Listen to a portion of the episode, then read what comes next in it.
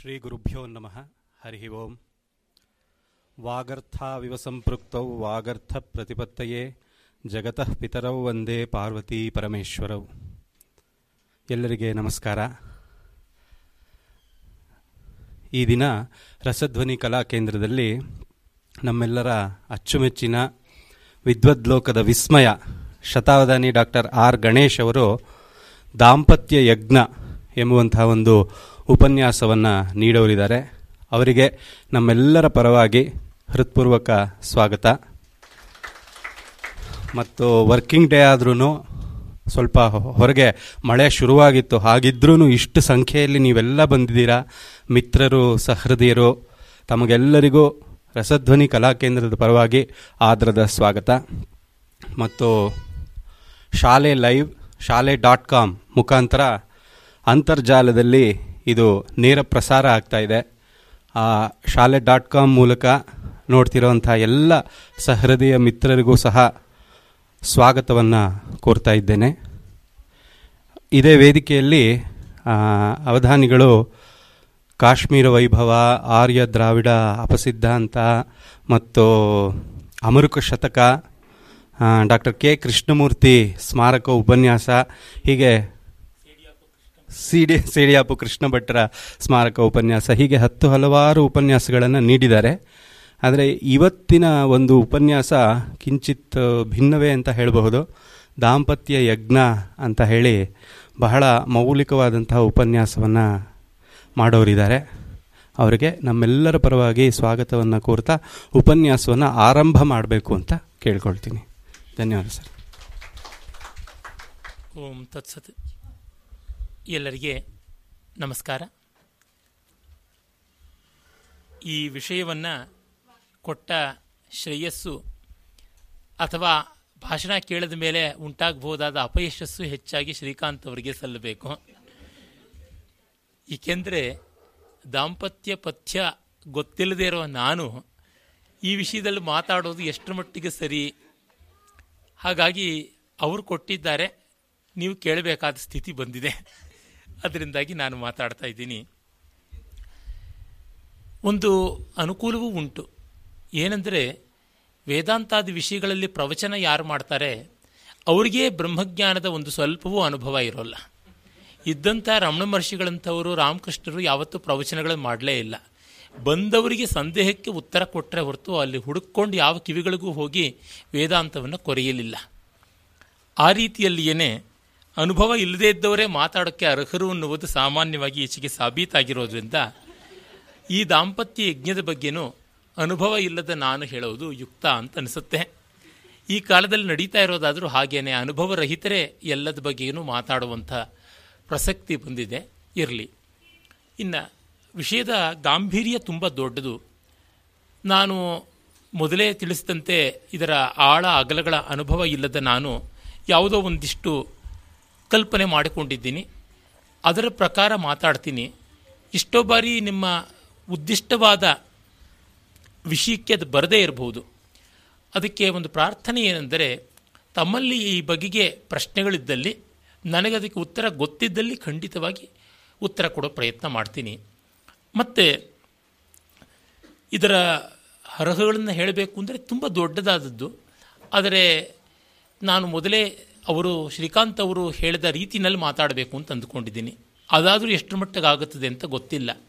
ಅವರು ನಮ್ಮ ಪರಂಪರೆ ಇದಕ್ಕೆ ಎಷ್ಟು ಬೆಲೆ ಕೊಟ್ಟಿತ್ತು, ನಮ್ಮ ಭಾರತೀಯ ಸಂಸ್ಕೃತಿಯಲ್ಲಿ ಇದಕ್ಕೆ ಎಷ್ಟು ಮಹತ್ವ ಇತ್ತು ಅನ್ನುವುದನ್ನು ಹೆಚ್ಚಾಗಿ ಹೇಳಬೇಕು ಅಂತ ತಿಳಿಸಿದ್ದಾರೆ.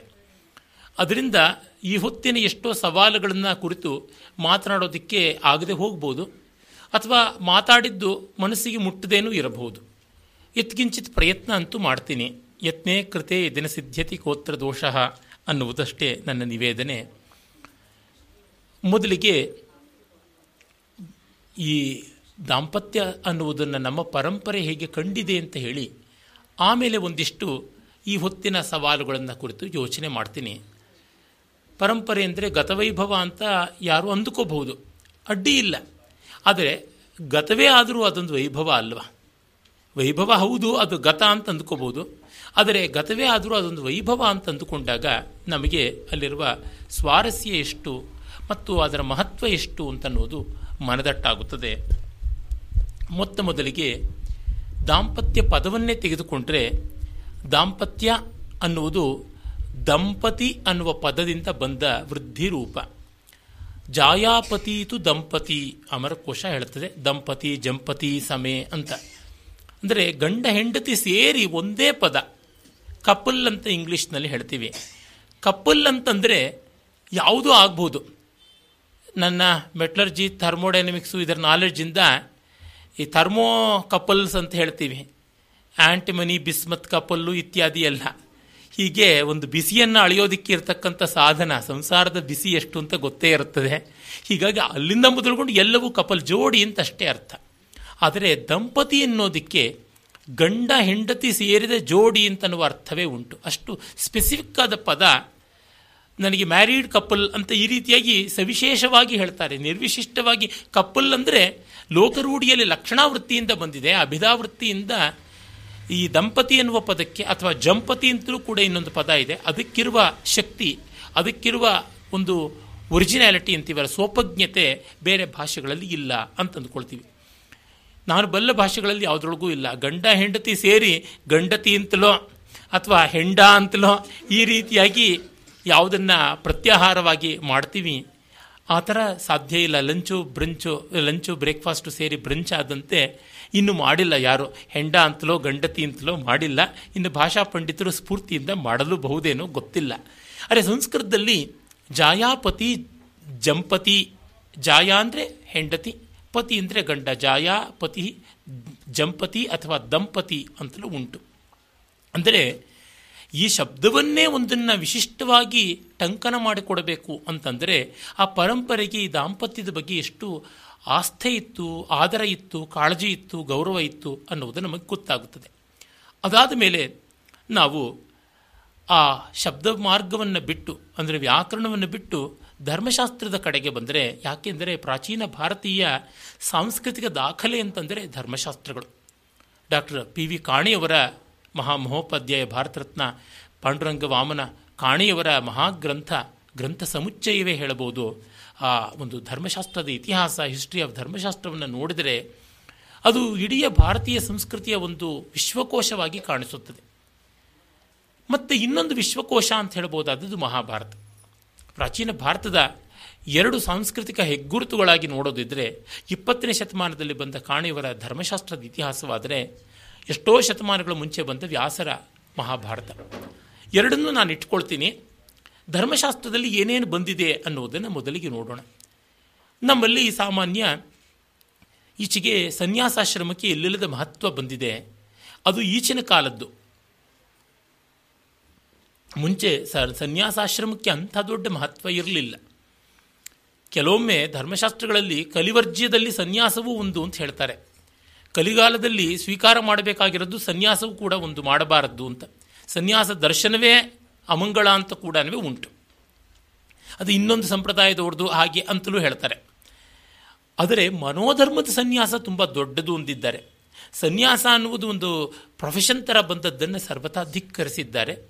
ಆದರೆ ಎಲ್ಲ ಆಶ್ರಮಗಳಿಗೂ ಕೂಡ ಪ್ರಯೋಜನಕಾರಿಯಾದದ್ದು ಗೃಹಸ್ಥಾಶ್ರಮ ಅಂತ ತುಂಬ ಗೌರವಿಸಿದ್ದಾರೆ. ನಮ್ಮ ರಾಷ್ಟ್ರಕವಿ ಅಂತ ಹೇಳಬೇಕಾದ ಏಕೈಕ ಮಹಾಕವಿ ಕಾಳಿದಾಸ, ಅವನು ಕಾಲೋಹ್ಯಯಂ ಸಂಕ್ರಮಿತು ದ್ವಿತೀಯಂ ಸರ್ವೋಪಕಾರ ಕ್ಷಮಮಾಶ್ರಮಂ ತೇ ಅಂತಲೇ ರಘುವಂಶದ ಐದನೇ ಸರ್ಗದಲ್ಲಿ ಸರ್ವೋಪಕಾರ ಕ್ಷಮವಾದ ಆಶ್ರಮ ಅಂತನ್ನುವ ಮಾತನ್ನು ಹೇಳ್ತಾನೆ. ಎಲ್ಲರಿಗೂ ಕೂಡ ಉಪಕಾರಕವಾಗುವಂಥದ್ದು ಗೃಹಸ್ಥಾಶ್ರಮ ಅಂತ. ಅದೇ ರೀತಿಯಲ್ಲಿ ಮನು ಕೂಡ ಬಹಳ ಹಿಂದೆಯೇ ತನ್ನ ಸ್ಮೃತಿಯಲ್ಲಿ ಹೇಗೆ ಎಲ್ಲ ನದಿಗಳು, ಸಾಗರಗಳು ಎಲ್ಲವೂ ಕೂಡ, ಎಲ್ಲ ನದಿಗಳು, ಕೆರೆ ಬಾವಿಗಳು ಕೂಡ ಸಮುದ್ರವನ್ನೇ ಆಶ್ರಯಿಸಿರುತ್ತವೆ. ತಮ್ಮ ನೀರಿಗಾಗಿ ಸಮುದ್ರ ನೀರೇ ಕಾದು ಆವಿಯಾಗಿ ಮತ್ತೆ ಮಳೆಯಾಗಬೇಕು. ಈ ದೃಷ್ಟಿಯಿಂದ ಗೃಹಸ್ಥ ಸಮುದ್ರ ಇದ್ದಂತೆ ಎಲ್ಲ ಆಶ್ರಮಗಳಿಗೂ ಕೂಡ ಅವನು ಬೆನ್ನೆಲುಬಾಗಿರ್ತಾನೆ ಅಂತ. ಹೀಗೆ ಒಂದು ಕಡೆ ಇಡೀ ಸಮಾಜಕ್ಕೆ ಬೇಕಾಗಿರ್ತಕ್ಕಂಥ ಬೆನ್ನೆಲುಬಾದದ್ದು ದಾಂಪತ್ಯ ಧರ್ಮ ಅಂತ. ಮತ್ತು ತನ್ನ ಬದುಕಿಗೂ ಕೂಡ ಉದ್ಧಾರಕ್ಕೆ ಆಗತಕ್ಕಂಥದ್ದು.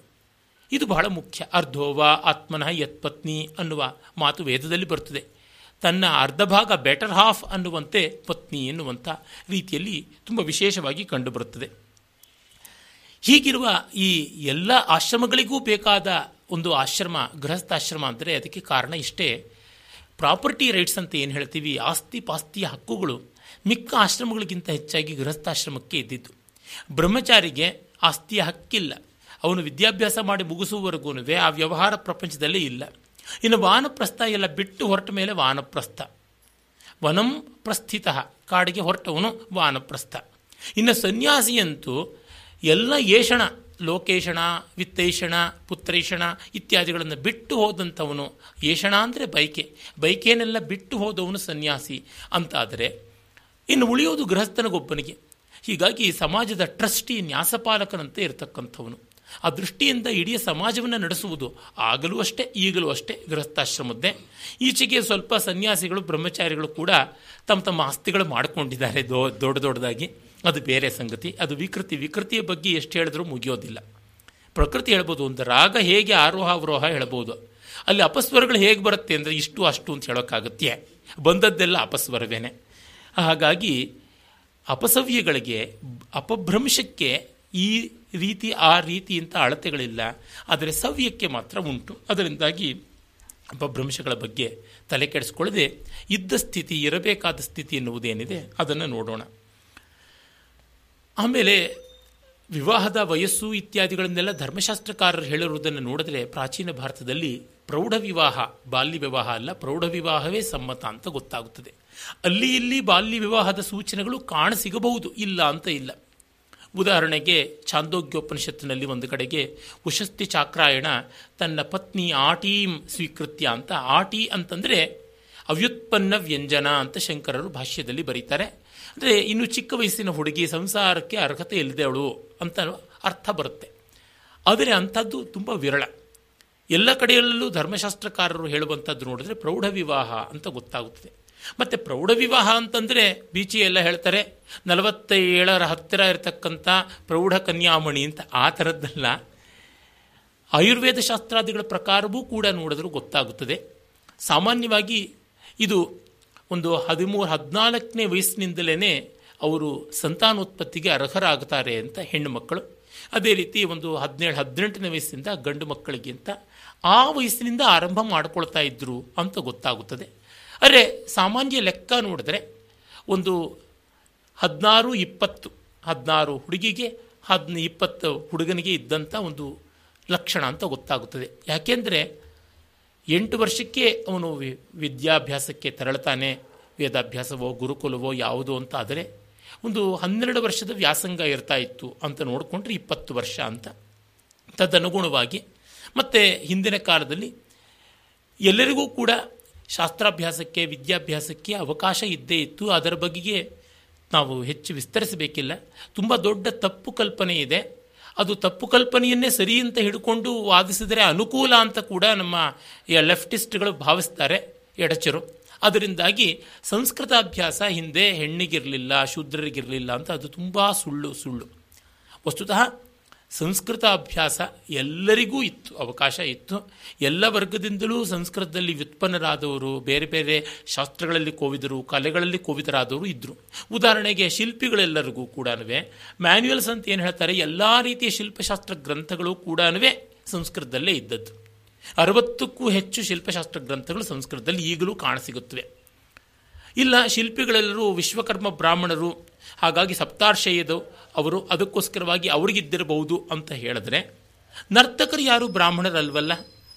ನಾಟ್ಯಶಾಸ್ತ್ರವೇ ಸಂಸ್ಕೃತದಲ್ಲಿ ಇದೆಯಲ್ಲ ಒಂದು ನಾಟ್ಯಶಾಸ್ತ್ರ ಮಾತ್ರವಲ್ಲ, ನಾಟ್ಯಶಾಸ್ತ್ರ ಪರಂಪರೆಯೇ ಇದೆಯಲ್ಲ? ಒಂದೇ ಎರಡೇ, ನೂರಾರು ಗ್ರಂಥಗಳು ಇದೆಯಲ್ಲ?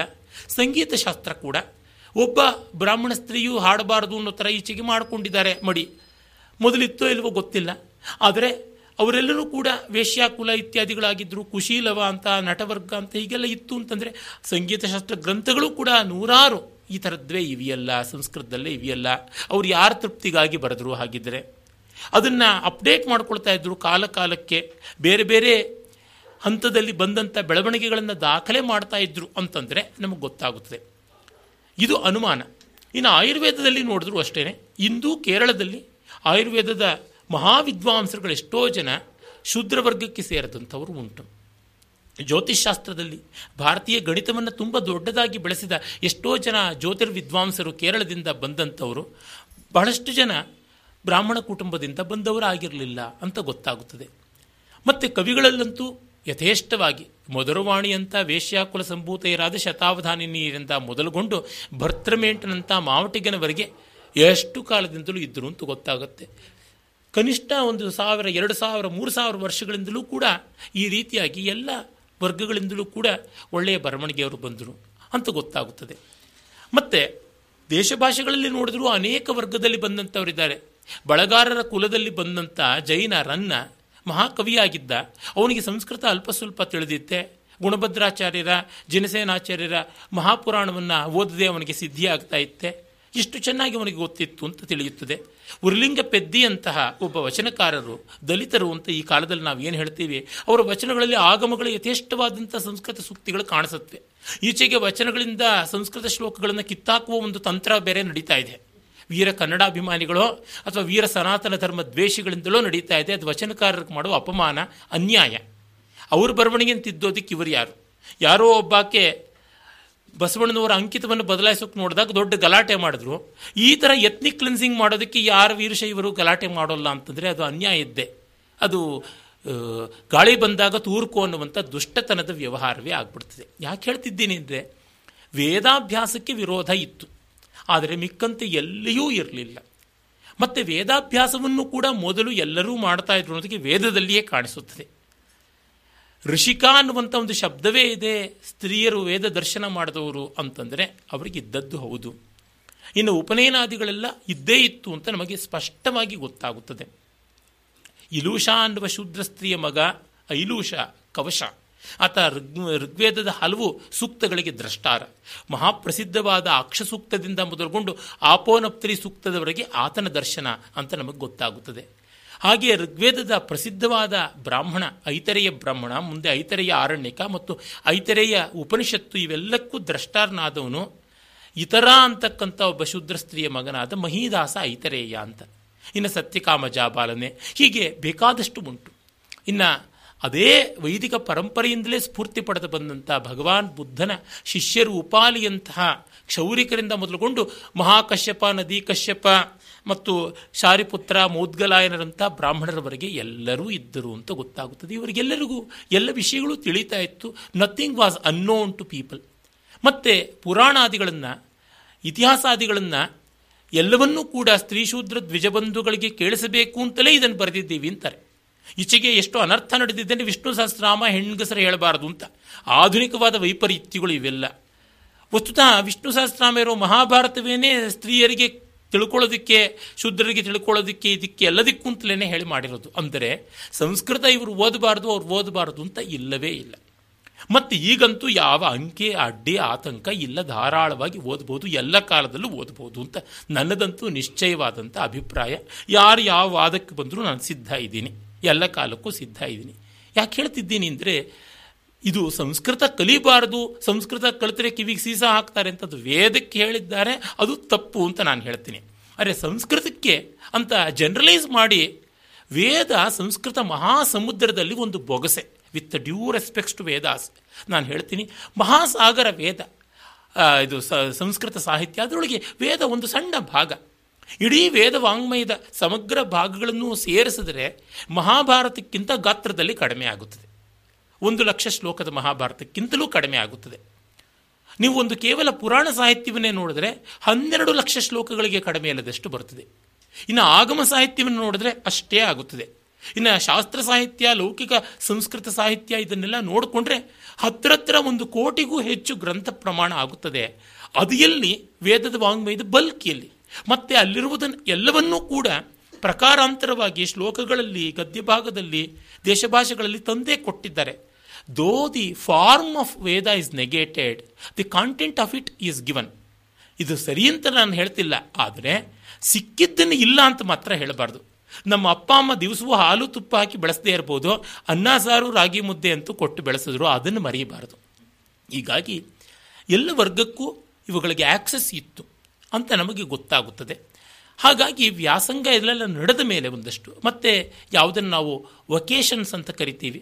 ಅಂದರೆ ಕುಂಬಾರಿಕೆ ಇರ್ಬೋದು, ಕರ್ಮಾರಿಕೆ ಇರ್ಬೋದು, ಈ ರೀತಿಯಾದ ಬೇರೆ ಬೇರೆ ಕೆಲಸ ಮಾಡ್ಕೊಳ್ತಾ ಬಂದಂಥವ್ರು, ಅವರು ಕೂಡ ಅದಕ್ಕೆ ಒಂದು ಪಳಗಿಸ್ಕೊಳ್ತಾ ಇದ್ರು ಟ್ರೈನಿಂಗ್ ತಗೊಳ್ತಾ ಇದ್ರು, ಮತ್ತೆ ಅದಕ್ಕೆ ಬೇಕಾಗಿದ್ದಂತೆ ತಮ್ಮ ಕುಲದಿಂದಲೇ ತರ್ತಾ ಇದ್ರು. ಅದಕ್ಕೆ ಕಾರಣ ಏನಂದರೆ, ನನಗೆ ಅನ್ನಿಸ್ತಕ್ಕಂಥದ್ದು ಮುಖ್ಯವಾಗಿ ಸ್ಕಿಲ್ ಪ್ರೊಫೆಷನಲ್ ಸ್ಕಿಲ್ ಅಂತೀವಲ್ಲ, ಅದು ಬಹಳ ಬೇಕಾಗುತ್ತದೆ.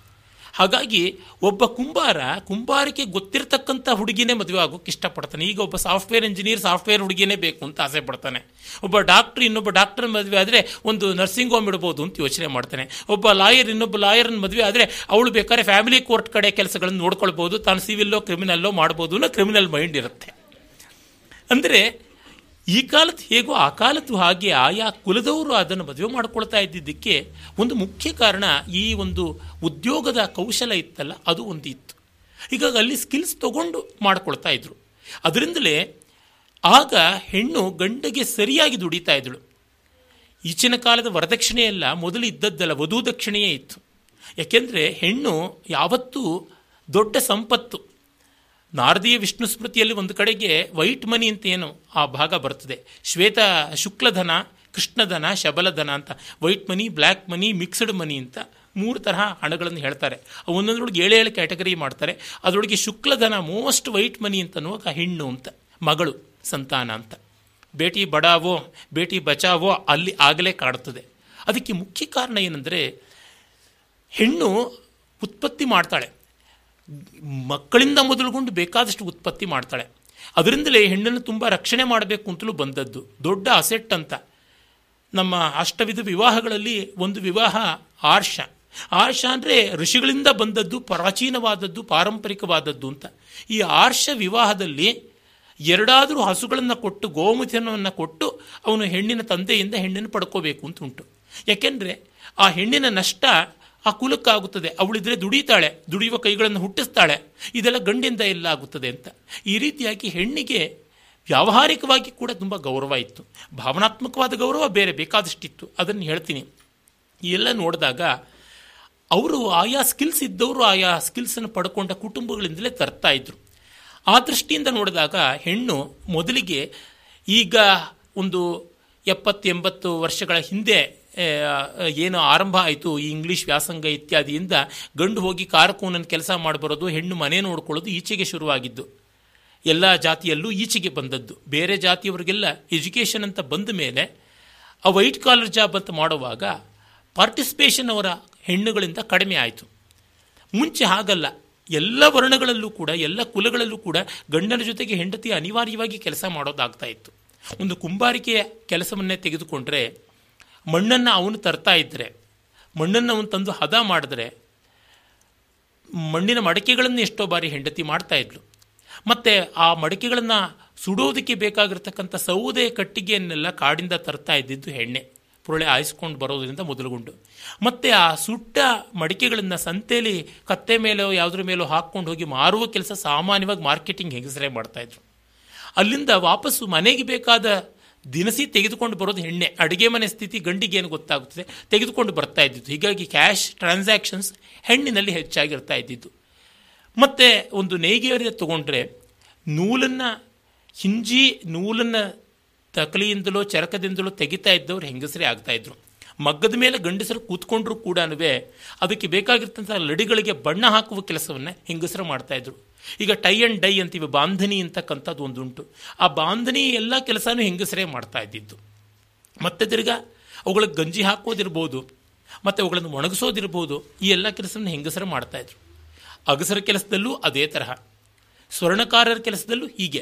ಯಾವುದು ಕುಸಿರಿ ಕೆಲಸ ಸೂಕ್ಷ್ಮತೆ ಕೆಲಸ ತಾಳ್ಮೆ ಕೆಲಸ ಬೇಕಾದಷ್ಟು ಹೆಂಗಸರು ಮಾಡ್ತಾ ಇದ್ರು ಅಂತ ನಮಗೆ ಗೊತ್ತಾಗುತ್ತದೆ. ಇನ್ನು ಬ್ರಾಹ್ಮಣ ಕುಲಗಳಲ್ಲಿ ನೋಡಿದರೂ ಕೂಡ ಬೇಕಾದಷ್ಟು ಒಳಗಿನ ಹೊರಗಿನ ಕೆಲಸಗಳು ಅವರ ಶ್ರೋತ್ರೇಯವಾದ ಕಾರ್ಯಗಳು ಏನಿದೆ ಅವಕ್ಕೆಲ್ಲ ಹೆಂಡತಿ ಬೇಕಾಗ್ತಾ ಇದ್ದಿದ್ದು ಉಂಟು. ವೇದ ಯಜ್ಞಗಳಲ್ಲಿ ಕೂಡ ಪತ್ನಿಯೇ ಹೇಳಲೇಬೇಕಾದ ಮಂತ್ರಗಳು ಅಂತ ಇಷ್ಟೆಲ್ಲ ಉಂಟೇ ಉಂಟು. ಅವರು ಮಾರ್ಜಾಲಿಯ ಕನ್ಯೆಯರಿಂದ ಮೊದಲುಗೊಂಡು ಯಥೇಷ್ಟವಾಗಿ ಬೇಕಾದಷ್ಟು ಕೆಲಸ ಮಾಡುವಂಥದ್ದು ಅವರ ಬಾಧ್ಯತೆ ಆಗಿರ್ತಾ ಇತ್ತು. ಅವರಿಲ್ಲದೆ ನಡೀತಾ ಇರಲಿಲ್ಲ. ಹಾಗಾಗಿ ಈ ಎಲ್ಲ ದೃಷ್ಟಿಯಿಂದ ಕಂಡಾಗ ಒಂದು ಮಟ್ಟದ ದೈಹಿಕವಾದ, ಮಾನಸಿಕವಾದ ಬೆಳವಣಿಗೆ ಬಂದ ಮೇಲೆ ವಿವಾಹವಾಗ್ತಾ ಇತ್ತು. ಅದಕ್ಕೊಂದು ದೊಡ್ಡ ಸೂಚನೆ ಕೊಡ್ತೀನಿ. ಯಾವುದನ್ನು ಇವತ್ತು ಫಸ್ಟ್ ನೈಟ್ ಅಂತೀವಿ, ಆ ಕಾಲದಲ್ಲಿ ಫೋರ್ತ್ ನೈಟ್ ಆಗ್ತಾ ಇತ್ತು, ಚತುರ್ಥಿ ಕರ್ಮ ಅಂತ. ಆ ಚತುರ್ಥಿ ಕರ್ಮ ಅನ್ನೋದು ವಿವಾಹದ ನಾಲ್ಕನೇ ದಿವಸ ಮಾಡ್ತಾ ಇದ್ರು. ಅಂದರೆ ಅವರಿಗೆ ಆ ದೈಹಿಕವಾದ ಪ್ರಬುದ್ಧತೆ ಬರಲೇಬೇಕು ಅಂತ ಗೊತ್ತಾಗ್ತಾ ಇತ್ತು. ಆಮೇಲೆ ಮಧ್ಯಕಾಲದಲ್ಲೆಲ್ಲ ಬಾಲ್ಯ ವಿವಾಹ ಮಾಡಿದ ಮೇಲಿಂದ ಅವಳು ಪ್ರೌಢೆ ಆಗಬೇಕು ಅಂತ ಮೂರು, ನಾಲ್ಕು, ಆರು, ಏಳು, ಎಂಟು ವರ್ಷಗಳಿಗೆಲ್ಲ ತಳ್ಳಬೇಕಾದಂಥ ಪರಿಸ್ಥಿತಿ, ತೊಟ್ಲ ಮದುವೆ ಹೀಗೆ ಬಂದದ್ದೇ ಹೊರತು ಪ್ರಾಚೀನ ಭಾರತದಲ್ಲಿ ಕ್ಲಾಸಿಕಲ್ ಏಜ್ ಅಂತ ಏನು ಹೇಳ್ತೀವಿ, ಅಲ್ಲಿ ಈ ರೀತಿಯಾದದ್ದು ಇರಲಿಲ್ಲ ಅನ್ನುವುದಕ್ಕೆ ಧರ್ಮಶಾಸ್ತ್ರದ ಆಧಾರ ಅಂತೂ ನಮಗೆ ತಿಳಿಯುತ್ತದೆ. ಯಾಕೆ ಹೇಳ್ತಿದ್ದೀನಿ, ದಾಂಪತ್ಯ ಒಂದು ದೊಡ್ಡ ಯಜ್ಞದಂತೆ ಆಗಬೇಕು, ಯಜ್ಞದ ಸ್ವರೂಪ ಏನು ಅಂತ ಮುಂದೆ ಹೇಳ್ತೀನಿ. ಆಗಬೇಕು ಅಂದರೆ ಅವರಿಬ್ಬರಲ್ಲಿ ಒಂದು ಮಟ್ಟದ ತಿಳುವಳಿಕೆ ಬೇಕು. ತುಂಬ ಇಜ್ಜೋಡಾದರೆ, ಒಂದು ಸ್ವಲ್ಪವೂ ತಿಳುವಳಿಕೆ ಇಲ್ಲದ ಸ್ಥಿತಿ ಆದರೆ ಆಗೋಕ್ಕೆ ಸಾಧ್ಯವಿಲ್ಲ. ಆ ರೀತಿಯಾದ ಒಂದು ವ್ಯವಸ್ಥೆ ಅಲ್ಲಿ ಇತ್ತು ಅಂತ ಗೊತ್ತಾಗುತ್ತದೆ.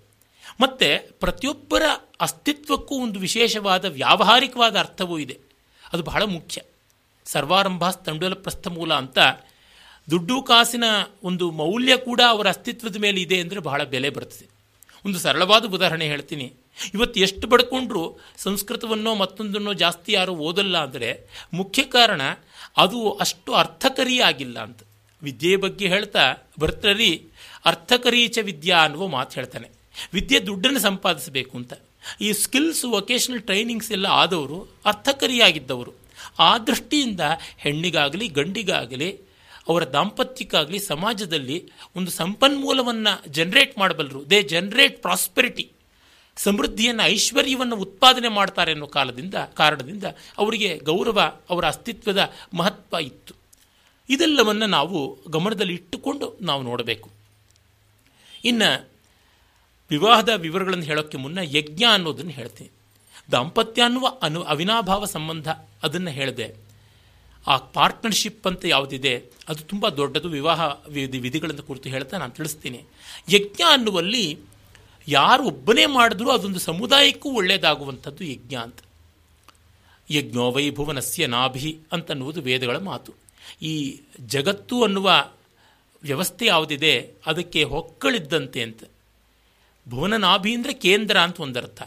ಮತ್ತೊಂದು ಮುಖ್ಯವಾದ ಅರ್ಥ, ಹೊಕ್ಕಳು ಮನುಷ್ಯ ಹುಟ್ಟುವಕ್ಕೆ ಮುನ್ನವೇ ತಾಯಿಯ ಗರ್ಭದಲ್ಲಿ ಆತ, ಆಕೆ ಇದ್ದಾಗ ಜೀವಪೋಷಕ ದ್ರವ್ಯಗಳು ಹೊಕ್ಕಳ ಬಳ್ಳಿಯಿಂದ ಹೋಗುತ್ತವೆ.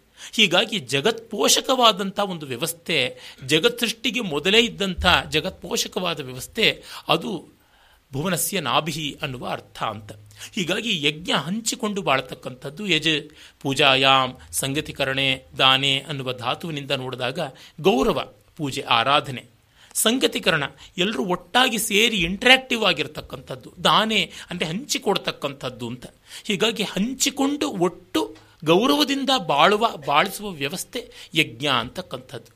ಇದಕ್ಕೆ ಯಥೇಷ್ಟವಾಗಿ ನಾವು ಶಾಂಕಾಯನ ಬ್ರಾಹ್ಮಣದಲ್ಲಿರಬಹುದು ತೈತ್ತಿರಿಯ ಅರಣ್ಯಕದಲ್ಲಿರಬಹುದು, ಬುದ್ಧನೇ ಕಣ್, ಹೇಳಿದಂಥ ಕೂಟದಂಥ ಸುತ್ತದಲ್ಲಿರಬಹುದು, ಈ ಥರ ಅನೇಕತ್ರ ನಮಗೆ ಗೊತ್ತಾಗುತ್ತದೆ ಯಜ್ಞ ಅಂತಕ್ಕಂಥದ್ದು ಅಂತರ್ಯಾಗ ರೂಪವಾದದ್ದು.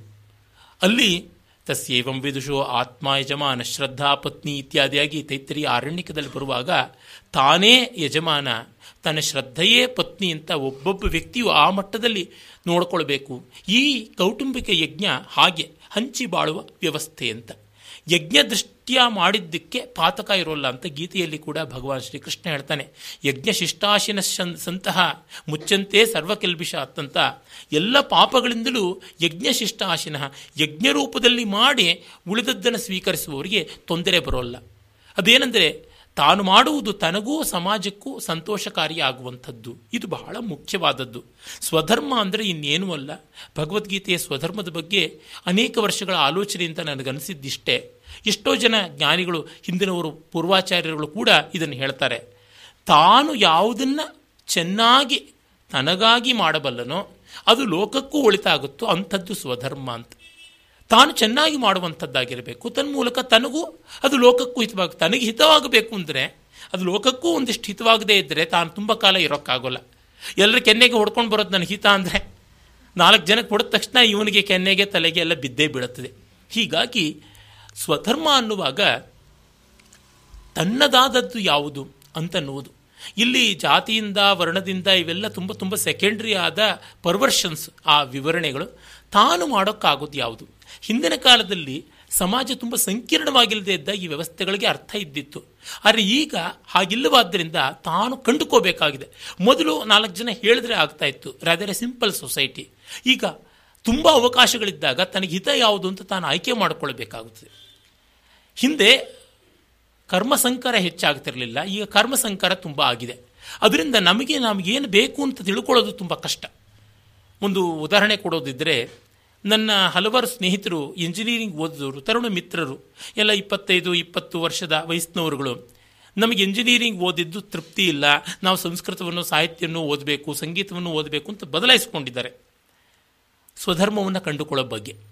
ಅವನಿಗಷ್ಟು ಬಂತಲ್ಲ, ಇವನಿಗಿಷ್ಟು ಬಂತಲ್ಲ ಅಂತ ನೋಡ್ಕೊಂಡು ಹೋದರೆ ನೆರೆ ಮನೆಯವಳು ಕೊರಳಿಗೆ ಅಡ್ಡಿಕೆ ಹಾಕ್ಕೊಂಡ್ಳು ಅಂತ ಪಕ್ಕದ ಮನೆಯವಳು ನೇಣು ಹಾಕ್ಕೊಂಡ್ಲು ಅನ್ನೋ ಗಾದೆ ಆಗುತ್ತದೆ. ಅದಲ್ಲ, ನನಗೆ ನೆಮ್ಮದಿ ಕೊಡುತ್ತದ ಅಂದರೆ ಆ ಜಾಬ್ ಸ್ಯಾಟಿಸ್ಫ್ಯಾಕ್ಷನ್ ಅನ್ನೋದು ಈ ಅರ್ಥದಲ್ಲಿ. ಆಗ ಅದರ ಮುಂದೆ ಡಿವಿಡೆಂಡ್ಸ್ ಸ್ವಲ್ಪ ಗೌಣವೇ ನೋಡಬೇಕು. ಈ ದೃಷ್ಟಿಯಾದದ್ದು ಯಜ್ಞ ದೃಷ್ಟಿ, ಇದು ಸ್ವಧರ್ಮ ದೃಷ್ಟಿ ಅಂತ. ಹೀಗಾಗಿ ಆ ಸ್ವಧರ್ಮ ಅನ್ನುವುದು ಯಜ್ಞದಲ್ಲಿ ತಾನೇ ತಾನಾಗಿ ಬರುತ್ತದೆ. ಸ್ವಧರ್ಮ ಅನ್ನೋದು ಕಟ್ಟ ಕಡೆಗೆ ನಮ್ಮ ಸ್ವಭಾವಕ್ಕೆ ಸಂಬಂಧಪಟ್ಟಿದ್ದು. ನಮ್ಮ ಸ್ವಭಾವ ಸತ್ವರ್ಜಸ್ತಮೋ ಗುಣಗಳ ವ್ಯವಸ್ಥೆಗೆ ಸಂಬಂಧಪಟ್ಟಿದ್ದು. ನಾವು ಸತ್ವದ ಕಡೆಗೆ ಬಂದಷ್ಟು ಆನಂದ ಹೆಚ್ಚು. ಆನಂದ ಸತ್ವ ಸಂಬಂಧವಾದದ್ದು. ಸತ್ವದ ಮಹಾಲಕ್ಷಣವೇ ಆನಂದ. ಹೀಗಾಗಿ ಆನಂದದ ಕಡೆಗೆ ಹೆಚ್ಚು ಬರ್ತಾ ಇದ್ದಂತೆ ನಮಗೆ ರಜೋಮೂಲವಾದ ಭೋಗ ಸಾಮಗ್ರಿಗಳ ಅಪೇಕ್ಷೆ ಕಡಿಮೆ ಆಗುತ್ತದೆ. ಅಂದರೆ ಎಲ್ಲರೂ ಸೇರಿ ಒಂದು ಒಂದು ಕಪ್ ಕಾಫಿ ಕುಡಿಯೋದು ಒಬ್ಬೊಬ್ಬರು over a cup of coffee some discussion ಅದು ಮುಖ್ಯ ಆಗುತ್ತೆ ಅಂದರೆ ಅದು ಕಾಫಿ ಕೆಫೆ ಡೇಯಿಂದಲೇ ಆಗಬೇಕು ಕೆಫೆ ಕಾಫಿ ಡೇಯಿಂದಲೇ ಆಗಬೇಕು ಅನ್ನುವ ಸಂಕಟ ಹೊರಟೋಗಿ ಅಲ್ಲಿ ಅರವತ್ತೋ, ಎಂಬತ್ತೋ, ನೂರೋ ಯಾವುದಕ್ಕೋ ಕೊಟ್ಟಿದ್ದಕ್ಕೆ ಬದಲು ಯಾವುದೋ ದರ್ಶಿನಿನಲ್ಲಿ ಹತ್ತು ರೂಪಾಯಿಗೆ.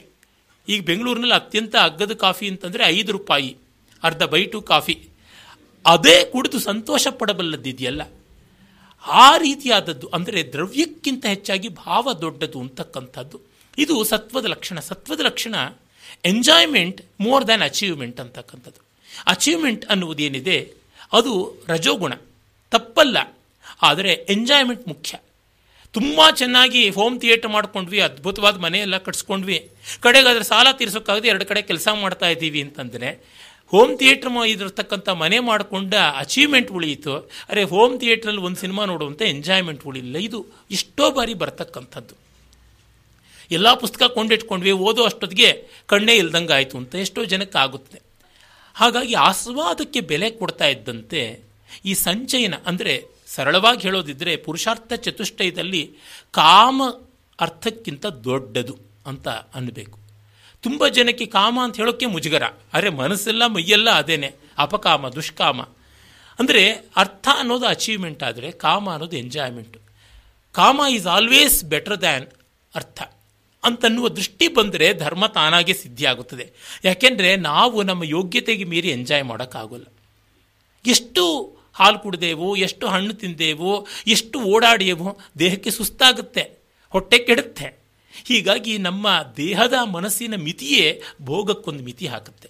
ಆದರೆ ಎಷ್ಟು ಸಂಪಾದಿಸಿದ್ರೂ ಪೆಟ್ಟಿಗೆ ಏನು ಅಜೀರ್ಣ ಆಯಿತು ಅಂತ ಹೇಳೋದಿಲ್ಲ. ಲಾಕರ್ಗಳು, ಬ್ಯಾಂಕ್ಗಳು ಏನು ನಮ್ಮ ಹೊಟ್ಟೆ ಅಜೀರ್ಣವಾಯಿತು ಅಂತ ಹೇಳೋಲ್ಲ. ಹೀಗಾಗಿ ಸಂಚಯನಕ್ಕೆ ಈ ಸಮಸ್ಯೆ ಉಂಟು. ಈ ದೃಷ್ಟಿಯಿಂದ ನೋಡಿದಾಗ ಸಂಚಯನಕ್ಕಿಂತ ಆಸ್ವಾದಕ್ಕೆ, ಹಂಚಿಕೊಂಡು ಬಾಳತಕ್ಕಂಥದ್ದಕ್ಕೆ ಹೆಚ್ಚಿನ ಬೆಲೆ ಎನ್ನುವಂಥದ್ದು ಯಾವುದಿದೆ? ಇದು ಯಜ್ಞದ ಮುಖ್ಯ ಲಕ್ಷಣ. ಯಜ್ಞ ಅನ್ನುವಂಥದ್ದು ಜಗತ್ತಲ್ಲೆಲ್ಲ ಸಲ್ಲುವಂಥ ಕರೆನ್ಸಿ ಕಾಯಿನ್ ಆ ಕರೆನ್ಸಿಗೆ ಹೆಡ್ ಅಂಡ್ ಟೈಲ್ ಯಾವುದು ಅಂದರೆ ಒಂದು ಕಡೆ ದಾನ, ಇನ್ನೊಂದು ಕಡೆ ತಪಸ್ಸು. ದಾನವಿಲ್ಲದ ಯಜ್ಞ ಯಜ್ಞವೇ ಅಲ್ಲ. ಅದು ಬೂಟಾಟಿಕೆ, ಅದು ಕಠೋಪನಿಷತ್ತಿನ ವಾಜಶ್ರವಸ ಪೀತೋದಕ ಜಗ್ಧತೃಣ ನಿರಂದ್ರಿಯ ಅನ್ನುವಂಥ ದನಗಳನ್ನು, ಗೊಡ್ಡು ದನಗಳನ್ನು ದಾನ ಕೊಡಕ್ಕೆ ಹೋದಂಥ ವಿಡಂಬನೆ. ಹಾಗಾಗಿ ಒಳ್ಳೆಯದನ್ನು, ಇದರೊಳಗೆ ಒಳ್ಳೆಯದನ್ನು ಕೊಟ್ಟುಕೊಳ್ಳುವಂಥದ್ದು ಅದು ದಾನ. ಯಜ್ಞದ ಆ್ಯಕ್ಷನ್ ದಾನ. ಮತ್ತು ಅದಕ್ಕೆ ಬೇಕಾಗಿರೋ ಡಿಟರ್ಮಿನೇಷನ್ ಅಂತೀವಲ್ಲ, ವಿಲ್ ಪವರ್ ಅಂತೀವಲ್ಲ, ಕೊಟ್ಟು ನಾನು ಕೆಡೋಲ್ಲ, ಹಂಚಿಕೊಂಡು ನಾನು ಹಾಳಾದೆ ಅನ್ನೋಲ್ಲ ಅನ್ನುವ ಅಂತರಂಗದ ದಾರ್ಢ್ಯವೇ ತಪಸ್ಸು. ವಿಲ್. ಹೀಗಾಗಿ ಒಂದು ಕಡೆಗೆ ವಿಲ್ ಇನ್ನೊಂದು ಕಡೆಗೆ ಆ್ಯಕ್ಷನ್ ಇವು ಎರಡು ದಾನ ಮತ್ತು ತಪೋರೂಪವಾದಂಥವು. ಅದು ಯಜ್ಞ ಅನ್ನುವಂಥ ವಿಶ್ವವೆಲ್ಲ ಸಲ್ಲುವ ಕರೆನ್ಸಿ. ಹೀಗೆ ದಾಂಪತ್ಯ ಅನ್ನೋದೊಳಗೂ ಕೂಡ ಅಷ್ಟೇ ದಾಂಪತ್ಯ ಯಜ್ಞ ಆಗಬೇಕು ಅಂದರೆ ಈ ದೃಷ್ಟಿ ಬೇಕು ಅನ್ನೋದನ್ನು ಮನಸ್ಸಿನಲ್ಲಿಟ್ಟುಕೊಂಡು ನಾವೀಗ ದಾಂಪತ್ಯ ಸಿದ್ಧಿ ಆಗುವ ವಿವಾಹದ ಕಡೆಗೆ ಹೋಗ್ಬೋದು. ನಮ್ಮ ಧರ್ಮಶಾಸ್ತ್ರಕಾರರೆಲ್ಲರೂ ಗೃಹಿಸೂತ್ರಗಳಲ್ಲಿ ಮೊತ್ತ ಮೊದಲು ಆರಂಭ ಮಾಡುವ ಸಂಸ್ಕಾರವೇ ಪಾಣಿಗ್ರಹಣ. ಯಾಕೆಂದರೆ ಗೃಹ್ಯ ಅನ್ನೋದು ಗೃಹದಿಂದ ಬಂದದ್ದು. ಮನೆ ಆಗಬೇಕು ಅಂದರೆ ಮಡದಿ ಇದ್ದರೆ ಮನೆ ಆಗುತ್ತದೆ. ಗೃಹಿಣಿ, ಗೃಹ ಮುಚ್ಯತೆ ಅಂತ ಇರತಕ್ಕಂಥದ್ದು. ಹೀಗಾಗಿ ಆ ಗೃಹಸೂತ್ರಗಳಲ್ಲಿ ಆ ಕೌಟುಂಬಿಕ ವ್ಯವಸ್ಥೆ ಅನ್ನೋದಕ್ಕೆ ದೊಡ್ಡ ಪ್ರಾಶಸ್ತ್ಯವನ್ನು ಕೊಟ್ಟಿದ್ದಾರೆ. ಎಲ್ಲಿವರೆಗೂ ಅಂದರೆ ನಮ್ಮಲ್ಲೆಲ್ಲ ಒಂದು ಪ್ರೋಟೋಟೈಪ್ ಮಾಡೆಲ್ ಮಾಡಿ ಅದರ ಎಕ್ಸ್ಟೆನ್ಷನ್ ಮಿಕ್ಕಿದ್ದೆಲ್ಲ ಅಂತಂತೀವಿ. ಎಲ್ಲ ಶಾಸ್ತ್ರಗಳಲ್ಲೂ ಉಂಟು, ಎಲ್ಲ ವಿದ್ಯೆಗಳಲ್ಲೂ ಉಂಟು. ಆ ಥರ ಒಂದು ಪ್ರೋಟೋಟೈಪ್ ಮಾಡೆಲ್ ಆಫ್ ಯೂನಿವರ್ಸ್ ಮೊತ್ತ ಮೊದಲಿಗೆ ವ್ಯಕ್ತಿನೇ. ಆದಮೇಲೆ ಬರ್ತಕ್ಕಂಥದ್ದು ದಾಂಪತ್ಯ. ವ್ಯಕ್ತಿ ಅನ್ನುವಾಗ ಒಂದು ವಿಶ್ವ ಅಂತೀವಿ. ದಾಂಪತ್ಯ ಬಂದಾಗ ಜಗತ್ತು ಜಂಗಮ್ಯತೆ ಇತಿ ಜಗತ್ತು ಬೆಳೀತಾ ಇರತಕ್ಕಂಥದ್ದು ಪ್ರಪಂಚ ಪ್ರ, ವಿಶೇಷವಾಗಿ ಪಚ ತನ್ಯತೆ ವಿಸ್ತಾರ್ಯತೆ ಬೆಳೀತಾ ಇರತಕ್ಕಂಥದ್ದು ಅಂತ ಈ ಅರ್ಥದಲ್ಲಿ ನೋಡಿದಾಗ ಇನ್ನೊಬ್ಬ ವ್ಯಕ್ತಿ ಬಂದು ಬದುಕಲು ಸೇರಿದ ತಕ್ಷಣವೇ ಇಡೀ ಪ್ರಪಂಚ ಬಂತು ಅಂತ. ಅದರಿಂದ to understand another person is to understand the whole universe ಇಂದು ಮಧ್ಯಾಹ್ನ ಒಬ್ಬ ಸ್ನೇಹಿತರ ಜೊತೆ ಮಾತಾಡ್ತಾ ಇದ್ದೆ. ಅವರು ತನ್ನ ಮಗ, ಚಿಕ್ಕ ಹುಡುಗ ಆಟದ ಸಾಮಾನುಗಳನ್ನು ಬಿಟ್ಟಿದ್ದಾನೆ. ಟಿ ವಿ ಸೀರಿಯಲು, ಮಹಾಭಾರತ ಈ ಥರದ್ದನ್ನೆಲ್ಲ ನೋಡ್ತಾನೆ. ಅದರೊಳಗೆ ಆಸೆ ಅವನಿಗೆ ಹೆಚ್ಚಾಗಿದೆ ಅಂತಿದ್ರು. ನಾನು ಹೇಳಿದೆ, ಒಳ್ಳೇದಾಯಿತು. ವಸ್ತುಗಳಿಂದ ವ್ಯಕ್ತಿಗಳ ಕಡೆಗೆ ಬಂದಿದ್ದಾನಲ್ಲ, ಇದು ಇಟ್ ಈಸ್ ಎಂಡ್ಯೂರಿಂಗ್ ಇಂಟ್ರೆಸ್ಟ್ ಅಂತ. ಕಾರಣ, ವಸ್ತುಗಳು ಎಷ್ಟೇ ಚೆನ್ನಾಗಿದ್ರೂ ಅವು ಇಂಟ್ರ್ಯಾಕ್ಟ್ ಮಾಡೋಲ್ಲ. ಮಾಡಿದ್ರೂ ಕೂಡ ಅದ್ರ ಹಿಂದೆ ಒಬ್ಬ ಮನುಷ್ಯ ಮನುಷ್ಯ ಇರಬೇಕು ಇಂಟ್ರ್ಯಾಕ್ಟಿವ್ ಟಾಯ್ಸ್ ಅಂತ ಬಂದರೆ ಅಲ್ಲಿ ಪ್ರೋಗ್ರಾಮರ್ ಒಬ್ಬ ಇರ್ತಾನೆ. ಆದರೆ ನಮಗೆ ಸ್ವಾರಸ್ಯ ಯಾವಾಗಾಯಿತು ಅಂದರೆ ಅನ್ಪ್ರಿಡಿಕ್ಟಬಿಲಿಟಿ ಬಂದಾಗಲೇ ಸ್ವಾರಸ್ಯ. ಪ್ರಿಡಿಕ್ಟಬಲ್ ಆದರೆ ಎಲ್ಲಿ ಸ್ವಾರಸ್ಯ ಇರುತ್ತದೆ ಒಂದಷ್ಟು ಕಂಪ್ಯೂಟರ್ ಗೇಮ್ ಆದಮೇಲೆ ಇದೆಲ್ಲ ಪ್ರಿಡಿಕ್ಟಬಲ್ ಆಗಿತ್ತು, ಇದು ಪ್ರೋಗ್ರಾಮಿಂಗ್ ಪೂರ್ತಿ ವಾಶ್ ಔಟ್ ಆಯಿತು, ಬೇರೆ ಒಂದು ಪ್ರೋಗ್ರಾಮ್ ಬೇಕು ಅಂತೀವಿ. ಆದರೆ ವ್ಯಕ್ತಿಗಳು ಮೋಸ್ಟ್ ಅನ್ಪ್ರಿಡಿಕ್ಟಬಲ್ ಹಾಗಾಗಿ ಇದು ಎಟರ್ನಲ್ ಇಂಟ್ರೆಸ್ಟ್ ಮದುವೆ ಅಂದರೆ ಅದಕ್ಕೆ ಸ್ವಾರಸ್ಯ ಅನಿಸುತ್ತೆ. ಗಂಡ ಏನಂದ್ಕೋತಾನೆ ತನ್ನ ಬಗ್ಗೆ, ಹೆಂಡತಿ ಏನಂದ್ಕೋತಾಳೆ ತನ್ನ ಬಗ್ಗೆನೋ ಸತ್ ಮೇಲೂ ಗೊತ್ತಾಗೋದಿಲ್ಲ. ಹೀಗಾಗಿಯೇ ಎಟರ್ನಲ್ ಕ್ಯೂರಿಯಾಸಿಟಿ ಇಬ್ಬರಿಗೂ ಪರಸ್ಪರ ಕುತೂಹಲ. ಮತ್ತು ಮುಸುಗಿನ ಒಳಗಿನ ಗುದ್ದಾಟಗಳು ಬೇಕಾದಷ್ಟಿರುತ್ತದೆ. ಇಬ್ಬರು ಪ್ರತ್ಯೇಕ ಮುಸುಗಿನಲ್ಲಿದ್ದು ಗುದ್ದಾಟ ಮಾಡಿದ್ರೆ ಕಷ್ಟ, ಒಂದೇ ಮುಸುಗಿನಲ್ಲಿದ್ದು ಗುದ್ದಾಟ ಮಾಡಿದ್ರೆ ಒಳ್ಳೆಯದು ಆದರೆ ಈ ಅರ್ಥದಲ್ಲಿ ಕಂಡಾಗ ಇನ್ನೊಬ್ಬ ವ್ಯಕ್ತಿ ಆ ವ್ಯಕ್ತಿಯಿಂದ ನಮ್ಮ ಬದುಕಿಗೆ ತುಂಬ ಅನಿರೀಕ್ಷಿತಗಳು, ಕುತೂಹಲ ಇರುತ್ತದೆ ಅಂತ. ಕುತೂಹಲವೇ ಬಾಳಿನ ಜೀವಾಳ. ಕುತೂಹಲವಿಲ್ಲದ ಬದುಕಿಗೆ ಸ್ವಾರಸ್ಯ ಇರೋಲ್ಲ. ಔಟ್ಡೇಟ್ ಆಗಿಬಿಡುತ್ತೆ. ಈ ಎಲ್ಲ ಅರ್ಥ ಕಂಡಾಗ ದಾಂಪತ್ಯ ಯಾಕೆ ಅಷ್ಟು ನಿಲ್ಲುತ್ತದೆ ಅಂದರೆ ಈ ಅರ್ಥದಲ್ಲಿ. ಮತ್ತು ಇನ್ನೂ ಒಂದು ಸ್ವಾರಸ್ಯ ಏನೆಂದರೆ, ಮಿಕ್ಕ ಎಲ್ಲ ಸಂಬಂಧಗಳು ನಾವು ಮಾಡಿಕೊಂಡಿದ್ದಲ್ಲ. ಅಪ್ಪ ಅಮ್ಮನ ನಾವು ಆಯ್ಕೆ ಮಾಡ್ಕೊಳಕ್ಕಾಗೋಲ್ಲ. ಅಣ್ಣ, ತಮ್ಮ, ಅಕ್ಕ, ತಂಗಿಯರನ್ನು ನಾವು ಆಯ್ಕೆ ಮಾಡ್ಕೊಳಕ್ಕಾಗೋಲ್ಲ. ನನ್ನ ಸೋದರ ಮಾವನ್ನ ನಾನು ಆಯ್ಕೆ ಮಾಡ್ಕೊಳ್ತೀನಿ ಅನ್ನೋಕ್ಕೆ ಸಾಧ್ಯವ? ಸೋದರತ್ತೆನ ಆಯ್ಕೆ ಮಾಡ್ಕೊಳಕ್ಕಾಗ್ತೀನಿ ಅಂತಲ್ಲ? ಅಲ್ಲ. ನಾವು ಹುಟ್ಟಿದ ತಕ್ಷಣ automatically they fit into their grooves ಅಂತೀವಲ್ಲ, ಅಲ್ಲಿಗಲ್ಲಿಗೆ ಬರುತ್ತೆ. ಆದರೆ ನಾವು ಆಯ್ಕೆ ಮಾಡಿಕೊಳ್ಳಬಹುದಾದದ್ದು ಬಾಳಿನ ಸಂಗಾತಿಗಳನ್ನು. ಈ ಅರ್ಥದಲ್ಲಿ ಇದೊಂದು ಸಂಬಂಧ, ಆಯ್ಕೆಯ ಸಂಬಂಧ. All other things are thrust upon us but this is a choice ಮುಂಚೆ ಅದೂ ಇರಲಿಲ್ಲ ಅಂತ. ಆದರೆ, ಇದು ಬರುತ್ತೆ ಅನ್ನೋದಾದ್ರೂ ಗೊತ್ತಾಗ್ತಾ ಇತ್ತಲ್ಲ. ಈಗಂತೂ ಹಾಗಿಲ್ಲ. ಬಹಳ ಹಿಂದೆ ಆಯ್ಕೆಯೇ ಇದ್ದದ್ದು. ಯಾಕೆಂದರೆ, ನಮ್ಮ ಶಾಸ್ತ್ರಗಳಲ್ಲಿ ನೋಡಿದ್ರೆ, ಅವನು ಯಾವಾಗಲೂ ವಿದ್ಯಾಭ್ಯಾಸ ಮುಗಿಸ್ಕೊಂಡು ಬರುವಾಗ ದಾರಿಯಲ್ಲಿ ಗಂಡು ಅವನು ಯೋಗ್ಯನಾದ ವರ ಅಂತ ಅನಿಸಿ ಕನ್ಯಾಪಿತೃಗಳು ಕೇಳಿದಾಗ ಆಗಲಿಂತ ಹುಡುಗಿನ ನೋಡಿ ಒಪ್ಪಿಗೆ ಕೊಡ್ತಾ ಇದ್ದ, ಆಗ ಆಯ್ಕೆ ಆಗ್ತಾ ಇತ್ತು. ಹೆಂಡತಿ ಸಮೇತ ಅವನು ಮನೆಗೆ ಬರ್ತಾ ಇದ್ದ. ಅವರ ಅಪ್ಪ, ಅಮ್ಮ ಇರ್ತಾ ಇರಲಿಲ್ಲ. ಯಾಕೆಂದರೆ ತುಂಬ ಜನಕ್ಕೆ ವಿವಾಹದಲ್ಲಿ ಯಾರಿರಬೇಕು ಅಂತ? ವಿವಾಹದಲ್ಲಿ ಗಂಡು ಹೆಣ್ಣು ಬಿಟ್ಟು ಇನ್ಯಾರೂ ಇರಬೇಕಾಗಿಲ್ಲ. ಆಮೇಲೆ ಬೇರೆಯವರು ಇರಬಹುದು ಆ ಥರ ವಿವಾಹಗಳು ಉಂಟು. ಅವರಿಬ್ಬರೇ ಇದ್ದಾಗೂ ವಿವಾಹಕ್ಕೂ ಸಮ್ಮತಿ ಇದೆ ಶಾಸ್ತ್ರಕಾರರದು. ಎಲ್ಲರೂ ಇದ್ದಾಗತಕ್ಕಂಥದ್ದಕ್ಕೂ ಉಂಟು. ಈ ಕಾಲದಲ್ಲಿ ಅವರಿಬ್ಬರೇ ಇರೋದಕ್ಕೆ ಹೆಚ್ಚಿನ ಬೆಲೆ ಬಂದಿದೆ.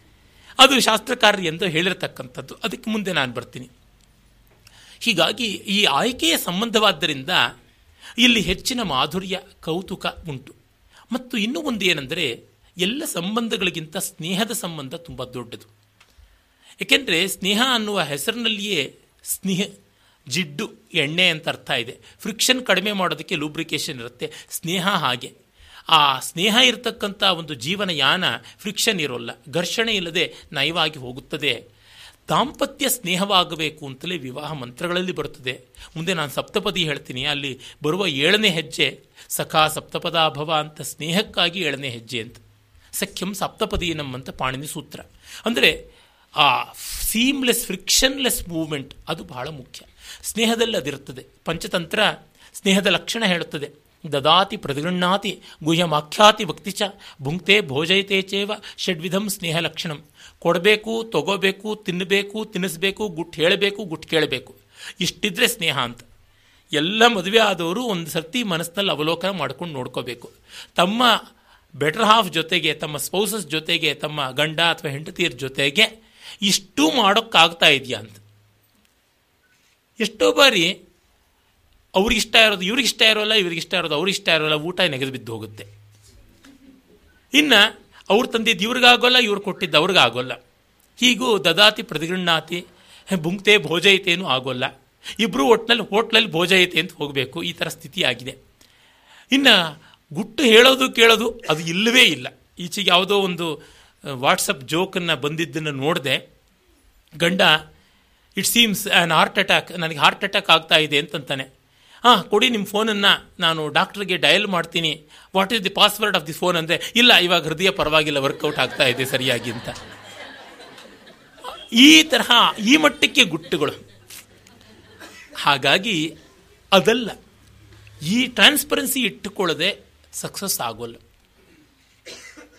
ನಾನು ನನ್ನ ಒಬ್ಬ ತುಂಬ ಆತ್ಮೀಯರಾದಂಥ ಸ್ನೇಹಿತರು, ಗಂಡ, ಹೆಂಡತಿ, ಅವ್ರನ್ನ ಬಲ್ಲೆ ಇಬ್ಬರು ಲೋಕಪ್ರಸಿದ್ಧರಾದ ಕಲಾವಿದರು. ದೇಶ ವಿದೇಶಗಳಲ್ಲೆಲ್ಲ ಬೆಲೆ ಇರತಕ್ಕಂಥ ದೊಡ್ಡ ಕಲಾವಿದರು. ತುಂಬ ಚೆನ್ನಾಗಿ ಅನ್ಯೋನ್ಯವಾಗಿದ್ದಾರೆ. ಆಕೆ ಹೆಂಡತಿ ನನ್ನದಾದ ಅಕೌಂಟನ್ನು ನಾನು ಇಟ್ಕೊಂಡಿಲ್ಲ. ನಾನು ಯಾವ ಟ್ರಾನ್ಸಾಕ್ಷನ್ಸು ಇಟ್ಕೊಂಡಿಲ್ಲ. ನನ್ನ ಗಂಡ ನೋಡ್ಕೋತಾರೆ ಎಲ್ಲವನ್ನೂ ಕೂಡ ಅಂತ.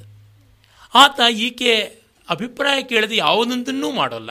ಎಷ್ಟು ಅನ್ಯೋನ್ಯವಾದ ದಾಂಪತ್ಯ ಅದು, ಅಷ್ಟು ಸಂತೋಷವಾಗುತ್ತದೆ.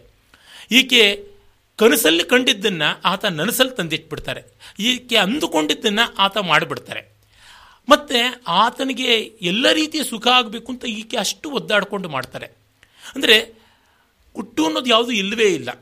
ಆ ರೀತಿಯಾದದ್ದು. ಅವರಿಗೆ ಒಂದು ಪ್ರಶಸ್ತಿ ಕೊಟ್ಟಾಗ, ಹೆಂಡತಿಗೆ ಅಂತ ಮಾಡಿದಾಗ ಆಕೆ, ನನಗೆ ಬೇಡ ಈ ಪ್ರಶಸ್ತಿ. ನನ್ನ ಗಂಡ ಇಲ್ಲದೆ ಇದ್ದ ಮೇಲೆ ಈ ಪ್ರಶಸ್ತಿ ನನಗೆ ಬೇಡ ಅಂತಂದುಬಿಟ್ರು. ಆಮೇಲೆ ಅವರು ಇಬ್ಬರಿಗೂ ಸೇರಿಸಿ ಕೊಡೋದು ಅಂತ ಕೊಟ್ಟ ಮೇಲೆ ತಗೊಂಡಿದ್ದು. ಇದು ಗುಟ್ಟಿಲ್ಲದೆ ಬಾಳ್ತಕ್ಕಂಥದ್ದು. ಒಬ್ಬರತ್ರನಾದರೂ ನಾವು ತೆರೆದ ಮನಸ್ಸಿಂದ ಬಾಳುವುದಾದರೆ ಜಗತ್ತಿಗೂ ನಾವು ತೆರೆಕೊಳ್ಳಬಹುದು. ಒಬ್ಬರಿಗೂ ತೆರೆಕೊಳ್ಳೋಕ್ಕಾಗಲಿಲ್ಲ ಅಂದರೆ ಯಾರಿಗೂ ತೆರೆಕೊಳ್ಳೋಕ್ಕಾಗೋದಿಲ್ಲ ಅನ್ನುವಂಥದ್ದು ಈ ಒಂದು ಗುಹ್ಯಮಾಖ್ಯಾತಿ ಭಕ್ತಿ ಚಾ ಗುಟ್ಟನ್ನು ಕೇಳ್ತಾನೆ, ಹೇಳ್ತಾನೆ. ಇದು ಬಹಳ ಬಹಳ ಮುಖ್ಯವಾದಂಥದ್ದು. ಈ ಸ್ನೇಹ ಧರ್ಮ ವಿವಾಹ ಧರ್ಮದ ಬುನಾದಿ ಅಂತ. ಇನ್ನು ವಿವಾಹಗಳು ಎಷ್ಟು ಥರ ನಮ್ಮ ಪ್ರಾಚೀನ ಭಾರತದಲ್ಲಿ ಇದ್ದದ್ದು ಅಂತ ನೋಡಿದಾಗ, ಅವರು ಎಷ್ಟು ಬಗೆಯ ದಾಂಪತ್ಯಗಳನ್ನು ಒಪ್ಕೋತಿದ್ರು ಅಂತ ಅನಿಸುತ್ತದೆ. ತುಂಬ ಜನ ಸನಾತನ ಧರ್ಮವನ್ನು ಬೈಯೋರು ಈ ಅಂಶಗಳನ್ನು ಗಮನಿಸಿದ್ದಾರೋ, ಬಿಟ್ಟಿದ್ದಾರೋ ಗೊತ್ತಾಗೋಲ್ಲ. ನೋಡಿದ್ರೆ ಅಜ್ಞಾನವೋ ಅಥವಾ ಅಜ್ಞಾನದ ನಟನೆಯೋ either they should be ignorant or hypocrites ಎರಡು ಬಿಟ್ಟು ಬೇರೆ ಕಾಣಿಸೋದೇ ಇಲ್ಲ. ಸನಾತನ ಧರ್ಮ ವಿರೋಧಿಸೋರು. ಯಾತಕ್ಕೆ ಅಂದರೆ ಅಷ್ಟವಿಧ ವಿವಾಹಗಳು ಅಂತಂದರು. ಬ್ರಾಹ್ಮ, ಅಂದರೆ ಎಲ್ಲರೂ ಸೇರಿ ಮಾಡ್ತಕ್ಕಂಥದ್ದು ಅರೇಂಜ್ಡ್ ಮ್ಯಾರೇಜ್ ಅಂತ ನಾವೇನು ಹೇಳ್ತೀವಿ? ಆ ಥರದ್ದು ಬ್ರಾಹ್ಮ. ಅದಾದ ಮೇಲೆ ಅದು ದೈವ ಅಂತ. ದೈವ ಅನ್ನೋದು ಯಾದೃಚ್ಛಿಕವಾಗಿ ಆದಂಥದ್ದು, ಆಕಸ್ಮಿಕವಾಗಿ ನಡೆದಂಥದ್ದು. ಇನ್ನು ಆರ್ಷ, ನಾನು ಮೊದಲೇ ಹೇಳಿದಂತೆ ಕನ್ಯೆಗೆ ಶುಲ್ಕ ಕೊಡೋದು, ಸಾಂಕೇತಿಕವಾದ ಶುಲ್ಕ, ತೆರ ಅಂತ ನಮ್ಮ ಹಳ್ಳಿ ಭಾಷೆಗಳಲ್ಲೆಲ್ಲ ಬಳಸ್ತಾರೆ. ಅದು ಎರಡು ಹಸುಗಳನ್ನು ಕೊಡೋದು. ಆವಾಗ ಗೋವುಗಳೇ ಧನವಾಗಿತ್ತು. ಆಫ್ರಿಕಾದಲ್ಲೆಲ್ಲ ಈಗಲೂ ಉಂಟು. ಯಾಕೆ, ಈಚೆಗೂ ಕೂಡ ನಾನು ನೋಡಿದೆ ಸ್ನೇಹಿತರೊಬ್ಬರು ಬರೆದ ಪ್ರವಾಸ ಕಥರದಲ್ಲಿ ಅಸ್ಸಾಮಿನ ಆ ಕಡೆಯೆಲ್ಲ ಒಂದು ವಿಶಿಷ್ಟ ಗುಡ್ಡಗಾಡಿನ ಜಾತಿಯ ಹಸು ಉಂಟಂತೆ. ಆ ಹಸುಗಳನ್ನು ಒಂದು ಮೂರ್ನಾಲ್ಕನ್ನು ಕೊಟ್ಟು ಕನ್ಯಾ ಪಿತೃವಿಗೆ ಕನ್ಯೆಯನ್ನು ಮದುವೆ ಆಗತಕ್ಕಂಥದ್ದು. ನಾನು ಹೇಳಿದೆ, ಅಬ್ಬ ಆರ್ಷ ಅನ್ನುವ ವಿವಾಹ ಅಕ್ಷರಾರ್ಥದಲ್ಲಿ ಇಲ್ಲಿ ಬಳಕೆಯಲ್ಲಿದೆಯಲ್ಲ ಅಂತ. ಮತ್ತೆ ಪ್ರಾಜಾಪತ್ಯ, ಅಂದರೆ ಯಾವುದೋ ಒಂದು ವ್ರತಾಂಗವಾಗಿ, ಯಜ್ಞಾಂಗವಾಗಿ ಮದುವೆ ಮಾಡಿಕೊಡ್ತಕ್ಕಂಥದ್ದು. ಇಲ್ಲಿ ಬ್ರಾಹ್ಮ ಸರ್ವಶ್ರೇಷ್ಠ ಅಂತಂತಾರೆ. ಅದಾದ ಮೇಲೆ ಇನ್ನು ನಾಲ್ಕು, ಮುಂದಿನದು ಗಾಂಧರ್ವ. ಅಂದರೆ ಗಂಡು ಹೆಣ್ಣು ಅವ್ರಿಗಿಷ್ಟ ಆಯಿತು ಅವ್ರು ಮದುವೆ ಆದರು. ಇದೇ ನಾನು ಹೇಳಿದ ಅವರಿಬ್ಬರಿದ್ರೆ ಸಾಕು, ಇನ್ಯಾರು ಬೇಡ ಅಂತ. ಈ ಕಾಲದ ತುಂಬ ಮದುವೆಗಳು ಗಾಂಧರ್ವವೇ. ಗಾಂಧರ್ವಕ್ಕೆ ಬ್ರಾಹ್ಮದ ವೇಷ. ತಪ್ಪಲ್ಲ. ಅರೆ ಸನಾತನ ಧರ್ಮ ಗಾಂಧರ್ವವನ್ನು ಗೌರವಿಸಿದೆ. ಯಾವ ಈ ನಮ್ಮ ದೇಶ, ಭಾರತ ದೇಶ, ಭಾರತ ಅಂತ ಹೆಸರಾಯಿತೋ, ಆ ಭರತನ ಅಪ್ಪ, ಅಮ್ಮ ಮದುವೆ ಆಗಿದ್ದು ಗಾಂಧರ್ವದಲ್ಲೇ. ಅಲ್ಲಿಂದ ನಮಗೆ ತಿಳಿಯುತ್ತದೆ ಗಾಂಧರ್ವದ ಮಹತ್ವ ಎಂಥದ್ದು ಅಂತ. ಅದಾದ ಮೇಲೆ ರಾಕ್ಷಸ. ಅಂದರೆ ಹುಡುಗಿಯನ್ನ ಬಲ ಪೌರುಷದಿಂದ ಅಪಹರಣ ಮಾಡಿಕೊಂಡು ಬರೋದು. ನಮ್ಮ ಕೃಷ್ಣನೂ ಮಾಡಿದವನು, ಅರ್ಜುನನೂ ಮಾಡಿದವನು, ಆ ಥರ ಬೇಕಾದಷ್ಟು ಕಡೆಗೆ ನಮಗೆ ಸಿಗುತ್ತದೆ ಉಲ್ಲೇಖ. ಇನ್ನು ಆಸುರ ಅಂತಂದರೆ ಎಷ್ಟು ಬೇಕೋ ಅಷ್ಟು ದುಡ್ಡು ಕೊಟ್ಟು ಈ ಹುಡುಗಿ ಬೇಕೇ ಬೇಕು ಅಂತ ಹೇಳಿ ವರ್ಚುಲಿ ಕೊಂಡುಕೊಂಡು ಬರೋದು. ಸಾಂಕೇತಿಕವಾಗಿಯೂ ಅಲ್ಲ. ಅದು ಆದಿ, ಆದಿವಾಸಿ ಜನಾಂಗದಲ್ಲಿ ಎಲ್ಲ ಈಗಲೂ ಇರತಕ್ಕಂಥದ್ದು ಈ ರೀತಿಯಾದದ್ದಲ್ಲ. ಗೋಮಿತನವನ್ನು ಕೊಟ್ಟು ಬರೋದು, ಹುಡುಗಿ ತಂದೆಗೆ ಒಂದಿಷ್ಟು ಕೊಟ್ಟು ಬರತಕ್ಕಂಥದ್ದು. ಎಲ್ಲ ಅನುಕೂಲ ಇದೆ ಅಂತ ಹೇಳಿಬಿಟ್ಟು ಹುಡುಗಿನ ಕೊಂಡುಕೊಳ್ಳೋದು, ಭೀಷ್ಮ ಮಾಡೋದನ್ನಲ್ಲ ಮಾದ್ರಿನ ಕೊಳ್ಳೋದು, ಗಾಂಧಾರಿನ ಕೊಳ್ಳೋದು, ಈ ರೀತಿಯಾದದ್ದು. ಈಗಲೂ ಎಷ್ಟೋ ಕಡೆ ನಡೀತಾನೂ ಇರ್ತಕ್ಕಂಥದ್ದು. ಅದಾದ ಮೇಲೆ ಪೈಶಾಚ ಬಲವಂತವಾಗಿ ಅತ್ಯಾಚಾರದಿಂದ ಮೊದಲುಗೊಂಡು ಎಲ್ಲ ಮಾಡಿ ಮಾಡ್ತಕ್ಕಂಥದ್ದು. ಇನ್ನು ಇವನ್ನೆಲ್ಲ ಮದುವೆ ಅಂತಂದ್ರ ಅಂದರೆ ಹೀಗಾಗಿ ಆದರೂ ಮದುವೆಯನ್ನು ಚೌಕಟ್ಟಿಗೆ ಬರಲಿ ಆ ಗಂಡು ಹೆಣ್ಣು ಅಂತಕ್ಕಂಥದ್ದು. ಇಲ್ಲೆಲ್ಲ ಎಷ್ಟೋ ಬಾರಿ ಹೆಣ್ಣಿಗೆ ಅನ್ಯಾಯವಾಗೋ ಸಂಭವ ಇರ್ತದೆ. ಅವಳನ್ನ ಹಾಗೆ ಉಂಡ ಬಿಸುಟ ಬಾಳೆ ಎಲೆ ಥರ ಮಾಡಿದ್ರೆ ಕಷ್ಟ ಅಂತ ಅದಕ್ಕೆ ವಿವಾಹದ ಚೌಕಟ್ಟನ್ನು ಕೊಟ್ಟು ಇಷ್ಟು ವಿವಾಹಗಳಲ್ಲಿ ಕೂಡ ಹುಟ್ಟತಕ್ಕಂಥ ಸಂತಾನಕ್ಕೆ ಸಮಾನವಾದ ಅಧಿಕಾರವನ್ನು ಕೊಟ್ಟಿರೋದು ಧರ್ಮಶಾಸ್ತ್ರಕಾರರ ದೊಡ್ಡ ದೃಷ್ಟಿ ಅಂತ ನನಗನ್ಸುತ್ತೆ. ಅಂದರೆ ಮದುವೆ ಅನ್ನೋದು ಹೇಗೋ ಆಗ್ಬಿಡುತ್ತೆ. ಈಗೆಲ್ಲ ನಮ್ಮ ಮಡಿವಂತರು ಲಿವಿಂಗ್ ಟುಗೆದರ್ ಅನ್ನೋದ್ರ ಬಗ್ಗೆ ಹುಬ್ಬು ಹಾರಿಸ್ತಾ ಇದ್ದಾರೆ, ತಪ್ಪು ಅಂತ. ಆದರೆ ಇಲ್ಲಿ ಲಿವಿಂಗ್ ಟುಗೆದರ್ ಒಂದು ರಿಲೇಷನ್ಶಿಪ್ ಆಗಿ ಬರೋಲ್ವಾ? ಗಾಂಧರ್ವ ಅಂದರೆ ಅವರಿಬ್ಬರು ಮಾಡ್ಕೊಂಡು ಅಗ್ರಿಮೆಂಟ್ ಅಪ್ಪ, ಯಾರಿಗೆ ಗೊತ್ತು? ಯಾರು ಮಂತ್ರಾಕ್ಷತೆ ಹಾಕಿದ್ದಾರೆ? ಯಾರು ವಾಲ್ಗ ಓದಿಸಿದ್ದಾರೆ ಆದರೆ ಅವ್ರು ಚೆನ್ನಾಗಿ ಬಾಳಲಿ, ಅದಕ್ಕೆ ಅವಕಾಶ ಕೊಡೋಣ ಅಂತ. ನೀವು ಚೆನ್ನಾಗಿ ಬಾಳುವುದಾದರೆ ಎಂಥ ವಿವಾಹವಾದರೂ ಮಾಡಿಕೊಳ್ಳಿ. ಒಟ್ಟಿಗಿದ್ದರೆ ಅದು ಸರಿ. ಮುಖ್ಯವಾಗಿ ಮನೋಮಾಂಗಲ್ಯ ಬಹಳ ಮುಖ್ಯ ಅಂತಕ್ಕಂಥ ದೃಷ್ಟಿ. ಮತ್ತು ಹೆಣ್ಣಿಗೆ ಇಲ್ಲಿ ಹೆಚ್ಚಿನ ಅನ್ಯಾಯವಾಗಬಾರ್ದು. ಸಮಾಜದ ಚೌಕಟ್ಟಿಗೆ ಬರುವಂತೆ ಆಗಲಿ ಅಂತ. ಈಗ ಒಂದು ಪ್ರಶ್ನೆ ಬರುತ್ತದೆ. ಇಷ್ಟ ಇಲ್ಲದ ಮದುವೆ ಆಗಿಬಿಟ್ರೆ ಹೆಣ್ಣಿಗೆ ಏನು ಮಾಡೋದು? ವಿಚ್ಛೇದನವನ್ನು ಹೇಳಿದ್ದಾರೆ. ತುಂಬ ಜನಕ್ಕೆ ಗೊತ್ತೇ ಇಲ್ಲ, ಭಾರತೀಯ ಪರಂಪರೆಯಲ್ಲಿ ವಿಚ್ಛೇದನವೂ ಇದೆ ಅಂತ. ನಮ್ಮ ಕೆಲವರು ಧರ್ಮಶಾಸ್ತ್ರಕಾರರು ಇದ್ದದ್ದನ್ನು ತಿರುಚುವ ಪ್ರಯತ್ನ ಮಾಡಿದ್ದಾರೆ. ವೇದಗಳಲ್ಲಿಯೇ ವಿಧವಾ ವಿವಾಹದ ಉಲ್ಲೇಖ ಬರುತ್ತದೆ. ಅಂದರೆ, ಋಗ್ವೇದದ ದಶಮ ಮಂಡಲದಲ್ಲಿ ಬರುವ ಮೃತ್ಯು ಸೂಕ್ತದಲ್ಲಿ ಏನೇ ವಿಧವೆ ಆಗದವಳು. ಅಂದರೆ ಗಂಡ ತೀರಿಕೊಂಡಾಗ ಅವಳು ಚಿತೆ ಮೇಲೆ ಮಲಗುತ್ತಾಳೆ ಆಗ ಒಬ್ಬ ಎಬ್ಬಿಸ್ಬೇಕು ಅವಳನ್ನು. ಆಗ ಎಬ್ಬಿಸುವಾಗ ಬರ್ತಕ್ಕಂಥ ಮಂತ್ರಗಳು, ನೀನು ಮುಗಿಸ್ದೆ ಇವನ ಬದುಕನ್ನು, ಇವನ ಜೊತೆ ಹೊರಕ್ಕೆ ಬಾ. ನೀನು ಮತ್ತೊಂದು ಮದುವೆ ಆಗಬೇಕು, ನಿನಗೆ ಬೇರೊಂದು ಬದುಕು ಉಂಟು ಅನ್ನುವ ಮಾತು ಬರ್ತದೆ. ಅಮರಕೋಶದಲ್ಲಿ ಒಂದು ಶಬ್ದ ಇದೆ, ದಿದಿಶು ಅಂತ. ದಿದಿಶು ದಿದಿಶೂ ದಿದಿಶೂಹು ಅಂತ ಮೂರು ಶಬ್ದ ಇದೆ. ದಿದಿಶು ಅಂತಂದರೆ, ಎರಡನೆಯ ಮದುವೆ ಮಾಡ್ಕೊಳ್ತಾ ಇರೋವಳ ಗಂಡ ಅಂತ. ಅಂದರೆ, ಅವನಿಗೆ ಮೊದಲನೇ ಮದುವೆ ಇರ್ಬೋದು, ಅವನ ಹೆಂಡತಿಗೆ ಅದು ಎರಡನೇ ಮದುವೆ ಅಂತ. ದಿದಿಶು ಅಂದರೆ ಎರಡನೇ ಮದುವೆ ಮಾಡ್ಕೊಳ್ತಾ ಇರ್ತಕ್ಕಂಥ ಹುಡುಗಿ ಅಂತ. ಶಬ್ದಗಳು ಸುಮ್ಮನೆ ಬರಲ್ಲ. ಮಹಾಭಾಷ್ಯಕಾರರು ಪತಂಜಲಿಗಳು ಹೇಳ್ತಾರೆ, ಕುಂಬಾರನ ಹತ್ರ ಒಬ್ಬಟ್ಟಿದನ್ವೇ ಮಡಿಕೆ ಮಾಡಿಕೊಡು ಅಂತ ಹೇಳ್ದಂಗೆ ವ್ಯಾಕರಣ ವಿದ್ವಾಂಸರ ಹತ್ರ ಶಬ್ದಗಳನ್ನು ಮಾಡಿಕೊಡು, ನಾನು ಪ್ರಯೋಗಿಸ್ತೀನಿ ಅಂತ ಲೋಕದಲ್ಲಿ ಶಬ್ದ ಇರುತ್ತೆ, ವ್ಯಾಕರಣದವರು ಅದನ್ನು ಕೋಡಿಫೈ ಮಾಡ್ತಾರೆ ಅಷ್ಟೇ ಅಂತ. ಲೋಕದಲ್ಲಿ ಇದ್ದದ್ದು ಇವೆಲ್ಲ ಕೂಡ ಅಂತ ಗೊತ್ತಾಗುತ್ತದೆ. ಹೋಗಲಿ ಅಮರಕೋ ಕೋಶ ಬರೆದವನಿಗಿಂತಲೂ ತುಂಬ ಪ್ರಾಚೀನ, ಅತ್ಯಂತ ಪ್ರಾಚೀನ ನಿರುಕ್ತಕಾರರು ವೇದಾಂಗಗಳಲ್ಲಿ ಒಂದಾದ ನಿರುಕ್ತವನ್ನು ರಚನೆ ಮಾಡಿದ ಯಾಸ್ಕರು ದೇವರ ಅನ್ನುವ ಶಬ್ದಕ್ಕೆ ದ್ವಿತೀಯೋವರಹ ದೇವರಹ ಅಂತಾರೆ. ಅಂದರೆ ಗಂಡನ ತಮ್ಮ ದೇವರ. ದೇವರಂತ ಹಿಂದಿ ಭಾಷೆನಲ್ಲಿ ಇದೆಯಲ್ಲ. ದ್ವಿತೀಯೋವರಹ ಗಂಡ ಸತ್ತರೆ ಅವನನ್ನು ಮದುವೆ ಮಾಡ್ಕೊಳ್ಬಹುದು ಅಂತ. ಬಿಟ್ಟರೆ ಮತ್ತೊಂದು. ಅಂದರೆ ಆ ಫ್ಯಾಮಿಲಿಗೆ ಸೇರ್ತಕ್ಕಂಥದ್ದಾಗುತ್ತದೆ ಅಂತ. ಈಗಲೂ ಈಚೆಗಷ್ಟೇ ಚಾರ್ಧಾಮ ಯಾತ್ರೆ ಮುಗಿಸಿ ಬಂದೆ. ಅಲ್ಲಿ ಈಗಲೂ ಕೂಡ ಅಣ್ಣ ತಮ್ಮಂದ್ರೆಲ್ಲ ಒಬ್ಬಳನ್ನೇ ಮದುವೆ ಆಗತಕ್ಕಂಥ ಒಳ್ಳೆ ದ್ರೌಪದಿ ಪಾಂಡವರ ಪರಂಪರೆಯಂಥದ್ದು ಉಂಟು ಅಂತ ಕೇಳಿಬಂತು ಅದನ್ನು ಆ ಕುಟುಂಬಗಳವ್ರನ್ನ ನೋಡಿ ಅವ್ರ ಜೊತೆ ದಿನಗಟ್ಟಲೆ ಇದ್ದು ಮಾತಾಡಿದವರು ನಮ್ಮ ಎಸ್ ಎಲ್ ಭೈರಪ್ಪನವರು. ಅವ್ರ ಹತ್ರವೂ ನಾನು ಮಾತಾಡಿದ್ದೀನಿ ವಿಷಯಗಳು. ಅಂದರೆ ಈ ಅವಕಾಶಗಳಿತ್ತು. ತುಂಬ ಜನಕ್ಕೆ ಗೊತ್ತಿಲ್ಲ, ವಿಚ್ಛೇದನಕ್ಕೆ ಸನಾತನ ಭಾರತೀಯ ಪರಂಪರೆಯಲ್ಲಿ ಇದ್ದ ಶಬ್ದ ಮೋಕ್ಷ ಅಂತ. ಬಹಳ ಅರ್ಥಗರ್ಭಿತವಾಗಿದೆ ಅಲ್ವೇ?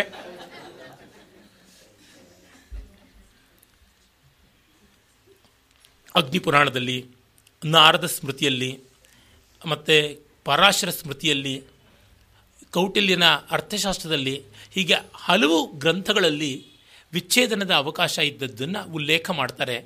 ಅದು ಯಾವಾಗ? ಪ್ರಾತಿನಿಧಿಕವಾದ ಶ್ಲೋಕ, ಹಲವು ಕಡೆ ಬರತಕ್ಕಂಥದ್ದು ನಷ್ಟೇ ಮೃತೆ ಪ್ರವ್ರಜಿತೆ, ಕ್ಲೀಬೇಚ ಪತಿತೆ ಪತೌ ಪಂಚತ್ಸ್ವಾಪತ್ಸು ನಾರೀಣಾಂ ಪತಿರನ್ಯೋ ವಿಧೀಯತೆ ಅಂತ ಉಂಟು. ನಷ್ಟೇ ಅಬ್ಸ್ಕಾಂಡಿಂಗ್ ಏನಾಗಿದ್ದಾನೆ ಅಂತ ಗೊತ್ತಿಲ್ಲ. ಎಲ್ಲೋ ಹೋಗ್ಬಿಟ್ಟಿದ್ದಾನೆ, ತಲೆ ತಪ್ಪಿಸ್ಕೊಂಡು ಹೋಗಿದ್ದಾನೆ. ಆಗ ಕೌಟಿಲ್ಯಾದಿಗಳು ಹೇಳ್ತಾರೆ, ಎಷ್ಟು ಕಾಲ ಕಾಯಬಹುದು ಅಂತ ಕೌಟಿಲ್ಯ ಅರ್ಥಶಾಸ್ತ್ರದ ಮೂರನೆಯ ಅಧಿಕರಣದಲ್ಲಿ ಇದನ್ನೆಲ್ಲ ಚರ್ಚೆ ಮಾಡ್ತಾನೆ. ಮೂರನೇ ಅಧಿಕರಣದ ಎರಡನೇ ಮೂರನೇ ಅಧ್ಯಾಯಗಳಲ್ಲಿ ಇದನ್ನೆಲ್ಲ ಚರ್ಚೆ ಮಾಡ್ತಾನೆ. ಅವನು ಯಾವ್ಯಾರು, ಹೆಚ್ಚೆಚ್ಚು ಅನುಕೂಲ ಇದ್ದವರು, ಹೆಚ್ಚೆಚ್ಚು ಉನ್ನತ ವರ್ಣ ಅಂತ ಯಾವುದಿದೆ, ಅಲ್ಲಿದ್ದವರು ಹೆಚ್ಚು ಕಾಲ ಕಾಯಬೇಕು ಅಂತ. ಯಾರಿಗೆ ಅಸಹಾಯಕತೆ ಉಂಟು, ಅನುಕೂಲತೆ ಇಲ್ಲ, ಅವರು ಬೇಗ ಬೇರೆ ಮದುವೆ ಮಾಡ್ಕೊಳ್ಬೋದು ಅಂತ ನಷ್ಟೇ ಅದು. ಮತ್ತು ಮೃತೆ ಸತ್ತು ಹೋದಾಗ ನಷ್ಟೇ ಮೃತೆ ಪ್ರವೃಜಿತೆ ಸನ್ಯಾಸಿ ಆಗಿಬಿಟ್ಟಾಗ. ಮತ್ತು ಕ್ಲೀಬೆ ನಪುಂಸಕನಾಗಿದ್ದಾಗ ಅಥವಾ ಆ ರೀತಿಯಾದಂಥ ಒಂದು ಕ್ರಾನಿಕ್ ಡಿಸೀಸ್ ಇದೆ, ಸಂಸಾರಕ್ಕೆ ಅರ್ಹನಲ್ಲ ಅಂತಾದಾಗ ಮತ್ತು ಪತಿತೆ ಯಾವುದಾದ್ರೂ ಒಂದು ಮಹಾಪಾತಕ ಮಾಡಿದ್ದಾನೆ. ಆಗ ಅವನು ದೊಡ್ಡ ಅಪರಾಧಿ ಆಗಿರ್ತಾನೆ ಅವನು ಬ್ರಹ್ಮಹತ್ಯೆ ಮಾಡಿರ್ಬೋದು ಗುರುತಲ್ಪ ಗಮನ ಮಾಡಿರ್ಬೋದು ಸ್ವರ್ಣ ಹತ್ಯೆ ಮಾಡಿರ ಸ್ವರ್ಣ ಸ್ಥೇಯ ಮಾಡಿರ್ಬೋದು, ಈ ಥರದ್ದು ಎಷ್ಟೆಷ್ಟೋ ಪಾತಕಗಳು. ಆ ಥರ ಸಂದರ್ಭದಲ್ಲಿ ಈ ಪಾಪಿಯನ್ನು ಬಹಿಷ್ಕರಿಸ್ತಾರೆ ಅಂತಾರೆ. ಆಗ ನಾನು ಅವನ ಜೊತೆ ಇರಲಾರೆ, ನಾನು ಹೊರಗೆ ಬರ್ತೀನಿ ಅಂತ ಬರ್ಬೋದು. ನಷ್ಟೇ ಮೃತೆ ಪ್ರವ್ರಜಿತೆ ಕ್ಲೀಪೇಚ ಪತಿತೆ ಪತೋ, ಪಂಚಸು ಆಪತ್ಸು ನಾರೀಣ. ಈ ಐದು ಆಪತ್ತುಗಳು ಬಂದಿದ್ದಾಗ ಪತಿರನ್ಯೋ ವಿಧೀಯತೆ, ಬೇರೆ ಮದುವೆ ಮಾಡಿಕೊಳ್ಳಬಹುದು ಅಂತ ಹೇಳಿದ್ದಾರೆ ಅಂದರೆ, ಎಷ್ಟು ಅವಕಾಶ ಇತ್ತು. ಡಿವೋರ್ಸ್ ಅನ್ನೋದು ತುಂಬ ದೊಡ್ಡ ರೀತಿಯಲ್ಲಿ ಇರಲಿಲ್ಲ ನಿಜ. ಆದರೆ ಅವಕಾಶವಂತೂ ಇತ್ತು. ನಮ್ಮ ಜಾನಪದ ಜೀವನದಲ್ಲಿ ಕೂಡ ನೋಡ್ತೀವಿ.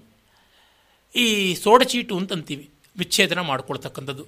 ನಮ್ಮಲ್ಲೆಲ್ಲ ಕಡ್ಡಿ ಮುರಿದು ಹೇಳ್ತೀನಿ, ಆದರೂ ಮಾತು ಕೇಳಲಿಲ್ಲ ಅಂತ. ಕಡ್ಡಿ ಮುರಿಯೋದು ವಿವಾಹ ವಿಚ್ಛೇದನದ ಸಂಕೇತ. ಕುಮಾರವ್ಯಾಸ ಭಾರತದಲ್ಲಿ ಒಂದು ಕಡೆ ಅಭಿಮನ್ಯುವಿನ ಬಿಲ್ಲನ್ನು ಹಿಂದೆಯಿಂದ ಕರ್ಣ ಮುರಿತಾನೆ. ಆಗ ಹೇಳ್ತಾನೆ ಕವಿ, ಜಯಾಂಗನೆ ಕಡ್ಡಿ ಮುರಿದು ಹೋದಂತೆ ಬಿಲ್ಲು ಮುರಿದು ಹೋಯಿತು ಅಂತ. ನಾನು ನಿನ್ನ ಜೊತೆ ಇರೋಲ್ಲ ಅಂತ ಜಯಲಕ್ಷ್ಮಿ ಅಭಿಮನ್ಯುವನ್ನು ಡಿವೋರ್ಸ್ ಮಾಡಿ ಹೋದಂತೆ ಕಡ್ಡಿ ಮುರಿದಂತೆ ಇತ್ತು. ಆ ಬಿಲ್ಲು ಎರಡು ತುಂಡಾದದ್ದು ಅಂತ. ಹೀಗೆ ವಿಚ್ಛೇದನ ಅನ್ನೋದು ಜನಸಾಮಾನ್ಯದಲ್ಲಿ ಯಾವ ಥರ ಇತ್ತು ಅನ್ನೋದು ಕೂಡ ಗೊತ್ತಾಗುತ್ತದೆ. ಮತ್ತು ಕೂಡಾವಳಿ, ಕೂಡಿಕೆ ಅಂತ ಹೇಳ್ತಕ್ಕಂಥ ರೀತಿಯಲ್ಲಿ ಪುನರ್ವಿವಾಹಕ್ಕೂ ಅವಕಾಶ ಇದ್ದದ್ದು ಅಂತ ಗೊತ್ತಾಗುತ್ತದೆ. ಮತ್ತು ಪ್ರಾಪರ್ಟಿ ರೈಟ್ಸ್ ಬಗ್ಗೆ ಬೇಕಾದಷ್ಟು ವಿಚಾರವನ್ನು ಚರ್ಚೆ ಮಾಡ್ತಾನೆ ಕೌಟಿಲ್ಯ. ಅವಳಿಗೆ ಸಂತತಿ ಇದ್ದಾಗ ಹೇಗೆ? ಸಂತತಿಯನ್ನು ಎರಡನೇ ಮನೆಗೆ ಕರ್ಕೊಂಡು ಬರ್ತೀನಿ ಅಂದಾಗ ಅವಳು ತನ್ನ ಸಂಪತ್ತಿಯನ್ನು, ತನ್ನ ಕನ್ಯಾಧನ ಅಂತ ಯಾವುದಿದೆ, ಸ್ತ್ರೀಧನ ಅದನ್ನೆಲ್ಲ ತೊಗೊಂಡು ಬರ್ಬೋದು. ಇಲ್ಲ, ನಾನು ಮಕ್ಕಳು ಬೇಡ, ಏನೂ ಬೇಡ ಅಂದರೆ ದುಡ್ಡನ್ನು ಬಿಟ್ಟು ಹೋಗಬೇಕು, ಗಂಡನ, ಹಳೆ ಗಂಡನ ಪ್ರಾಪರ್ಟಿ. ಈ ಥರದ್ದೆಲ್ಲ ಚರ್ಚೆ ಮಾಡ್ತಾನೆ. ಬಹಳ ಅಬ್ಜೆಕ್ಟಿವ್ ಆಗಿದೆ ಕೌಟಿಲ್ಯರ ದೃಷ್ಟಿ. ಅಂದರೆ ಸುಮ್ಮನೆ ಆದರ್ಶಗಳನ್ನು ಹೇಳಿ ಸುಮ್ಮನೆ ಆಗಲಿಲ್ಲ. ನಮ್ಮ ಪ್ರಾಚೀನ ಭಾರತದಲ್ಲಿ ವಾಸ್ತವಗಳಿಗೂ ಗಮನ ಕೊಟ್ಟು ಅವೆಲ್ಲವನ್ನು ಒಪ್ಪಿಕೊಂಡು ಆದರ್ಶ ಪ್ರಕೃತಿಗೆ ಅನುಕೂಲವಾಗದೇ ಇದ್ದರೆ ಸಂಸ್ಕೃತಿಗೆ ಬೆಲೆ ಇಲ್ಲ. ಪ್ರಕೃತಿ ಅನುರೋಧೇನ ಸಂಸ್ಕೃತಿನ, ಪ್ರಕೃತಿ ಪ್ರತಿರೋಧೇನ, ಪ್ರಕೃತಿಗೆ ವಿರೋಧ ಮಾಡಿಕೊಂಡು ಸಂಸ್ಕೃತಿ ಮಾಡೋಕ್ಕಾಗೋಲ್ಲ. ಪ್ರಾಣಾಯಾಮ ಅಂತ ಅನ್ಬೋದೇ ಹೊರತುನವೇ, ಪ್ರಾಣ ಬಂಧ ಅಂದ್ಬಿಟ್ರೆ ಹೇಳಕ್ಕೆ. ಪ್ರಾಣ ಬಂಧನೇ ಸತ್ಯ ಹೋಗೋದು. ಯಮಯತಿ ಅಂತಂದರೆ ಕಂಟ್ರೋಲ್ಸ್ ಅಂತ ಅರ್ಥ. ಸ್ಥಗಯತಿ ಅಂತ ಅರ್ಥ ಅಲ್ಲ. ಮೂಗಿಡ್ಕೊಂಡು ಬಿಡಿ ಕೊನೆವರೆಗೂ ಅಂದರೆ. ಹಾಗೆ ಆ ರೀತಿಯಾಗಿ ನಮಗೆ ಗೊತ್ತಾಗುತ್ತದೆ ನಿಯಂತ್ರಣ ವ್ಯವಸ್ಥೆ. ಈ ರೀತಿಯಾಗಿ ಪ್ರಕೃತಿಯಿಂದ ಉಸಿರಾಡೋದು ಪ್ರಕೃತಿ. ಅದನ್ನೊಂದು ವ್ಯವಸ್ಥಿತವಾಗಿ ಮಾಡೋದು ಸಂಸ್ಕೃತಿ. ನಡಿಗೆ ಪ್ರಕೃತಿ ಆದರೆ ನಾಟ್ಯ ಸಂಸ್ಕೃತಿ. ಆದರೆ ಎರಡೂ ಕಾಲು ನೆಲದ ಮೇಲೆ ಇಟ್ಕೊಳ್ಳದೆ ಸದಾ ಕುಣಿಯಿರಿ ಅಂತಂದರೆ ಏನು ಕುಣಿಯೋಕ್ಕಾಗತ್ತೆ? ಹೀಗಾಗಿ ನಾವು ಎಷ್ಟೋ ಬಾರಿ ಈ ಕಾಲದಲ್ಲಿ ರಿವೈವಲಿಸಮ್ ಅಂತ ಒಂದು ಹುಚ್ಚು ಬಂದುಬಿಟ್ಟು ಏನೇನೋ ಪ್ರಾಚೀನ ಭಾರತದಲ್ಲಿ ಇತ್ತು ಅಂತ ಅಂದ್ಕೊಂಡು ಏನೆಲ್ಲ ಮಾಡಬೇಕು ಅಂತ ಕೆಲವರು ಏನು ಜ್ಞಾನ ಇರೋದಿಲ್ಲ, ಜ್ಞಾನಾಭಾಸ, ಶಾಸ್ತ್ರಾಭಾಸ, ಜಾಡ್ಯ, ಅದೊಂದು ರೀತಿಯಾಗಿ ಶಬ್ದಶಾರಣ್ಯ ಲಿಟ್ರಲ್ ಆಗಿ ತಗೊಳ್ತಾರೆ. ತಾವು ಕೇಡಾಗಿ ಬೇರೆಯವ್ರಿಗೂ ತೊಂದರೆ ಮಾಡ್ತಾರೆ. ಆ ಥರದ್ದು ಎಷ್ಟೋ ಉಂಟು. ಒದ್ದೆ ಬಟ್ಟೆ ಶ್ರೇಷ್ಠ ಅಂತ. ಎಲ್ಲಿ ಬರ್ತಿದೆ ಒದ್ದೆ ಒದ್ದೆ ಬಟ್ಟೆ ಶ್ರೇಷ್ಠ ಅಂತ? ಆಪಸ್ತಂಭ ಬರೆದಿನ ಆಶ್ವಲಾಯನ ಬರೆದಿದ್ದಾನೆ. ಉಟ್ಕೊಂಡು ಬಿಡೋದು ಉರುಳು ಸೇವೆ ಮಾಡೋದು ಅಷ್ಟೇ ಮೈಯೆಲ್ಲ ಕೊಳಕು, ಮೈಯೆಲ್ಲ ಕಜ್ಜಿ. ಈ ಥರದ ತುಂಬ ಅವಿವೇಕಗಳು ಉಂಟು. ಈ ಥರದ್ದು ಎಷ್ಟೋ ಅನರ್ಥಕಾರಿಯಾದಂಥದ್ದು ಶಾಸ್ತ್ರದ ಹೆಸರಿನಲ್ಲಿ ಮಾಡ್ತಾರೆ. ಆದರೆ ಅದಕ್ಕೆ ಗೌತಮಾದಿಗಳು ಹೇಳೇ ಹೇಳ್ತಾರೆ, ಯದಾರಂಭೆ ಭವೇತ್ ಪೀಡಾ ನಿತ್ಯಂ ತದ್ವರ್ಜಯೇ ಧರ್ಮ ಧರ್ಮ್ಯಮಪಿ ಸೋನಾಯಾಸ ಪ್ರಕೀರ್ತಿತ. ಯಾವುದು ಮೊದಲಿಂದ ಶುರು ಮಾಡಿಕೊಂಡಾಗಲಿಂದ ಕೊನೆವರೆಗೂ ಸಂಕಟವೇ ಆಗ್ತಾ ಇದೆ ಆ ಧರ್ಮ ಅಂತಲೇ ಆದರೂ ಬಿಟ್ಬಿಡಿ ಅಂತ. ಅದೊಂದು ಧರ್ಮ, ಅದನ್ನು ಆತ್ಮಗುಣಗಳಲ್ಲಿ ಒಂದು ಅಂತ ಹೇಳ್ತಾರೆ. ಮನುವೆ ಹೇಳ್ತಾನೆ ಪರಿತ್ಯಜೇತ್ ಅರ್ಥಕಾಮೌ ಯೌಸ್ಯಾತಾಂ ಧರ್ಮವರ್ಜಿತವು ಧರ್ಮಂಚಾಪ್ಯ ಸುಖೋದರ್ಕಂ ಲೋಕವಿಕೃಷ್ಟಮೇವಚ. ಯಾವ ಅರ್ಥಕಾಮಗಳು ಧರ್ಮವಿರುದ್ಧವಾಗಿವೆಯೋ ಅವನು ದೂರ ಇಡಿ. ಯಾವ ಧರ್ಮ ಲೋಕವಿಕೃಷ್ಟ ಧರ್ಮಂಚಾಪಿ ಅಸುಖೋದರ್ಕಂ ಒಂದಿಷ್ಟು ಸುಖನೂ ಕೊಡ್ತಾ ಇಲ್ಲ, ಲೋಕಕ್ಕೂ ಸರಿ ಇಲ್ಲ ತನಗೂ ಇಲ್ಲ, ಲೋಕಕ್ಕೂ ಇಲ್ಲ, ಆ ಥರ ಧರ್ಮನೂ ಬಿಸಾಕಿ ಅಂತಂತಾನೆ ಮನುವೆ. ಆರಂಭದಲ್ಲಿಯೇ ಹೇಳ್ತಾನೆ ಈ ಮಾತನ್ನು. ಅಂದರೆ ಅವರು ಅಬ್ಜೆಕ್ಟಿವ್ ಆಗಿ ಪ್ರಾಕ್ಟಿಕಲ್ ಆಗಿ ಯೋಚನೆ ಮಾಡಿದ್ರು. ಅವರ ಆಲೋಚನೆಗಳಲ್ಲಿ ಕೆಲವು ಆಚರಣೆಗಳಲ್ಲಿ ಈ ಹೊತ್ತಿಗೆ ಹೊಂದಿಕೆ ಆಗದೆ ಇರೋದು ತಪ್ಪು ಅಂತ ಅನಿಸುವು ಇರಬಹುದು. ಆದರೆ ಆ ಕಾಲಕ್ಕಂತೂ ಒಂದಿಷ್ಟು ಹೊಂದಿಕೆ ಆಗಿದ್ದು, ಮತ್ತು ಇದೊಂದು ವಿಕಾಸ ಶ್ರೇಣಿಯಲ್ಲಿ ಬಂದಿದ್ದೇವೆ. ಇವತ್ತಿಗಾದರೂ ನಮ್ಮ ಕಾನ್ಸ್ಟಿಟ್ಯೂಷನ್ ಪರಿಪೂರ್ಣ ಅಂತ, ನಮ್ಮ ಜನ ಎಲ್ಲ ಸ್ವರ್ಗದಲ್ಲಿದ್ದಂತೆ ಅಂತ ಏನೂ ಇಲ್ಲ. ಅದನ್ನು ನೋಡಿದಾಗ ನಮ್ಮ ಪರಂಪರೆ ಬಗ್ಗೆ ಪ್ರಾಮಾಣಿಕವಾದ ಒಂದು ದೃಷ್ಟಿ ಗೊತ್ತಾಗುತ್ತದೆ. ದಾಂಪತ್ಯವನ್ನು ಇಷ್ಟು ಕಾಲ ಹೇಗೆ ಉಳಿಸ್ಕೊಂಡು ಬಂದರು ಅನ್ನುವುದು ಕೂಡ ಗೊತ್ತಾಗುತ್ತದೆ. ನೋಡಿ ಈಚೆಗೆ ನಮ್ಮ ದಾಂಪತ್ಯಕ್ಕೆ ಬಂದ ದೊಡ್ಡ ಸವಾಲು ಏನಂತಂದರೆ economic freedom has cost the institution of marriage ಆರ್ಥಿಕ ಸ್ವಾತಂತ್ರ್ಯ ಕುಟುಂಬವನ್ನು ಪುಡಿ ಪುಡಿ ಮಾಡಿಬಿಟ್ಟಿದೆ. ಬಹಳ ಸುಲಭವಾಗಿ ನಮಗೆ ಗೊತ್ತಾಗುತ್ತೆ. ಮೊದಲಾದರೆ ಹೆಂಡತಿಗೆ ಅಸಹಾಯಕತೆ ಇದ್ದಿದ್ದರಿಂದ ಹೆಂಗೋ ಬಾಯಿ ಮುಚ್ಕೊಂಡಿದ್ದು ಬಿಡ್ತಾ ಇದ್ಲು. ಈಗ ನಾನು ನಿನಗಿಂತ ಚೆನ್ನಾಗಿ ಸಂಪಾದಿಸ್ತೀನಿ, ತೆಪ್ಪಿಗಿರು ಅಂತ ಹೇಳುವ ಶಕ್ತಿ ಬಂದಿದೆ. ಅದು ಒಂದು ಪಾಯಿಂಟಿಂದ ಕುಟುಂಬ ಅನ್ನುವುದೆಲ್ಲ ಕುಸ್ತು ಹೋಗ್ಬಿಡ್ತಾ ಇದೆ. ಅರೆ, ಹಿಂದೇನು ಎಕನಾಮಿಕ್ ಫ್ರೀಡಮ್ ತಕ್ಕ ಮಟ್ಟಿಗೆ ಇತ್ತು. ಆಗಲೂ ಕುಸಿದು ಬೀಳಲಿಲ್ಲ ಯಾಕೆ ಅಂದರೆ ಹ್ಯೂಮನ್ ಇನ್ನೆವಿಟಬಿಲಿಟಿ ತುಂಬ ಇತ್ತು. ಇಬ್ಬರು ಒಟ್ಟಿಗೆ ಸೇರಿ they use to produce money they use to produce prosperity by joint effort ಈಗ ಹಾಗಿಲ್ಲ. ಅವನೆಲ್ಲೋ ಕೆಲಸ ಮಾಡ್ತಾನೆ, ಇವಳೆಲ್ಲೋ ಕೆಲಸ ಮಾಡ್ತಾಳೆ. ನಿನ್ನ ಕೆಲಸಕ್ಕೂ ನನ್ನ ಕೆಲಸಕ್ಕೂ ತಲೆ ಬುಡ ಸಂಬಂಧ ಇಲ್ಲ ಅಂದಾಗ ಯಾವ ರೀತಿಯಲ್ಲೂ ಇಲ್ಲವಲ್ಲ ಹಿಂದೆ ಹಾಗಿರಲಿಲ್ಲವಾದ್ದರಿಂದ ಒಟ್ಟಿಗೆ ಕೆಲಸ ಮಾಡೋದು. ಆ ಅರ್ಥದಲ್ಲಿ ನೋಡಿದಾಗ ನಮ್ಮ ದಾಂಪತ್ಯ ವ್ಯವಸ್ಥೆ ಕುಸಿತಾ ಇರೋದಕ್ಕೆ ಮುಖ್ಯ ಕಾರಣ ಇಂಟ್ರ್ಯಾಕ್ಟಿವ್ ಆಗಿಲ್ಲದೆ ಇರೋದು. ಜಾಯಿಂಟ್ ಎಫರ್ಟಿಂದ ಹೆಚ್ಚಿನ ಸಂಪತ್ತಿಯನ್ನು ಉಂಟು ಮಾಡ್ತಾ ಇಲ್ಲ. ಅದೇ ನೋಡಿ, ಇವತ್ತಿಗೂ ಬಿಸ್ನೆಸ್ ಫ್ಯಾಮಿಲೀಸಲ್ಲಿ ಫ್ಯಾಮಿಲಿ ಟೈಸ್ ಗಟ್ಟಿಯಾಗಿದೆ. ಈ ಒಂದು ಗುಜರಾತಿ ಕುಟುಂಬಗಳನ್ನು ತೆಗೆದುಕೊಂಡ್ರೆ ಸಾಕು, ಮಾರ್ವಾಡಿ ಕುಟುಂಬಗಳನ್ನು ತೆಗೆದುಕೊಂಡ್ರೆ ಸಾಕು, ಗಟ್ಟಿಯಾಗಿರ್ತಕ್ಕಂಥದ್ದು. ಕೃಷಿಕರಲ್ಲಿ ಸ್ವಲ್ಪ ಮಟ್ಟಿಗೆ ಇದೆ. ಎಲ್ಲಿ ಒಟ್ಟಿಗೆ ದುಡಿತಾರೋ ಅಲ್ಲಿ. ಹಾಗಲದೆ ಇದ್ದರೆ ಆಗುವಂಥದ್ದಲ್ಲ. ಅಂದರೆ ಒಟ್ಟು ಸೇರಬೇಕು. ಹೆಚ್ಚೆಚ್ಚು ಓವರ್ಲ್ಯಾಪ್ ಆಗ್ತಾ ಇರಬೇಕು ಆಸಕ್ತಿಗಳು ಅಂತ ಗೊತ್ತಾಗುತ್ತದೆ. ಇದನ್ನು ಮತ್ತೆ ಮತ್ತೆ ಆ ಸಪ್ತಪದಿಯಲ್ಲಿ ನಾವು ನೋಡ್ತೀವಿ. ಈಗ ವಿವಾಹದ ಕಡೆಗೆ ಮತ್ತೆ ಬಂದಾಗ ಸಮಯಾವ ಸಂಕಲ್ಪಾವಹೈ ಸಂಪ್ರಿಯೋ ರೋಚಿಷ್ಣು ಸುಮನಸ್ಯ ಮಾನೋ ಅಂತ ವೇದದಲ್ಲಿ ನಾವು ಒಟ್ಟಿಗೆ ಸಂಕಲ್ಪ ಮಾಡೋಣ. ಒಟ್ಟಿಗೆ ಬೆಳಗುವಂತೆ ನಾವು ಸಂತೋಷವಾಗಿ ಪರಸ್ಪರ ಪ್ರೀತಿಯನ್ನು ಇಟ್ಕೊಳ್ಳೋಣ. ಪರಸ್ಪರ ಮನಸ್ಸಿನ ಪ್ರಫುಲ್ಲತೆಯನ್ನು ಇಟ್ಕೊಳ್ಳೋಣ ಅನ್ನುವ ದ್ವಿವಚನದಲ್ಲಿ ಒಟ್ಟೊಟ್ಟಿಗೆ ಮಾಡಬೇಕಾದದ್ದು ಅನ್ನುವ ಮಾತುಗಳನ್ನೇ ನಾವು ವಿವಾಹ ಮಂತ್ರಗಳಲ್ಲಿ ನೋಡ್ತೀವಿ. ಮತ್ತು ಇದಕ್ಕೆ ವಿಶ್ವಂಭರ, ಪಂಚಭೂತ, ಸಾಕ್ಷಿಣ ಸರ್ವದೇವತಾ, ಎಲ್ಲ ದೇವತೆಗಳು, ಎಲ್ಲ ಪಂಚಭೂತಗಳು ಭೂಮಿ ಇದು ಸಾಕ್ಷಿಯಾಗಿದೆ ಅಂತ. ಅಂದರೆ ಇವರಿಬ್ಬರು ಮದುವೆ ಆಗೋದಕ್ಕೆ ಇಷ್ಟೆಲ್ಲ ಜನ ಸಾಕ್ಷಿ ಬೇಕಾ ಅಂದರೆ ಅಷ್ಟು ಜನರ ಕಣ್ಣು ನಮ್ಮ ಮೇಲಿದೆ. ಅವರ ನಿರೀಕ್ಷೆಗಳು ನಮ್ಮ ಮೇಲೆ ಇವೆ ಎನ್ನುವ ಒಂದು ಬಾಧ್ಯತೆ ನಮಗಿರಬೇಕು. We are answerable to so many things ಅಂತ ಬಂದಾಗ ಆಂತರಿಕವಾದ ಕ್ಷೋಭೆಗಳನ್ನು ಒಂದಷ್ಟು ಕಡಿಮೆ ಮಾಡ್ಕೊಳ್ಳೋಕ್ಕಾಗುತ್ತದೆ ಅಂತ. ವಿವಾಹದಲ್ಲಿ ಹೃದಯ ಸ್ಪರ್ಶ ಅಂತ ಒಂದುಂಟು. ಎದೇ ತದ್ಹೃದಯಂ ತವ ತದೇ ತದ್ಹೃದಯಂ ಮಮ ಇದೇ ತದ್ಹೃದಯಂ ಮಮ ತದೇ ತದ್ಹೃದಯಂ ತವ ಅಂತ. ನಿನ್ನ ಹೃದಯ ನನ್ನದು, ನನ್ನ ಹೃದಯ ನಿನ್ನದು ಅಂತ. ಹೀಗೆ ಎರಡೂ ರೀತಿಯಿಂದಲೂ ಹೇಳ್ಕೊಳ್ತಕ್ಕಂಥದ್ದಾಗುತ್ತದೆ. ಈ ಹೆಸರುಗಳು ನೋಡಿದ್ರೆ ಗೊತ್ತಾಗುತ್ತೆ. ವಿವಾಹ ಅಂತಂದರೆ ಒಟ್ಟಿಗೆ ಹೊರತಕ್ಕಂಥದ್ದು ಅಂತ. ಅದಕ್ಕೆ ಕೆಲವರು ಹೇಳ್ತಾರೆ, ಹುಡುಗಿನ ಹೊತ್ಕೊಂಡು ಬಂದ್ಬಿಡ್ತಾ ಇದ್ರು, ಅದರಿಂದ ವಿವಾಹ ಅಂತ ಬಂತು ಅಂತ. ಆವಾಹ ಅಂತಲೂ ಇದೆಯಲ್ಲಪ್ಪ, ಅದಕ್ಕೇನಂತೀರ? ಕರ್ಕೊಳ್ಳೋದು, ಬರಮಾಡ್ಕೊಳ್ಳೋದು ಅಂತ ಅರ್ಥ ಇದೆಯಲ್ಲ? ಪಾಣಿಗ್ರಹಣ ಅಂತಲೂ ಇದೆಯಲ್ಲ, ಅದಕ್ಕೇನು?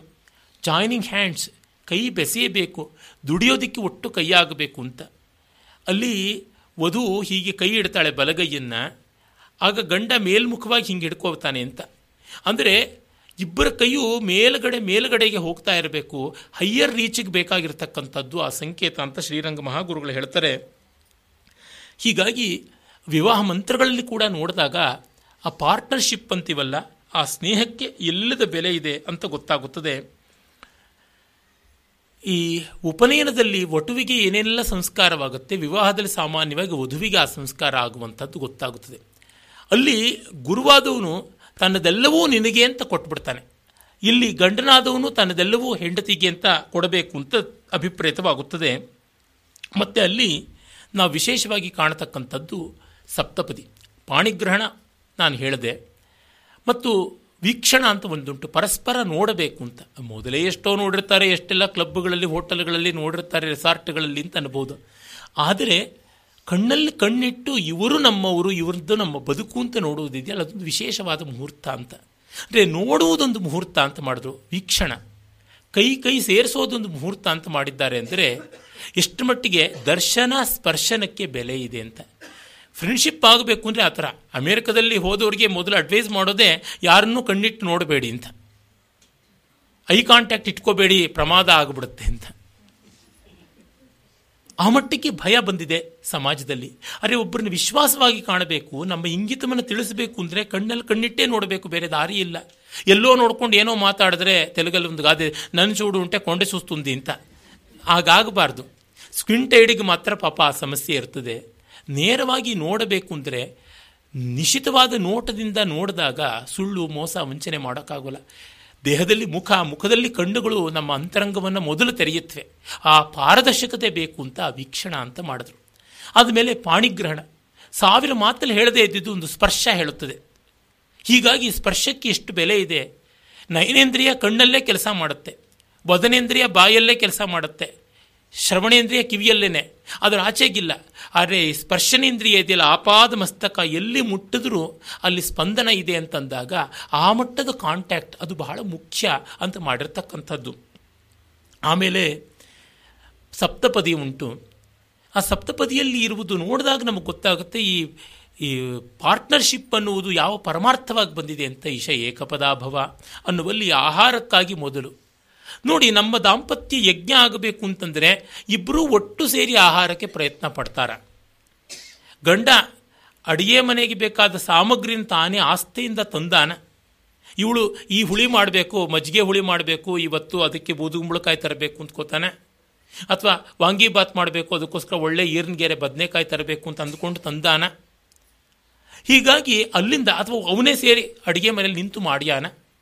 ಇದು ಬಹಳ ಬೇಕು. ಆಹಾರ ಒಟ್ಟಿಗೆ ಅಡಿಗೆ ಮನೆಯಿಂದ ಬರುವಷ್ಟು ಅದ್ವೈತ ಇನ್ನೆಲ್ಲಿಯೂ ಬರೋಲ್ಲ. ಪರಸ್ಪರ ಇಂಟ್ರ್ಯಾಕ್ಷನ್ಗೆ ಅಡುಗೆ ಮನೆಯಷ್ಟು ಒಳ್ಳೆಯ ಜಾಗ ಇನ್ಯಾವುದೂ ಇಲ್ಲ ಅಂತ ನನಗನ್ಸುತ್ತೆ. ಈ ಬೇರೆ ಬೇರೆ ಎಂ ಎನ್ ಸಿಗಳಲ್ಲೆಲ್ಲ ಸ್ಟಾಫ್ಗೆ ಮೊರೇಲ್ ಬೂಸ್ಟ್ ಮಾಡಬೇಕು, ಒಳ್ಳೆ ಚೆನ್ನಾಗಿರ್ತಕ್ಕಂಥ ಅನ್ಯೋನ್ಯತೆ ಬರಬೇಕು ಅಂತ ಯಾವುದೋ ಸ್ವಿಮ್ಮಿಂಗ್ ಪೂಲು ಯಾವುದೋ ಸುಡುಗಾಡು ಇರೋ ಜಾಗಕ್ಕೆ ಕರ್ಕೊಂಡು ಹೋಗ್ತಾರೆ. ನೀವೆಲ್ಲ ಒಟ್ಟಿಗೆ ಸೇರಿ ಅಡುಗೆ ಮಾಡ್ಕೊಂಡು ಬದುಕಿ ಅಂತ ಮಾತ್ರ ಎಂದೂ ಮಾಡೋದಿಲ್ಲ. ಹೀಗಾಗಿ ಒಟ್ಟು ಪಾಕ ಇದೆಯಲ್ಲ, ಅದು ಇಶ ಏಕಪದಾಭವ ಆಹಾರಕ್ಕಾಗಿ ಮೊದಲ ಹೆಜ್ಜೆ ಅಂದರೆ ಸುಮ್ಮನೆ ಹೆಜ್ಜೆ ಇಟ್ಬಿಡೋದಲ್ಲ. ಒಂದಷ್ಟು ಅವಳಿಗೆ ಇವನು ಅಡುಗೆ ಮಾಡೋದು, ಇವಳಿಗೆ ಅವಳು ಅವಳು ಅಡುಗೆ ಮಾಡೋದಲ್ಲ. ಇಬ್ಬರು ಒಟ್ಟಿಗೆ ಅಡುಗೆ ಮಾಡ್ಕೊಳ್ಳೋದು ಇರುತ್ಯ. ಅದು ತುಂಬ ಚೆನ್ನಾಗಿರುತ್ತೆ. ಯಾವ ಮನೆಗಳಲ್ಲಿ ಒಟ್ಟಿಗೆ ಸೇರಿ ಅಡುಗೆ ಮಾಡ್ಯಾರೋ, ಆ ಮನೆಗಳಲ್ಲಿ ಹೆಚ್ಚಿನ ಬಾಂಧವ್ಯ ಇರ್ತದೆ ಅಂತ ಅನ್ಸುತ್ತೆ. ಸಾವಿರ ಮಾತುಗಳು ಬರ್ತವೆ ಮಾತಾಡದೆ, ಸಂವಾದನ ಮಾಡದೆ ಹೇಗೆ ಆಗ್ತಕ್ಕಂಥದ್ದು? ಪ್ರಭ್ರವಾಮ ಶರದಶ್ಯತಮ್ ಅಂತ ವೇದ ಹೇಳ್ತು. ನಾವು ಜೋರಾಗಿ ಮಾತಾಡ್ಕೊಂಡು ನೂರು ಕಾಲ ಇರೋಣ ಅಂತ. ಅದು ಅಷ್ಟು ಬೆಲೆ ಕೊಡ್ತು. ಯಾಕೆಂದರೆ ಏನು ಮಾತಿಲ್ಲದೆ ಇದ್ದರು ಎಂಥ ಮಾತು ಬಿಟ್ಟವರು ಅಡುಗೆ ಮನೇಲಿ ಮಾತಿಲ್ಲದೆ ಇರೋಕ್ಕಾಗುತ್ತಾ? ಉಪ್ಪೆಲ್ಲಿದೆ ಹುಣಸೆಹಣ್ಣು ಎಲ್ಲಿದೆ? ಕೊಬ್ಬರಿ ಜಾಸ್ತಿ ತುರಿಬೇಕು, ತರಕಾರಿ ದಪ್ಪಗೆ ಹೆಚ್ಚಿದ್ದಾಯಿತು ಅಂತ ಇಷ್ಟಾದರೂ ವ್ಯವಹಾರದ ಮಾತು ಬಂದು ಬಿಗುಮಾನ ಬಿಡಲ್ವಾ? ಆಮೇಲೆ ರಾಯಸ್ಪೋಷಾಯ ದ್ವಿಪದಾಭವ. ದುಡ್ಡು ಕಾಸಿನಲ್ಲಿ ಎರಡನೇ ಹೆಜ್ಜೆ ಅಂತ, ಸಂಪತ್ತಿಗೆ. ಬ್ಯಾಂಕ್ ಬ್ಯಾಲೆನ್ಸ್ ಮೊದಲಾದವು ತೆರೆದ ಮನಸ್ಸನ್ನು ಇಟ್ಟುಕೊಳ್ಬೇಕು ಅಂತ. ನಮ್ಮ ಧರ್ಮಶಾಸ್ತ್ರದಲ್ಲಂತೂ ಒಂದು ದಾನ ಗಂಡ ಕೊಡಬೇಕು ಅಂದರೆ ಹೆಂಡತಿ ಒಂದು ಉದ್ರಣೆ ನೀರು ಹಾಕಬೇಕು. ನಾನು ಹೇಳ್ತಾ ಇರ್ತೀನಿ, ಆ ಹೈಯೆಸ್ಟ್ ಅಥಾರಿಟಿ ಸಿಗ್ನೇಚರ್ ಅದು ಇಲ್ಲದೆ ಇದ್ರೆ ಚೆಕ್ ಬೌನ್ಸ್ ಆಗುತ್ತಪ್ಪ. ನಿಮ್ಮ ಹೆಂಡತಿ ಕೈನಲ್ಲಿ ಹಾಕಿಸಿ ಒಂದು ಉದ್ರಣೆ ನೀರು ಅಂತ ಹೇಳ್ತಿರ್ತೀನಿ. ಅಂದರೆ ಆಕೆ ನಾನು ಒಪ್ಪಿದ್ದೀನಿ ಅಂತ ಸುಮ್ಮನೆ ಬಂದು ಹಾಕೋದಿಲ್ಲ ನನಗೆ ಗೊತ್ತಿದೆ ನೀನು ಅರ್ಥಪೂರ್ಣವಾಗಿ ಮಾಡ್ತಿದ್ದೆ ಅಂತ ಅಗ್ರೀಡ್ ಅಂತ. ಹೀಗಾಗಿ ಅದಕ್ಕೆ ದಾನಕ್ಕೆ ಇನ್ನು ಮೋಕ್ಷಣವಾಗಿಲ್ಲ ಅಂತ ಶಾಸ್ತ್ರ ಬಳಸ್ತಾರೆ. ದಾನಕ್ಕೆ ಪ್ರತಿಮೋಕ್ಷವಾಗಬೇಕು ಅಂದರೆ ಹೆಂಡತಿ ಬಂದು ಉದ್ದರಣೆ ನೀರು ಹಾಕಬೇಕು, ಆಗ ಪೂರ್ತಿ ಕನ್ಸೆಂಟ್ ಬಂತು ಅಂತ. ಅದು ರಾಯಸ್ಪೋಷಾಯ ದ್ವಿಪದಾಭವ. ಸಂಪಾದನೆಯಲ್ಲೂ ಅಷ್ಟೇ ಪ್ಲ್ಯಾನ್ಸ್ ಮಾಡ್ಕೊಳ್ಳೋದಕ್ಕೆ ಒಟ್ಟಿಗೆ ಮಾಡಿಕೊಳ್ಳಬೇಕು. ಯಾವುದೇ ಒಂದು ಆಲೋಚನೆ ಮಾಡುವಾಗ ಕಾನ್ಫಿಡೆನ್ಸಿಗೆ ತಗೊಳ್ಬೇಕು. ಮತ್ತು ಊರ್ಜೆ ತ್ರಿಪದಾಭವ. ಈ ಆಹಾರವಾಗಲಿ, ಈ ಸಂಪತ್ತಿ ಆಗಲಿ ಶಕ್ತಿ ಕೊಡಬೇಕು ಅದು ಊರ್ಜೆ. ಶಕ್ತಿ ಕೊಡದೇ ಇದ್ದರೆ ಇಲ್ಲ, ಬದಲಾವಣೆ ಮಾಡಿಕೊಳ್ಬೇಕು ಅಂತ. ಮತ್ತು ಮನೋಬಲ ಎಲ್ಲ ಬರತಕ್ಕಂಥದ್ದು ಅಲ್ಲಿಂದ ಆಮೇಲೆ ಮಾಯೋಭವ ಅದಾದ್ಮೇಲೆ ಒಬ್ರಿಗೊಬ್ರು ಚೆನ್ನಾಗಿರೋದು. ಇಷ್ಟಾದ್ಮೇಲೆ ಬ್ಯೂಟಿ ಪಾರ್ಲರ್ಗೆ ಹೋದರೆ ಪರವಾಗಿಲ್ಲ, ಹೋಗದೆ ಇದ್ರೂ ಪರವಾಗಿಲ್ಲ. ಪರಸ್ಪರ ಒಬ್ಬರಿಗಿನ್ನೊಬ್ರು ಚೆನ್ನಾಗಾಗೋದು ಇಂಟ್ರ್ಯಾಕ್ಷನ್ನಿಂದ ಒಬ್ಬರನ್ನ ತುಂಬ ಒಳ್ಳೆ ಆತ್ಮೀಯವಾಗಿ ತುಂಬ ಕಾಲ ನೋಡ್ತಾ ಇದ್ರೆ ಅವರ ಕುರೂಪ ನಮಗೆ ಕಾಣಿಸೋದಿಲ್ಲ. ಯಾವಾಗಲೂ ಒಮ್ಮೆ ನೋಡಿದಾಗ ಅಷ್ಟು ಇಂಟ್ರ್ಯಾಕ್ಷನ್ ಇಲ್ಲದಿದ್ರೆ ಅವ್ರಿಗೇನೋ ಮೂಗು ಸ್ವಲ್ಪ ದಪ್ಪ ಇದೆ ಅನಿಸುತ್ತೆ, ಏನೋ ಎಣ್ಣೆ ಬಣ್ಣ ಎಣ್ಣೆ ಕೆಂಪು ಬಣ್ಣ ಅನ್ಸುತ್ತೆ, ಈ ಥರದ್ದೇನೆ ಬರ್ತಾ ಇರುತ್ತೆ ಹೊರತು ಬೇರೆದು ಬರೋದಿಲ್ಲ. ಇಂಟ್ರಾಕ್ಷನ್ನಿಂದ ಅವರು ಬೇರೆ ಟ್ಯಾಲೆಂಟ್ಸ್ ಗೊತ್ತಾದಂತೆ ಇವುಗಳು ಬೇರೆ ಉಪೇಕ್ಷೆ ಆಗ್ತಾ ಹೋಗುತ್ತದೆ. ಆಗ ಚೆನ್ನಾಗಿ ಕಾಣಿಸ್ತಾರೆ. ಮಾಯೋಭವ ಚತುಷ್ಪದಾಭವ. ಆಮೇಲೆ ಬರ್ತಕ್ಕಂಥದ್ದು ಸಂತತಿ, ಇದು ಪ್ರಜಾಭ್ಯ, ಪಂಚಪದಾಭವ. ಯಾವಾಗ ಮಕ್ಕಳನ್ನು ಮಾಡ್ಕೊಳ್ಬೇಕು ಅಂದರೆ ಇದು ನಾಲ್ಕು ಆದಮೇಲೆ ಅಂತ. ಅಂದರೆ ಇಬ್ಬರೂ ಸೇರಿ ಆಹಾರಕ್ಕೆ, ಇಬ್ಬರೂ ಸೇರಿ ಸಂಪತ್ತಿಗೆ, ಇಬ್ಬರೂ ಸೇರಿ ಪರಸ್ಪರ ಪ್ರೀತಿ, ವಿಶ್ವಾಸಗಳಿಗೆ ಮೈಗೂಡಿಸಿಕೊಂಡ ಮೇಲೆ ಆಗಬೇಕಾದದ್ದು. ಅಂತಂದಾಗ ಸಂತತಿಗೆ ಆ ಆಂಬಿಯನ್ಸ್ ಇಲ್ಲದೆ ಇದ್ದರೆ ತುಂಬ ಅನರ್ಥ ಆಗುತ್ತದೆ. ಹೀಗಾಗಿ ಎಷ್ಟೋ ಬಾರಿ ಮಕ್ಕಳು ತಂದೆ ತಾಯಿ ಜಗಳದಲ್ಲಿ ಮೂರ ಬಟ್ಟೆ ಆಗ್ಬಿಡೋದು ಉಂಟಲ್ಲ, ಅದು ತಪ್ಪಬೇಕು ಅಂದರೆ ಈ ನಾಲ್ಕು ಹೆಜ್ಜೆಗಳು ಚೆನ್ನಾಗಾಗಿರಬೇಕು ಆಗ ದಾಂಪತ್ಯ ಯಜ್ಞ ಸೊಗಸಾಗುತ್ತದೆ ಎನ್ನುವ ತಾತ್ಪರ್ಯ. ಅಲ್ಲಿ ಏನೋ ಪುರೋಹಿತರು ಹೇಳ್ಕೊಂಡು ಹೋಗ್ತಾರೆ, ಇವರು ಏನೋ ಮಾಡ್ಕೊಂಡು ಹೋಗ್ತಾರೆ ಅಂತಲ್ಲದೆ ನಿಂತು ನಿಂತು ನೋಡ್ಕೊಂಡು ಬಂದರೆ ಗೊತ್ತಾಗುತ್ತದೆ. ಆಮೇಲೆ ಋತುಭ್ಯ ಷಟ್ಪದಾಭವ. ಒಳ್ಳೆ ಕಾಲ ಕಳಿಬೇಕು. ಮಕ್ಕಳನ್ನು ಕರ್ಕೊಂಡು ಮನೆಯವರೆಲ್ಲ ಪ್ರಯಾಣಗಳಿಗೆ ಹೋಗಬೇಕು, ಪ್ರವಾಸಗಳಿಗೆ ಹೋಗಬೇಕು, ಒಳ್ಳೆ ಕಾಲ ಕಾಣಬೇಕು, ಋತುಗಳು ಎಲ್ಲ ಋತುಗಳನ್ನು ಅನುಭವಿಸಬೇಕು ಅಂತ. ಎಷ್ಟು ಜನ ಮನೆ ಮುಂದೆ ಮಳೆನಲ್ಲಿ ಒಂದು ವಾಕ್ ಹೋಗಿ ಬರ್ತಾರೆ, ಒಂದು ಬೇಸಿಗೆನಲ್ಲಿ ಯಾವುದೋ ಒಂದು ಹಿಲ್ ಸ್ಟೇಷನ್ಗೆ ಹೋಗಿ ಬರ್ತಾರೆ. ಎಲ್ಲಿ ಮಾಡೋದುಂಟು? ಒಂದು ಕಬ್ಬನ್ ಪಾರ್ಕ್ ಲಾಲ್ಬಾಗು ಕೂಡ ಆ ಹೂಗಳು ಬಿಟ್ಟ ಕಾಲದಲ್ಲಿ ಹೋಗಿ ನೋಡಲ್ಲ, ಆ ಮರ ಯಾವುದಂತ ನೋಡಲ್ಲ, ಗಿಡ ಯಾವುದಂತ ನೋಡಲ್ಲ. ನಿಮ್ಮ ಅತ್ತೆ ಬಂದಾಗ ನೀನು ಯಾತಕ್ಕೆ ಹಿಂಗೆ ಮಾಡಿದೆ? ನಮ್ಮಮ್ಮ ಬಂದಾಗ ನೀನು ಯಾಕೆ ಹಿಂಗೆ ಮಾಡಲಿಲ್ಲ? ಅಲ್ಲಿ ಇದೇನೇ ಜಗಳ ಆಡ್ಕೊಂಡಿದ್ದರೆ ಏನೂ ನಡೆಯುವಂಥದ್ದಲ್ಲ. ಆ ಪ್ರಕೃತಿಯ ವ್ಯತ್ಯಾಸಗಳನ್ನು ಕಾಣ್ತಾರ ಆಗಬೇಕು. ಆಗ ಸ್ನೇಹ ಬರುತ್ತೆ. ಸುಮ್ಮನೆ ವಿಶಲ್ ಬಿ ಫ್ರೆಂಡ್ಸ್ ಅಂತ ಕೈ ಕುಲ್ಕಿದ್ರೆ ಬರುವಂಥದ್ದಲ್ಲ. ಈ ನನಗೆ ಎಷ್ಟು ಫ್ರೆಂಡ್ಸ್ ಇದ್ದಾರೆ ಅಂತ ಫೇಸ್ಬುಕ್ಕಲ್ಲಿ ಹೇಳಿದ್ರೆ ಏನೂ ಇಲ್ಲ. ಅದು ಮಾಸ್ ಬುಕ್ ಅಷ್ಟೇ ಹಾಗಾಗಿ ಸಖಾ ಸಪ್ತಪದ ಅಭಾವ ಆಗ ಆಗುತ್ತದೆ.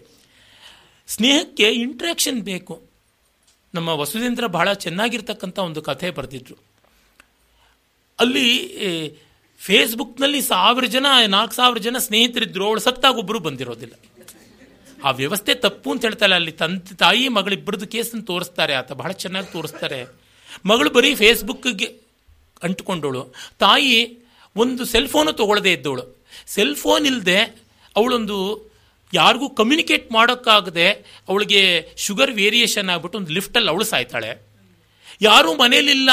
ಅಮ್ಮ ಎಲ್ಲ ಹೋಗಿದ್ದಾಳೆ, ನಾನು ಒಂಟಿಯಾಗಿದ್ದೀನಿ ಅಂತ ಇವಳು ಫೇಸ್ಬುಕ್ಕಲ್ಲಿ ಹಾಕ್ಬಿಟ್ಟು ನಾಲ್ಕು ಜನ ಬಂದು ಅತ್ಯಾಚಾರ ಮಾಡಿ ಇವಳು ಸಾಯ್ತಾಳೆ. ಅಂದರೆ ಎರಡರದ್ದು ಎಕ್ಸ್ಟ್ರೀಮ್ಸು ಏನು ಅಂತ ಅವ್ರು ಬಹಳ ಚೆನ್ನಾಗಿ ಆ ಕಥೆಯಲ್ಲಿ ತೋರಿಸ್ತಾರೆ. ತಾತ್ಪರ್ಯ ಹೇಳೋದು ಅಂದರೆ ಸ್ನೇಹಕ್ಕೆ ಜೀವಂತವಾಗಿ ಬಂದು ಫ್ಲೆಶ್ ಆ್ಯಂಡ್ ಬ್ಲಡ್ಡಲ್ಲಿ ಇಂಟ್ರ್ಯಾಕ್ಟ್ ಮಾಡಬೇಕು. ಡಿಸ್ಟೆನ್ಸ್ ಫ್ರೆಂಡ್ಶಿಪ್ಪು ಅವು ಇವು ಎಲ್ಲ ಕೂಡ ಚಿತ್ರದಲ್ಲಿರ್ತಕ್ಕಂಥ ಊಟ ತೋರಿಸ್ಬಿಟ್ಟು ಮಾಡಿ ಅಂತ ಹೇಳ್ದಂತೆ. ನೋಡಿದ್ರಲ್ಲ ಅಂತ. ಇಲ್ಲ ತ್ರಿಕರಣವೂ ಸೇರಬೇಕು, ಮನೋವಾಕ್ಕಾಯಗಳು ಸೇರಬೇಕು ಅಂದರೆ ಅಷ್ಟು ಇದ್ದಾಗ ದಾಂಪತ್ಯ ನಿಲ್ಲುತ್ತದೆ. ಅದರಿಂದಲೇ ಓವರ್ಸೀಸ್ ದಾಂಪತ್ಯಗಳು ಇವೆಲ್ಲ ಕೂಡ ಆಗದೇ ಇರತಕ್ಕಂಥದ್ದು. ಹತ್ತಿರ ಇರುವಂಥದ್ದು ಸಾ, ನಿಕಟತೆ ಅನ್ನೋದು ಬಹಳ ಮುಖ್ಯ ಬೇಕಾಗುತ್ತದೆ. ನಿಕಟತೆ ತುಂಬ ಇದ್ದರೆ ಇನ್ಸೆಕ್ಯೂರಿಟಿನೂ ಕಡಿಮೆ ಆಗುತ್ತೆ. ನೋಡಿ ತುಂಬ ನಿಕಟವಾಗಿದ್ದಾಗ ಅವರು ಏನೂ ನಮಗೆ ಮೋಸ ಮಾಡೋಲ್ಲ. ಅವನು ಇನ್ಯಾವಳ ಸೆರಗು ಹಿಡ್ಕೊಂಡು ಹೋಗೋಲ್ಲ. ಇವಳು ಇನ್ಯಾರ ಟೀ ಶರ್ಟು ಹಿಡ್ಕೊಂಡು ಹೋಗೋಲ್ಲ ಅನ್ನುವ ಒಂದು ವಿಶ್ವಾಸ ಬರ್ತದೆ. ಯಾಕೆಂದರೆ ವ್ಯಕ್ತಿಗಳು ಗೊತ್ತಾಗ್ತಾರೆ. ನೈಕಟ್ಯದಿಂದ ವಿಶ್ವಾಸ ಬರುತ್ತದೆ ಈ ಅರ್ಥದಲ್ಲಿ ವಿವಾಹ ಮಂತ್ರಗಳ ಸ್ವಾರಸ್ಯ ತುಂಬ ದೊಡ್ಡದು ಅಂತ ಅನಿಸುತ್ತದೆ. ಆಮೇಲೆ ನಾವು ನೋಡ್ತಕ್ಕಂಥದ್ದು ಅರುಂಧತಿ ದರ್ಶನ. ಬಹಳ ಸುಂದರ. ಈ ಅರುಂಧತಿ ನಕ್ಷತ್ರ ದರ್ಶನದಲ್ಲಿ ನನಗೆ ನಮ್ಮ ಪ್ರಾಚೀನ ಭಾರತೀಯರ ಖಗೋಳಶಾಸ್ತ್ರ ಪಾರೀಣತೆ ಎಂಥದ್ದು ಅಂತ, ಮತ್ತು ಅದನ್ನು ಬದುಕಿಗೆ ಅನ್ವಯಿಸಿದ ಬಗೆ ಎಂಥದ್ದು ಅಂತ ಆಶ್ಚರ್ಯ ಆಗುತ್ತದೆ. ಉತ್ತರ ದಿಕ್ಕಿನಲ್ಲಿ ಧ್ರುವ ಮಂಡಲ, ಧ್ರುವದ ಕೆಳಗೆ ಸಪ್ತರ್ಷಿ ಮಂಡಲ. ಸಪ್ತರ್ಷಿ ಮಂಡಲ ಅತ್ರಿ ಭೃಗು ಕಕುತ್ತ ವಸಿಷ್ಠ ಅಂತ ವಸಿಷ್ಠ ನಕ್ಷತ್ರ ಬಂದರೆ ಅದರ ಪಕ್ಕದಲ್ಲೇ ಅರುಂಧತಿ ಇದೆ. ವಸಿಷ್ಠ ನಕ್ಷತ್ರ ತನ್ನ ಸುತ್ತೂ ತಾನು ತಿರುಗುತ್ತೆ. ಅರುಂಧತಿ ವಸಿಷ್ಠನ ಸುತ್ತಲೂ ತಿರುಗುತ್ತೆ. ಅದು ಒಂದು ವಿಶಿಷ್ಟವಾದ ಚಲನ ಪ್ರಕಾರ ಅಂತ ಕೂಡ ಹೇಳ್ತಾರೆ. ಅಂದರೆ ಯಾವುದೊಂದು ಸ್ಟ್ಯಾಟಿಕ್ ಆಗಿಲ್ಲ, ಯಾವುದೊಂದು ಜಡವಲ್ಲ, ಎರಡೂ ಡೈನಮಿಕ್ ಆಗಿದೆ. ವ ಅರುಂಧತಿ ವಸಿಷ್ಠ ತಿರುಗದ ಕಡೆ ಎಲ್ಲ ತಿರುಗ್ತಾರೆ. ಆ, ತಿರುಗ್ತಾಳೆ. ವಸಿಷ್ಠ ಅರುಂಧತಿ ತಿರುಗದ ಕಡೆ ಎಲ್ಲ ತಾನು ತಿರುಗುತ್ತಾನೆ ಅಂದರೆ, ಇವಳು ನೋಡೋದಕ್ಕೆ ಗಂಡನ ಪ್ರದಕ್ಷಿಣೆ ಮಾಡ್ತಾ ಇದ್ದಾಳೆ ಅಂತ ಅಂದುಕೊಂಡ್ರೂ ಕೂಡ ಅವನು ಇವಳಿಗೆ ತಕ್ಕಂತೆ ತಿರುಗ್ಕೊಳ್ತಾ ಇದ್ದಾನೆ. ನಮ್ಮಲ್ಲಿದು ಅರ್ಥ ಮಾಡ್ಕೊಳ್ಬೇಕು. ಏನಂದರೆ, ಹೆಣ್ಣು ಗಂಡನಿಗೆ ತಗ್ಗಿದ್ದಾಳೆ ಅನ್ನೋ ಥರ ಅನಿಸ್ಬಿಡುತ್ತದೆ ಆದರೆ ಗಂಡು ಅದೇ ರೀತಿ ರೆಸ್ಪಾಂಡ್ ಮಾಡಿದ್ದಾನೆ ಅನ್ನೋ ಸ್ವಾರಸ್ಯ. ಅವಳು ತಿರುಗದಲ್ಲಿ ತಾನೂ ತಿರುಗುತ್ತಾ ಇದ್ದಾನೆ. ಇದು ಸ್ವಾರಸ್ಯಕಾರಿಯಾದಂಥದ್ದು. ಅಂದರೆ ಅವರವ್ರ ಕೆಪಾಸಿಟಿನಲ್ಲಿ ಅವರು ಪ್ರೀತಿ ವಿಶ್ವಾಸಗಳನ್ನು ತೋರಿಸ್ತಿರ್ಬೇಕು. ಆಭಿಮುಖ್ಯ ಫೇಸ್ ಟು ಫೇಸ್ ಅದು ಬಹಳ ಮುಖ್ಯ. At no time Vasishtha and Arundhati are not facing each other ಇಬ್ಬರು ಪರಸ್ಪರ ನೋಡ್ಕೊಂಡು ತಿರುಗ್ಕೋತಾ ಇದ್ದಾರೆ ಅನ್ನುವುದು ಬಹಳ ಸುಂದರವಾದಂಥ ಸಂಕೇತ. ಇದು ವಿವಾಹದಲ್ಲಿ ಬರುವಂಥದ್ದು. ಮತ್ತು ಅವಳು ಗಂಡನ ಮನೆಗೆ ಅಂತ ಹೋಗಿ ಅಲ್ಲಿ ಇನ್ಚಾರ್ಜ್ ತೆಗೆದುಕೊಳ್ಳೋದು ಅಂತ ಉಂಟಲ್ಲ, ಅದು ಬಹಳ ಸ್ವಾರಸ್ಯಕಾರಿಯಾಗಿದೆ. ಆಗ ಸಮ್ರಾಜ್ಞಿ ಭವಶ್ವೇಶ್ವರ ಮಂದಿರೆ ಇತ್ಯಾದಿ ಮಂತ್ರಗಳು ಬರುತ್ತವೆ. ಆ, ಮಾವನ ಮನೆಯಲ್ಲಿ ನೀನು ಮಹಾರಾಣಿಯಾಗಿರಬೇಕು ಅಂತ, ಅತ್ತೆಗೆ ಮಹಾರಾಣಿ ಆಗಬೇಕು ನಾದಿನಿಗಾಗಬೇಕು, ಮೈದುನನಿಗಾಗಬೇಕು, ಎಲ್ಲರಿಗೂ ನೀನು ಮಹಾರಾಣಿಯಂತೆ ಇರಬೇಕು ಅಂತ ಹೇಳುವ ಮಾತುಗಳೆಲ್ಲ ತುಂಬ ಚೆನ್ನಾಗಿ ಬರುತ್ತದೆ. ಆಗ ಅವಳು ಅಲ್ಲಿ ಸ್ಥಾಲಿಪಾಕ ಮಾಡ್ತಾಳೆ ಅಂತ ಬರ್ತದೆ ಅಂದರೆ ಅದೊಂದು ಸ್ವಾರಸ್ಯ. ಯಾವ ಅಗ್ನಿಯಲ್ಲಿ ಅಗ್ನಿಸಾಕ್ಷಿಯಾಗಿ ಮದುವೆ ಆಯಿತೋ, ಆ ಅಗ್ನಿಯಲ್ಲಿ ಅವಳು ಅಡಿಗೆ ಮಾಡಿ, ಅಂದರೆ ಅನ್ನ ಬೇಯಿಸಿ ಅದನ್ನು ದೇವತೆಗಳಿಗೆ ಎಲ್ಲಕ್ಕೂ ಅರ್ಪಣೆ ಮಾಡಿ ತಾವು ಗಂಡ ಹೆಂಡತಿ ಸ್ವೀಕರಿಸಬೇಕು ಅಂತ, ಅದು ಗೃಹ್ಯಾಗ್ನಿ ಅಂತ. ಆ ವಿವಾಹಾಗ್ನಿಯನ್ನು ಆರದೆ ಕಾಪಾಡಿಕೊಂಡು ಬರಬೇಕು ಅಂತ. ಅದರ ಸಂಕೇತ ಬಹಳ ಚೆನ್ನಾಗಿದೆ. The fire and spirit of marriage should never be put off ಇದು ಸ್ವಾರಸ್ಯ. ಧಾರ್ಯಾಗ್ನಿ ಉಳಿಸ್ಕೋತೀವಿ, ಅವಳನ್ನು ರಪ ರಪ ಬಡಿಯೋದು. ಇವಳು ಮುನಿಸ್ಕೊಂಡು ಅತ್ತೆ ಮನೆಗೆ ಬಿಟ್ಟು ಮಾ ತವ್ರ ಮನೆಗೆ ಹೋಗೋದು. ಅದರೊಳಗೆ ಅಗ್ನಿನ ಉಳಿಸ್ಕೊಳ್ಳೋದು, ಅದು ಅಗ್ನಿಯೇ ಅಲ್ಲ ಅದು. ಅವಳು ಆ ವಿವಾಹದ ಸ್ಫೂರ್ತಿ ಅಂತ ಅನ್ನೋ ರೀತಿಯಲ್ಲಿ ಕಾಪಾಡಿಕೊಳ್ಬೇಕಾದದ್ದು. ಧರ್ಮರಾಜ ದ್ರೌಪದಿಯನ್ನು ಅಡ ಇಟ್ಟಾಗ ಭೀಮ ಬೈತಾನೆ, ನೀನು ಅಗ್ನಿಯನ್ನ, ದೇವತೆಯನ್ನು, ದೀಪವನ್ನು ಅಡ ಇಟ್ಬಿಟ್ಟೆ ಪಾಪಿ ಅಂತ ಬೈತಾನೆ. ಹೀಗಾಗಿ ಆ ಜ್ಯೋತಿ ಸ್ವರೂಪ ಅಂತ ಕಾಣಿಸುತ್ತದೆ. ಮತ್ತೆ ಮಿಕ್ಕ ಕುಟುಂಬದ ಬಾಧ್ಯತೆ ಇತ್ಯಾದಿಗಳ ಬಗ್ಗೆ ನಾನು ಹೇಳೋಕೆ ಹೋಗೋಲ್ಲ. ಅದು ಇನ್ನೊಂದು ವಿಸ್ತೃತವಾದ ಗೃಹಸ್ಥಾಶ್ರಮ ಆಗುತ್ತೆ. ನಾನು ಕೇವಲ ಗಂಡ, ಹೆಂಡತಿ ಇದನ್ನು ಮಾತ್ರ ಕೇಂದ್ರದಲ್ಲಿ ಇಟ್ಕೊಂಡು ಹೇಳ್ತಾ ಇದ್ದೀನಿ. ಅಲ್ಲಿ ನಮ್ಮ ಬೇರೆ ಬೇರೆ ಗ್ರಂಥಗಳಲ್ಲಿ ಬರ್ತಕ್ಕಂಥ ಕೆಲವೊಂದು ಉಕ್ತಿಗಳನ್ನು ನಾವು ನೋಡಿದ್ರೆ ನಿಮಗೆ ತಿಳಿಯುತ್ತದೆ. ತಂತ್ರಶಾಸ್ತ್ರಗಳಲ್ಲಿ ಆಗಮಗಳಲ್ಲಿ ಬಂದಿರುವಂಥದ್ದು ನೋಡಿ. ಧನೇನ ವಾಸಸಾ ಪ್ರೇಮ್ನ ಶ್ರದ್ಧೆಯಾಮೃತ ಭಾಷಣೈ ಸತತಂ ತೋಷಯೇದ್ದಾರಾನ್ ನಾಪ್ರಿಯಂ ಕ್ವಚಿದಾಚರೇತ್. ದುಡ್ಡು, ಕಾಸು, ಬಟ್ಟೆ, ಬರೆ, ಪ್ರೀತಿ, ಶ್ರದ್ಧೆ ಮತ್ತು ಅಮೃತ ಭಾಷಣ. ಸವಿಯಾದ ಸತ್ಯವಾದ ಮಾತು. ಅದರಿಂದ ನಿರಂತರವಾಗಿ ಹೆಂಡತಿಯನ್ನು ಗಂಡ ಸಂತೋಷಪಡಿಸಬೇಕು ಅಂತ. ಅರ್ಥಸ್ಯ ಸಂಗ್ರಹೇ ಚೈನಾಂ ವ್ಯಯೇ ಚೈವ ನಿಯೋಜಯೇತ್ ಅಂತ ಮನುಸ್ಮೃತಿ ಹೇಳುತ್ತೆ. ದುಡ್ಡು ಸಂಪಾದಿಸೋದ್ರೊಳಗೂ, ಖರ್ಚು ಮಾಡೋದ್ರೊಳಗೂ ಎರಡರೊಳಗೂ ಅವಳನ್ನು ಇನ್ವಾಲ್ವ್ ಮಾಡ್ಕೋಬೇಕು ಅಂತ. ಮನುವನ್ನು ತುಂಬ ಬೈಯೋರು ಈ ಥರ ಮಾತುಗಳು ನೂರಾರಿವೆ ಮನುವಲ್ಲಿ ಅದನ್ನು ಗಮನಿಸಬೇಕು. ನತಾಡಯೇನ್ ನಾತಿ ಮಾತ್ರಂ ಪುಣ್ಯೇನ ಕೃಷತಾಂ ನಯೇತ್, ಸ್ತ್ರೀಯಂ ಭರ್ತಾ ನಚಾನ್ಯೇಷಾಂ ದೋಷಂ ತಸ್ಯ ಪ್ರಕಾಶೇತ್ ಅಂತ ಶಾಂಡಿಲ್ಯ ಸ್ಮೃತಿ ಹೇಳುತ್ತದೆ. ಅವಳನ್ನು ಒಂದು ಸ್ವಲ್ಪವೂ ಕೂಡ ಹೊಡೆಯಬಾರ್ದು. ಮತ್ತೆ ಹೊಡೆಯದೆ ಇವತ್ತು ಉಪವಾಸ ಮಾಡೋ, ಇವತ್ತು ವ್ರತ, ನೀನು ಉಪವಾಸ ಇರು ಅಂತ ಹಂಗೆ ಅವಳನ್ನು ಸೊರಗಿಸಬಾರ್ದು ಅಂತಲೂ ಹೇಳಿದೆ. ಕೆಲವರು ಮಡಿವಂತರಾದ ಗಂಡಂದರು ಹೆಂಡತಿಗೆ ತಮ್ಮ ಮಡಿಯ ದುರ್ದಶೆಯಿಂದ ಪೀಡೆ ಆಗಿಬಿಡ್ತಾರೆ. ಅದು ಆಗಬಾರ್ದು ಅಂತ ಹೇಳ್ತಾನೆ ಶಾಂಡಿಲ್ಯ ಮಹರ್ಷಿ. ಮತ್ತೆ ಇನ್ನೊಬ್ಬರು ಇದರಿಗೆ ಅವಳು ತಪ್ಪನ್ನು ಹೇಳ್ಕೋಬಾರ್ದು ಅಂತ. ನ ಭರ್ತ ಚ ಅನ್ಯೇಷಾಂ ದೋಷಂ ತಸ್ಯ ಪ್ರಕಾಶಯೇತಂತ. ಅಂದರೆ ಹತ್ತು ಜನರ ಎದುರಿಗೆ ಅವಳನ್ನು ಹಳಿಯಬಾರ್ದು ಅಂತ. ಏನು, ಇಲ್ಲಿ ಬರುವಂಥದ್ದಿದ್ದೇನೆ ಮೂರನೆಯವರು ಇವರ ಜಗಳಕ್ಕೆ ಮೀಡಿಯೇಟರ್ಸ್ ಆಗಬಾರ್ದು ಎಂದು. ಇವರೊಳಗೆ ಅದು ಸಾಲ್ವ್ ಆಗಬೇಕು. ಷಟ್ಕರ್ಣೋ ಭಿದ್ಯತೆ ಮಂತ್ರ ಕೌಟಿಲ್ಯ ಹೇಳ್ತಾನೆ. ಅನೇಕ ಧರ್ಮಶಾಸ್ತ್ರಗಳಲ್ಲೂ ಬರ್ತಾ, ಆರು ಕಿವಿ ಸೇರಿದ್ರೆ ಮಂತ್ರಾಲೋಚನೆ ಹಾಳಾಗುತ್ತೆ ಅಂತ. ಹಾಗಾಗಿ ಗೋಳಾದರೂ ಸರಿ ಸುಖವಾದರೂ ಸರಿ ಅಲ್ಲಲ್ಲಿಯೇ ಹೇಳ್ಕೊಂಡು ಸೆಟ್ ಮಾಡ್ಕೊಳ್ಬೇಕಾದ್ದು ಮುಖ್ಯ ಅಂತ. ಯಾಕೆಂದರೆ ಇನ್ನೊಂದು ಕಡೆಗೆ ಹೋಯಿತು ಅಂದರೆ ಅಷ್ಟು ಮಟ್ಟಿಗೆ ಇದು ಶಿಥಿಲವಾಯ್ತಲ್ವ? ಎಷ್ಟು ಸಾಧ್ಯವೋ ಅಷ್ಟು ನೋಡಿಕೊಳ್ಳಬೇಕು ಅನ್ನುವ ದೃಷ್ಟಿ. ಐಡಿಯಲ್ ಆದರೂ ಪ್ರಯತ್ನ ಪಡಬೇಕು. ಮತ್ತು ಮಹಾಭಾರತ ಹೇಳ್ತದೆ, ಸುಸಂರಬ್ಧೋಪಿ ರಾಮಾಣಾಂ ನಚ ಬ್ರೂಯಾದ್ನ ಬ್ರೂಯಾದ ಅಪ್ರಿಯಂ ವಚ, ರತಿಂ ಪ್ರೀತಿಂಚ ಧರ್ಮಂಚ ತಾಸ್ವಾಯತ್ತಮ ಅವೇಕ್ಷ್ಯ ಚ ಅಂತ. ಭಾರ್ಯಾಸಮೋ ನಾಸ್ತಿ ಸಖ ಅಂತ ಮಹಾಭಾರತದ ಮಾತು ಉಂಟು. ಹೆಂಡತಿಗಿಂತ ದೊಡ್ಡ ಸ್ನೇಹಿತ ಇಲ್ಲ ಅಂತ. ಗಂಡನಿಗಿಂತಲೂ ಅಷ್ಟೇ ಹೆಂಡತಿಗಿಲ್ಲ ಅನ್ನುವುದು ತಾತ್ಪರ್ಯ. ಕೋಪ ಇದ್ದಾಗಲೂ ಕೂಡ ಹೆಂಗಸರ ಹತ್ರ ತುಂಬ ಒರಟಾಗಿ ನಡ್ಕೊಳ್ಬಾರ್ದು. ಯಾತಕ್ಕೆ ಅಂದರೆ ಸುಖ, ಸಂತೋಷ, ಧರ್ಮ ಅವರ ಕೈನಲ್ಲಿದೆ ಅಂತ. ಒಮ್ಮೆ ಹೆಂಡತಿ ನಾನು ಕೋಆಪರೇಷನ್ ಮಾಡ್ತು ಅಂದರೆ ಗಂಡು ಏನೂ ಮಾಡೋಕ್ಕಾಗೋಲ್ಲ ಅಂತ ಎಷ್ಟೋ ಜನ ನನ್ನ ಸ್ನೇಹಿತರು ಹೇಳ್ತಾರೆ ಮದುವೆ ಆದವರು. ಅದು ಬಹಳ ಸತ್ಯ ಅನಿಸುತ್ತದೆ ಲಕ್ಷ್ಮೀ ತಂತ್ರ ಹೇಳುತ್ತದೆ. ಕುಬ್ಜಾಂ ವಾ ವಿಕಲಾಂ ವಾಪಿ ಸರ್ವಾವಸ್ಥಾಂ ಗತಾಂ ಸ್ತ್ರೀಯಂ. ಅವಿನಿಂದನ್ ಸ್ತ್ರೀಣಾಂ ಪ್ರಿಯಂ ಶಾಸ್ತ್ರಾನುಕೂಲತಃ ಏವಂ ವೃತ್ತ ಸದಾಚಾರ ನರಃ ವಿಗತ ಕಲ್ಮಶಃ ಅಂತ. ಅವಳು ಅಂತ ಅಂದ ಇಲ್ಲದೇ ಇರೋಳಾಗಿದ್ದರೂ ಕೂಡ, ಬೇರೆ ಬೇರೆ ದುರ್ವ್ಯವಸ್ಥೆಗಳಿಗೆ ಕೆಲವೊಮ್ಮೆ ತುತ್ತಾಗಿದ್ದರೂ ಕೂಡ ಅವಳನ್ನು ನಿಂದಿಸಬಾರದು. ಯಾಕೆಂತಂದರೆ ಸದಾಚಾರಿಯಾದ ಗಂಡನ ಲಕ್ಷಣವೇ ಹೆಂಡತಿಯನ್ನು ಚೆನ್ನಾಗಿ ಕಾಪಾಡಿಕೊಳ್ಳೋದಿದೆ ಅಂತ. ವರಾಹಮೀರ ಬೃಹತ್ ಸಮಿತಿಯಲ್ಲಿ ಸ್ತ್ರೀ ಪ್ರಶಂಸಾಧ್ಯಾಯ ಅಂತ ಒಂದು ಅಧ್ಯಾಯ ಇಟ್ಟಿದ್ದಾನೆ. ಅಲ್ಲಿ ಹೇಳ್ತಾನೆ ನೋಡಿ ಇದು ಬಹಳ ಮುಖ್ಯವಾದದ್ದು. ಮನುವು ಕೂಡ ಕೆಲವೊಂದು ಆ ರೀತಿಯಾದ ಮಾತುಗಳನ್ನು ಹೇಳ್ತಾನೆ. ಹೆಂಗಸರು ಅತ್ಯಾಚಾರಕ್ಕೆ ತುತ್ತಾಗಿದ್ದರೂ ಕೂಡ ಒಮ್ಮೆ ಅವರು ರಜಸ್ವಲಯರಾದಾಗ ಶುದ್ಧರಾಗ್ಬಿಡ್ತಾರೆ. ಗಂಡಿಗೆ ಆ ಥರ ಶುದ್ಧಿ ಆಗುವಂಥ ಶಕ್ತಿ ಇಲ್ಲ ಅಂತ ಹೇಳ್ತಾರೆ ಮಾಸಿ ಮಾಸಿ ವಿಶುದ್ಧಂತಿ ರಜಸ ಸರ್ವತ ಸ್ತ್ರೀಯ ಅನ್ನುವ ಮಾತನ್ನು ಹೇಳ್ತಾನೆ.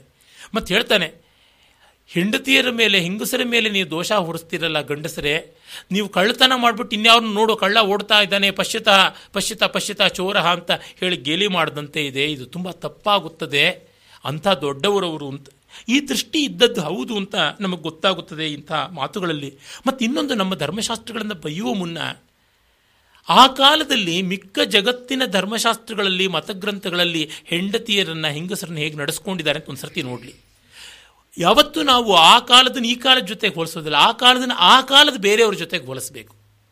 ಏನ್ರಿ? ನಮ್ಮ ಅಪ್ಪ ನೋಡಿದ್ರೆ ನಮ್ಮ ಅಮ್ಮನ್ನ ಹಾಗೆ ನಡೆಸ್ಕೊಳ್ತಾ ಇದ್ರು, ನೀವು ಹೀಗೆ ನಡೆಸ್ಕೊಳ್ತಾ ಇದ್ದೀರಾ ಅಂತಂದರೆ ನಿಮ್ಮಪ್ಪ ನಿಮ್ಮಮ್ಮನ ಹೇಗೆ ನಡೆಸ್ಕೊಳ್ತಾ ಇದ್ದ? ಆ ಟೈಮ್ ಫ್ರೇಮ್ ಏನು ಅಂತ ನೋಡಬೇಕು ಅಂತ.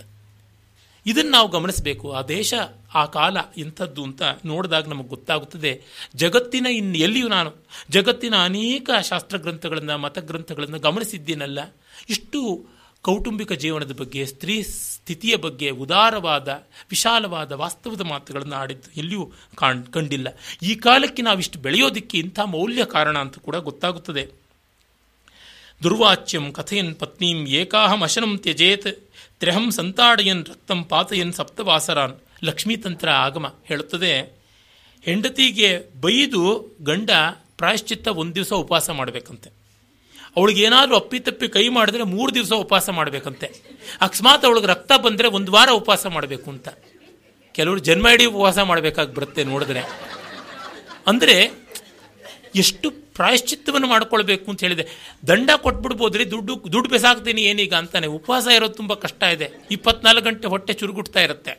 ರುಚಿ ರುಚಿಯಾದ ಅಡಿಗೆ ಅಂತೂ ಎದುರಿಗಿದ್ದಾಗ ಪರಮ ಸಂಕಟ ಆಗುತ್ತೆ. ಮನುಸ್ಮೃತಿ ಹೇಳುತ್ತದೆ, ಸಂತುಷ್ಟೋ ಭಾರ್ಯೆಯ ಭರ್ತ್ರ ಭರ್ತ್ರ ಭಾರ್ಯ ತಥೈವ ಚ, ಯಸ್ಮಿನ್ನೇವ ಕುಲೇ ನಿತ್ಯಂ, ಕಲ್ಯಾಣಂ ತತ್ರ ವೈ ಧ್ರುವಂ, ಯದಾ ಭಾರ್ಯಾ ಚ ಭರ್ತಾ ಚ, ಪರಸ್ಪರ ವಶಾನುಗು, ತದಾ ಧರ್ಮಾರ್ಥಕಾಮಾನಾಂ ತ್ರಯಾಣಾಮಪಿ ಸಂಗತಂ, ತಥಾ ನಿತ್ಯಂ ಯತೇಯಾತಾಂ ಸ್ತ್ರೀಪುಂಸೌ ತು ಕ್ರಿಯಾ ಕೃತಕ್ರಿಯೌ, ಯಥಾ ನಾಭಿಚರೇತಾಂ ತೌ ವಿಯುಕ್ತೌ ಇತರೇತರಂ ಅಂತ ಬಹಳ ಚೆನ್ನಾಗಿದೆ. ಹೆಂಡತಿಯಿಂದ ಗಂಡನಿಗೆ, ಗಂಡನಿಂದ ಹೆಂಡತಿಗೆ ಯಾವ ಕುಟುಂಬದಲ್ಲಿ ಸುಖ ಇದೆಯೋ ಅಲ್ಲಿಯೇ ಮಂಗಳ. ಅಲ್ಲಿಯೇ ಸಂತೋಷ, ಅಲ್ಲಿಯೇ ಶಾಂತಿ ಎಲ್ಲ, ಅಲ್ಲಿಯೇ ಧ್ರುವಂ ಶಾಶ್ವತವಾಗಿ. ಎಲ್ಲಿ ಗಂಡನ ವಶದಲ್ಲಿ ಹೆಂಡತಿ, ಹೆಂಡತಿಯ ವಶದಲ್ಲಿ ಗಂಡ ಇಬ್ಬರೂ ಇದ್ದು ಧರ್ಮ, ಅರ್ಥ ಕಾಮಗಳನ್ನು ನಡೆಸ್ತಾರೋ ಅವರಿಗೆಲ್ಲ ಚೆನ್ನಾಗಿರುತ್ತೆ. ಎಲ್ಲಿ ಇಬ್ಬರೂ ಕೂಡ ಪ್ರತಿ ಕೆಲಸಕ್ಕೂ ಒಟ್ಟಾಗಿ ದುಡಿತಾರೋ ಮತ್ತು ಯಾರನ್ನು ಯಾರು ವೈಲೇಟ್ ಮಾಡೋಲ್ಲ ಅಭಿಚರೇತಾಂ. ವೈಲೇಟ್ ಮಾಡಲ್ವೋ? ಮೋಸ ಮಾಡಲ್ವೋ? ಮತ್ತು ಎಲ್ಲಿ ಇತರೇತರಂ ಅವಿಯುಕ್ತವು? ಎಲ್ಲಿ ಬಿಡದಂತೆ ಇರ್ತಾರೋ ಅದು ತುಂಬ ಚೆನ್ನಾಗಿರ್ತಕ್ಕಂಥದ್ದು. ಅದು ನಿಜವಾದ ಪಾರ್ಟ್ನರ್ಶಿಪ್ ಅನ್ನುವ ಮಾತು. ಇಲ್ಲಿ ನೋಡಿ ಗಂಡನ ಮೇಲು ಅಂತ ಹೆಣ್ಣನ್ನು ಕಡಿಮೆ ಅಂತ ಹೇಳಿದ್ದಿಲ್ವೇ ಇಲ್ಲ. ತೌ ಅಂತ, ಇಬ್ಬರೂ ಅಂತ, ಮತ್ತೆ ಮತ್ತೆ ಜೋಡಿಯಾಗಿ ದ್ವಿವಚನದಲ್ಲಿಯೇ ಬಂದಿರುವಂಥದ್ದು ನೋಡ್ಬೋದು. ಕಾಮಸೂತ್ರದಲ್ಲಿ ತುಂಬ ಮೌಲಿಕವಾದ ಮಾತುಗಳು ಬರ್ತವೆ. ಬಹಳ ಚೆನ್ನಾಗಿದೆ. ಧರ್ಮಶಾಸ್ತ್ರಕ್ಕಿಂತ ಕಾಮಸೂತ್ರದಲ್ಲಿ ಹೆಂಡತಿ ಗಂಡನ ನಡೆಸ್ಕೊಳ್ಳೋ ಬಗ್ಗೆ ಹೇಗೆ ಅಂತ, ಗಂಡ ಹೆಂಡತಿಯನ್ನು ಹೇಗೆ ನಡೆಸ್ಕೊಳ್ಬೇಕು ಅಂತಿದೆ. ಹೆಂಡತಿಯನ್ನೇನಾದರೂ ಗಂಡ ಮೀರಿ ಅಕ್ರಮ ಸಂಬಂಧ ಇಟ್ಟುಕೊಂಡ್ರೆ ಧರ್ಮಶಾಸ್ತ್ರಗಳು ಹೇಳುತ್ತವೆ, ಕತ್ತೆ ಚರ್ಮ ಹೊದ್ದುಕೊಂಡು ಅವನು ಆರು ತಿಂಗಳ ಕಾಲ ಏಳು ಏಳು ಮನೆ ಭಿಕ್ಷೆ ಎತ್ತಬೇಕು ಅಂತಿದೆ. ಎಷ್ಟು ಭಯಂಕರವಾದ ಪ್ರಾಯಶ್ಚಿತ್ತ ಹೇಳಿದೆ ನೋಡಿ. ಕಾಮಸೂತ್ರದಲ್ಲಿ ಅತಿವ್ಯಯಂ ಅಸದ್ವಯಂ ವಾ ಕುರ್ವಾಣಂ ರಗಸಿ ಬೋಧಯೇತ್ ಅಂತ. ಗಂಡ ದುಂದು ಮಾಡ್ತಾ ಇದ್ದರೆ ಅನ್ಯಾಯದ ಕೆಲಸಗಳಿಗೆ ಖರ್ಚು ಮಾಡ್ತಾ ಇದ್ದರೆ ಮತ್ತೆ ಸುಮ್ಮನೆನೂ ಖರ್ಚು ಮಾಡ್ತಾ ಇದ್ದರೆ ಒಳ್ಳೆಯ ಕೆಲಸಕ್ಕೆ ತುಂಬ ದುಂದು ಮಾಡ್ತಾ ಇದ್ದರೆ ಅತಿವ್ಯಯ. ಅಸದ್ವ್ಯಯ ಕೆಟ್ಟ ಕೆಲಸಗಳಿಗೆ ಖರ್ಚು ಮಾಡ್ತಾ ಇದ್ದರೆ ಅವನ್ನ ಗುಟ್ಟಾಗಿ ಅನ್ನು ಹೇಳಬೇಕು. ಸಾರ್ವಜನಿಕವಾಗಿ ಹೇಳಿದ್ರೆ ವೈಲೆಂಟ್ ಆಗಿಬಿಡ್ತಾನೆ. ಇಬ್ಬರದೂ ಕೂಡ ಬೀದಿಗೆ ಬರಬಾರ್ದು ಜಗಳ ಅಂತ ರಹಸಿ ಬೋಧಯೇತ್ ಭೋಜನೇಚ ರುಚಿತಂ ಇದಮಸ್ಮೈ ದ್ವೇಷ್ಯಮಿದಂ ಪಥ್ಯಮಿದಂ ಅಪಥ್ಯಮಿದಮಿಚ ವೈದ್ಯಾತ್ ಹಾನೋಪಾದಾನ ಪದಾರ್ಥಂ ಅಂತ ಬಹಳ ಚೆನ್ನಾಗಿದೆ. ನನಗಿದು ತುಂಬ ಸತ್ಯ ಅನಿಸುತ್ತೆ. ಯಾರೋ ಹೇಳ್ತಾರೆ, the best way to enter into heart of the other person is through the stomach ಅಂತ.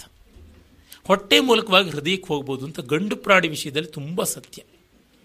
ಒಳ್ಳೆ ಊಟ ಅದರಿಂದ ಹೆಂಡತಿಯರು ಬೇಗ ವಶದಲ್ಲಿ ಇಟ್ಕೊಳ್ಬೋದು. ಈ ಕಾಲದ ಹುಡುಗಿಯರು ಬಿಟ್ಟ ಕೆಟ್ಟಂಥದ್ದು ಇದರೊಳಗೆ ಅಂತ ನನಗನ್ಸುತ್ತೆ.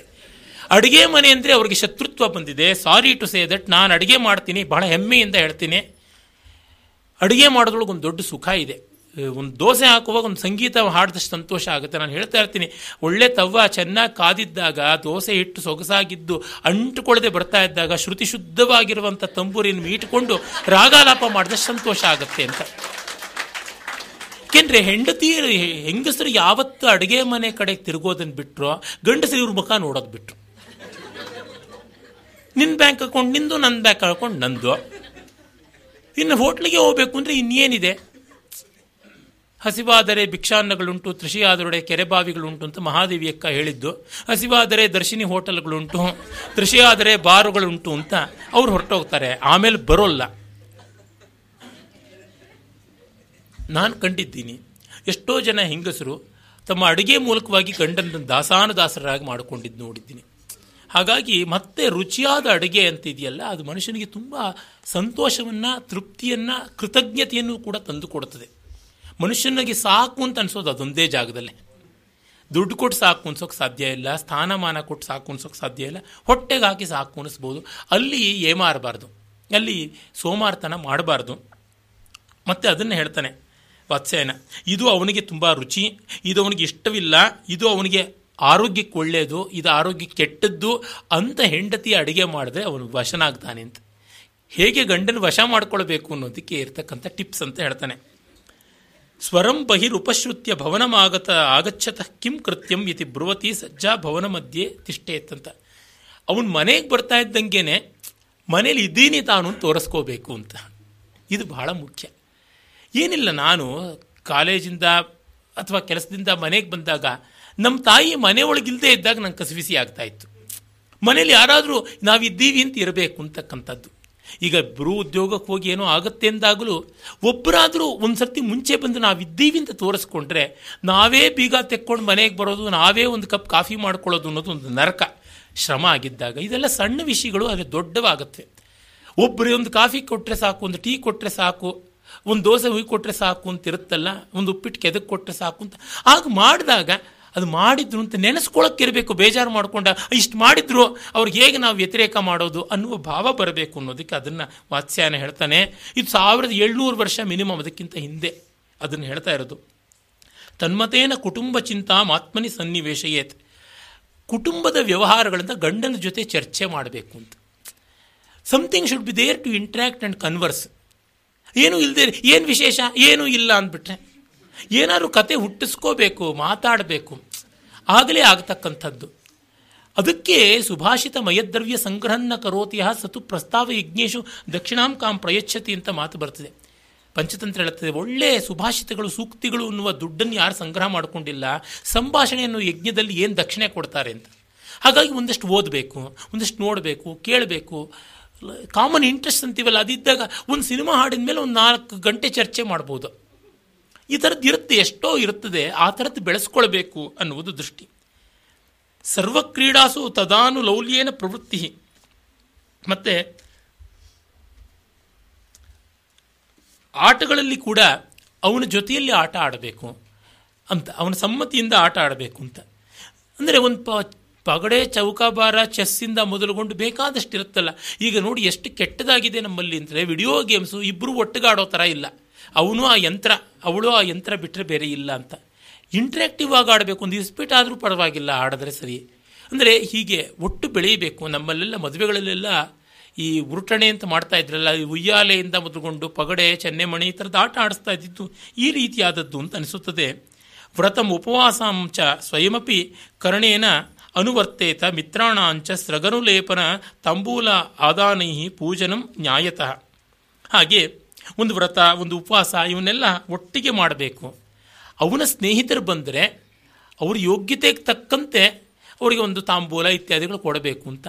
ಅಂದರೆ ಗಂಡನ ಸ್ನೇಹಿತರು ಬಂದಾಗ, ಹೆಂಡತಿ ಹೆಂಡತಿ ಸ್ನೇಹಿತರು ಬಂದಾಗ ಗಂಡ ಒಂದು ಮರ್ಯಾದೆಯಲ್ಲಿ ಒಂದು ಮಿತಿಯೊಳಗೆ ಅದು ಮತ್ತೆ ಬಹಳ ಮುಖ್ಯ. ಅವ್ರನ್ನ ಸತ್ಕಾರ ಮಾಡಿದ್ರೆ ಇಬ್ಬರಿಗೂ ಸಂತೋಷವಾಗುತ್ತೆ. ತನ್ನವ್ರಿಗೆ ಗೌರವ ಕೊಡ್ತಾರೆ, ಮತ್ತು ಔಟ್ ಆಫ್ ದಿ ವೇ ಹೋಗ್ತಾ ಇಲ್ಲ ಅಂತ. ಅದು ಬಹಳ ಮುಖ್ಯ. ಅದು ನ್ಯಾಯತಃ ಅಂತ ಹೇಳ್ತಾನೆ. ಆವಾಹೆ ವಿವಾಹೆ ಯಜ್ಞೆ ಗಮನಂ ಸಖೀಬರ್ ಗೋಷ್ಠಿ ದೇವತಾಭಿಗಮನಂ ಇತ್ಯನುಜ್ಞಾತ ಚ ಕುರಿಯಾತ್ ಫ್ರೆಂಡ್ಸ್ ಜೊತೆಗೆ ನಾನು ಹರಟ್ಕೊಂಡು ಬರ್ತೀನಿ, ಎಲ್ಲೋ ಟ್ರಿಪ್ ಹೋಗಿ ಬರ್ತೀನಿ ಇದನ್ನು ಗಂಡನಿಗೊಂದು ಮಾತು ಹೇಳಿ ಹೋಗಿ ಅಂತ ಹೇಳ್ತಾನೆ. ಹೋಗೋದೇ ಹೌದು ಅಂತ ಅಂದಮೇಲೆ ಒಂದು ಹೇಳಿಬಿಟ್ಟು ಹೋದರೆ ಅಹಂಕಾರ ತೃಪ್ತಿ ಆಗುತ್ತೆ. ಹೇಳಲಿಲ್ಲ ಅನ್ನೋ ಒಂದೇ ಕಾರಣಕ್ಕೆ ಕೋಪ ಬರುತ್ತೆ ಇನ್ನೇನು ಇರಲ್ಲ, ಎಲ್ಲ ಸರಿಯಾಗಿರುತ್ತೆ. ನಮ್ಮ ಒಪ್ಪಿಗೆ ತಗೊಳ್ಳಿಲ್ಲ, ಅದೊಂದೇ ಇರುತ್ತೆ. ಅದು ಯಾಕೆ ಹೇಳಿ ಹೋದರೆ ಆಯಿತು ಅಂತ. ಇಬ್ಬರಿಗೂ ಆ ಪಥ್ಯವನ್ನು ಹೀಗೆ ಹೇಳ್ತಕ್ಕಂಥದ್ದು. ಈ ರೀತಿ ನಮ್ಮ ಪ್ರಾಚೀನ ಭಾರತದ ಶಾಸ್ತ್ರ ಗ್ರಂಥಗಳಲ್ಲಿ ಯಥೇಷ್ಟವಾಗಿ ಬೇಕಾದಷ್ಟು ಉಂಟು. ನಮ್ಮ ಕನ್ನಡದ ಕವಿಗಳಲ್ಲಿ ಕೂಡ ತುಂಬ ಚೆನ್ನಾಗಿ ಕಾಣಿಸುತ್ತದೆ. ನರಸಿಂಹಸ್ವಾಮಿಯವ್ರನ್ನ ಓದಿಕೊಂಡ್ರೆ ಸಾಕು, ಗೊತ್ತಾಗುತ್ತದೆ. ಒಂದು ಹೆಣ್ಣಿಗೊಂದು ಗಂಡು ಹೇಗೋ ಸೇರಿ ಹೊಂದಿಕೊಂಡು, ಕಾಣದೊಂದು ಕನಸ ಕಂಡು, ಮಾತಿಗೊಲಿಯದ ಅಮೃತ ಉಂಡು, ದುಃಖ ಹಗುರವೆನುತ್ತಿರೆ ಪ್ರೇಮವೆನಲು ಹಾಸ್ಯವೇ. ತಾರೆಗಳ ಮೀಟುವೆವು, ಚಂದಿರನ ದಾಟುವೆವು ಒಲಮೆಯೊಳಗೊಂದು ನಾವು, ನಮಗಿಲ್ಲ ಸಾವು ನೋವು. ಎಷ್ಟು ಆದರ್ಶ ಅಂತ ಅನಿಸಿದ್ರು ಸುಂದರವಾದದ್ದು. ತೌರ ಸುಖದೊಳಗಿನ್ನ ಮರೆತಿಹೇಳು ಎನ್ನದಿರಿ. ನಿಮ್ಮ ಪ್ರೇಮವ ನೀವೇ ಹೊರೆಯನ್ನಿಟ್ಟು ನಿಮ್ಮ ನೆನಪೇ ನನ್ನ ಹಿಂಡುವುದು ಹಗಲಿನಲ್ಲಿ ಇರುಳಿನಲ್ಲಿ ಕಾಣುವುದು ನಿಮ್ಮ ಕನಸೇ ಅನ್ನುವಂಥ ಎಲ್ಲ ಮಾತುಗಳು ನೋಡಿದಾಗ ನಮಗೆ ಗೊತ್ತಾಗುತ್ತದೆ. ತುಂಬ ಉತ್ತಮವಾದದ್ದು. ಮತ್ತು ಮನುಷ್ಯ ಅನ್ನೋ ಜೀವಿ ಒಂಟಿಯಾಗಿರೋದು ಕಷ್ಟ. ಉಪನಿಷತ್ತಿನಲ್ಲೇ, ಏಕಾಕೀನ ರಮತೆ ಬಹುಸ್ಯಾಂ ಪ್ರಜಾ ಏಯೇತಿ ಅಂತಲೇ ಬರುತ್ತೆ. ಆ ಬ್ರಹ್ಮವಸ್ತುವಿಗೂ ಇಷ್ಟವಿಲ್ಲದೆ ನಾನು ಅನೇಕವಾಗ್ತೀನಿ ಅಂತ ಹೇಳಿಬಿಟ್ಟು ತಾನೇ ಗಂಡು ಹೆಣ್ಣು ಅಂತ ಎರಡಾಗಿದ್ದು. ಏಕ ಮಿಥುನಂ ದ್ವಿಧಾ ಬಭುವ ಅಂತೆಲ್ಲ ಬರುತ್ತದೆ. ಒಂದೇ ಏಕಂ ಮಿಥುನಂ ದ್ವಿಧಾ ಬಭುವ ಅಂತ. ಹಾಗಾಗಿ ಮುಂಟಿತನವನ್ನು ಎದುರಿಸೋದಕ್ಕೆ ಎಲ್ಲೋ ಕೆಲವರಿಗಾಗ್ಬೋದು, ಬಹಳ ಜನಕ್ಕೆ ಆಗೋಲ್ಲ. ಮತ್ತು ಎಲ್ಲರೂ ಸೈಕಿಕ್ ಪೇಷಂಟ್ಸ್ ಆಗಿ ಸೈಕ್ಯಾಟ್ರಿಕ್ ಪೇಷಂಟ್ಸ್ ಆಗಿ ಹೋಗಿ ಅವ್ರಗಳ ಹತ್ರ ಪ್ರಾಣ ತೆಕ್ಕೊಳ್ಳೋಕೆ ಆಗೋಲ್ಲ.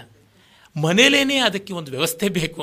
ಒಬ್ಬರಿಗೆ ಇನ್ನೊಬ್ಬರು ಕೌನ್ಸಿಲಿಂಗ್ ಮಾಡಬೇಕು ಅಂತಂದರೆ ಈ ಥರ ನಿತ್ಯ ಜೀವನದ ಅಸ್ತಿತ್ವದಿಂದ ಮೊದಲುಕೊಂಡು ಭಾವ ಜೀವನದವರೆಗೆ, ಅನ್ನಮಯದಿಂದ ಆನಂದಮಯದವರೆಗೆ ಹಂತ ಹಂತ ಉಂಟು. ಮಾಸ್ತಿಯವರು ಮಾತುಗಾರ ರಾಮಣ್ಣ ಅಂತ ಒಂದು ಬಹಳ ಒಳ್ಳೆಯ ಪುಸ್ತಕ ಬರೆದಿದ್ದಾರೆ. ಅಲ್ಲಿ ಮುಮ್ಮಡಿ ಕೃಷ್ಣರಾಜ ಒಡೆಯರ ಕಾಲದ ಒಂದು ಕಥೆ ಬರುತ್ತದೆ. ಅಲ್ಲಿ ಗೊತ್ತಾಗುತ್ತದೆ, ಮುಪ್ಪಾದ ಗಂಡ ಹೆಂಡತಿ ಇಬ್ಬರು ಬಂದಿರ್ತಾರೆ, ತೀರ್ಥಯಾತ್ರೆ ಮಾಡಿಕೊಂಡು ಮಹಾರಾಜರು ಅವರಿಗೆ ಅವರ ಒಂದು ವಿಶೇಷವಾದ ಉದ್ಯಾನದಲ್ಲಿ ಒಂದು ವ್ಯವಸ್ಥೆ ಮಾಡಿಕೊಟ್ಟಿರ್ತಾರೆ. ಒಂದು ದಿವಸ ಮಹಾರಾಜರು ಹೋಗಿ ಬಂದು ಮಾತಾಡ್ತಾ ಅವ್ರ ಹತ್ರ ಏನು ವಿಶೇಷ ವಿಚಾರಗಳನ್ನ ತಿಳ್ಕೊತಿರ್ತಾರೆ. ಮುಪ್ಪಿನ ಮುದುಕರು. ಒಂದು ದಿವಸ ಹೋಗ್ತಾರೆ. ಹೋದಾಗ ಅವರಿಬ್ಬರು ಅಲ್ಲಿ ಒಂದು ಸರೋವರದ ಪಕ್ಕ ಪರಸ್ಪರ ಅಪ್ಪಿಕೊಂಡು ಮುದ್ದಿಟ್ಟುಕೊಳ್ತಾ ಇರ್ತಾರೆ. ಮಹಾರಾಜರಿಗೆ ಸಂಕೋಚವಾಗಿ ಬಂದುಬಿಡ್ತಾರೆ.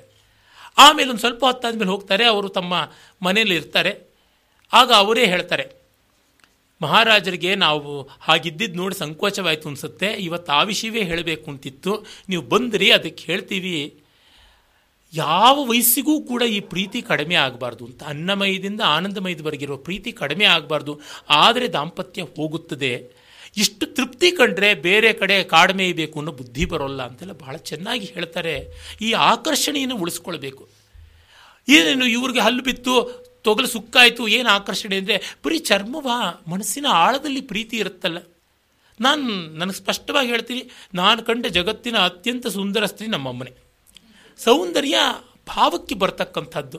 ಬೇರೆ ಯಾರು ಹೆಣ್ಣುಗಳು ಎಷ್ಟೋ ಸೌಂದರ್ಯದಿಂದ ಇರ್ಬೋದಪ್ಪ. ನಂಗೆ ದುಃಖ ಆಯಿತು ನಮ್ಮ ತಾಯಿ ಆಲ್ಝಮರ್ಸ್ ಪೇಷಂಟ್ ಆಗಿದ್ರು, ನಮ್ಮಮ್ಮ ತೊಡೆ ಮೇಲೆ ತಲೆ ಇಟ್ಟಳ್ತಾ ಇದ್ದೆ. ಬೇರೆ ಯಾರು ಮಾಡಿದ್ರೆ ತಲೆ ಇಟ್ಟು ಅಳೋಕ್ಕಾಗುತ್ತೆ ಭಗವಂತ ಗತಿ. ಹೀಗಾಗಿ ನಮಗೆ ಆ ಸಲುಗೆ ಎಲ್ಲಿರುತ್ತೆ, ಅಲ್ಲಿ ಸೌಂದರ್ಯ ಬರ್ತದೆ.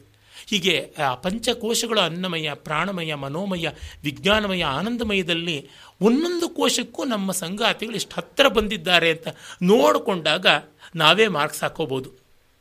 ಈ ಸ್ವಾಟ್ ಅನಾಲಿಸಿಸ್ ಅಂತೆಲ್ಲ ಮಾಡ್ತಾರಲ್ಲ, ಅದನ್ನು ಮಾಡ್ಕೊಳ್ಳೋ ತರಹ ಆಗುತ್ತೆ. ಈ ದೃಷ್ಟಿಯಿಂದ ಕಂಡಾಗ ಭಾರತೀಯ ದಾಂಪತ್ಯ ಪದ್ಧತಿ ತಾನು ಬದುಕಿ ಲೋಕವನ್ನು ಬದುಕಿಸ್ತಕ್ಕಂಥದ್ದು.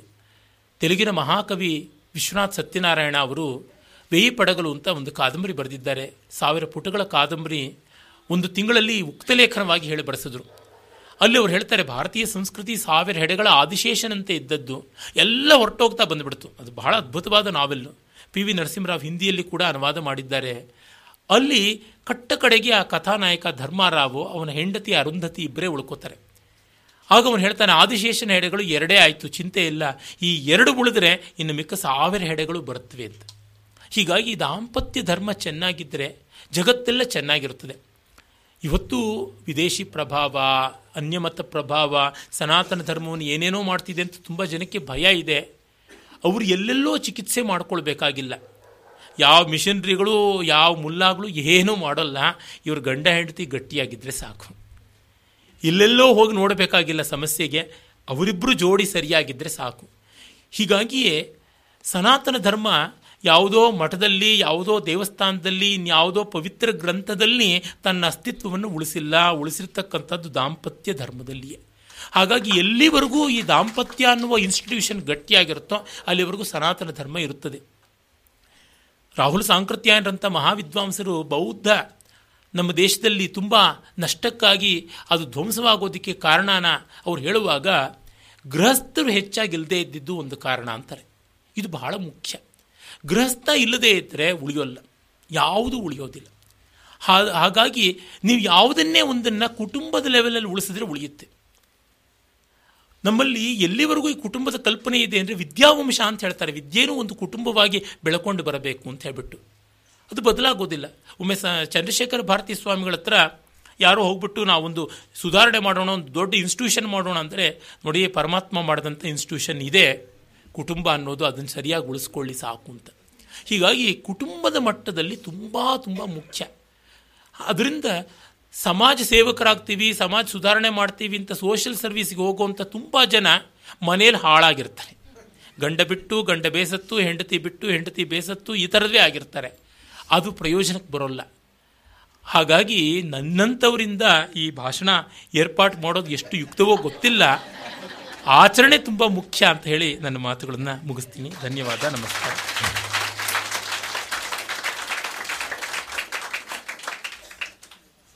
ಇತ್ತೀಚೆಗೆ ಇತ್ತೀಚೆಗೆ ಜೈಲಿನಲ್ಲಿರೋ ಅಬೂ ಸಲೇಮ್ ಅವನು ಹೇಗೆ ವಿವಾಹ ಆದ ಅಂತ ಅನ್ನೋದ್ರ ಬಗ್ಗೆ ನಾವು ಪತ್ರಿಕೆಗಳು ರೈಲಿನಲ್ಲಿ ವಿವಾಹ ಆಗಿದ್ದು ಅಂತ ಬಂತು. ಅವರು ಎರಡು ಸಾರಿ ನಿಖಾ ನಿಖಾ ಅಂತ ಹೇಳಿದ ಮಾತ್ರಕ್ಕೆ ಇವಳು ನಟಿಯೋ ಮತ್ತೊಬ್ಬ ಯಾರೋ ಮಹಿಳೆ ತಾನು ಅವನು ಜೈಲಿನಲ್ಲಿರೋ ಅವನ್ನ ಇದು ಪೀಡಿಸ್ತಾ ಇದ್ಲು ಅನ್ನೋದು ನಮಗೆ ಗೊತ್ತಾಗುತ್ತೆ. ಇಂಥ ಒಂದು ಆಚರಣೆಗಳಿಗೆ ಕುರಾನ್ನಲ್ಲಿ ಸಮರ್ಥನೆ ಇದೆ ಇಂಥ ಒಂದು ಅಪಕ್ವವಾದ ಆಚರಣೆಗಳಿಗೆ ನಾನು ಈ ಮಾತು ಉಪಯೋಗಿಸ್ಬೋದು ಗೊತ್ತಿಲ್ಲ.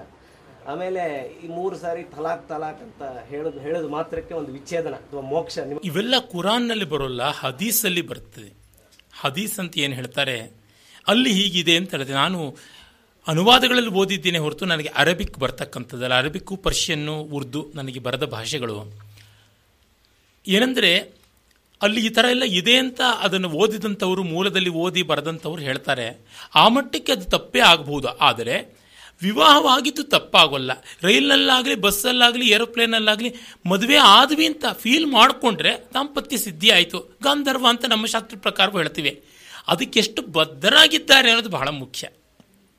ಹೀಗಾಗಿ ವಿವಾಹ ಅನ್ನೋದಕ್ಕೆ ಅವರಿಬ್ಬರು ಒಪ್ಪಿದ್ರೆ ಆಯಿತು. ನಮ್ಮ ಜಾತಕಾದಿಗಳನ್ನು ಮಾಡುವಾಗ ರಜ್ಜು ಕೂಟ, ಯೋನಿ ಕೂಟ ಅಂತೆಲ್ಲ ಹೇಳ್ತಾರೆ. ಕಡೆಗೆ ಒಂದು ಮನಃಕೂಟ ಅಂತಾರೆ. ಮನಃಕೂಟ ಗಟ್ಟಿಯಾಗಿದೆ. ಮಿಕ್ಕ ಯಾವ ಕೂಟಗಳು ಯಾವ ಗೂಟಕ್ಕೆ ಬಡ್ಕೊಂಡ್ರು ಪರವಾಗಿಲ್ಲ ಅಂತ.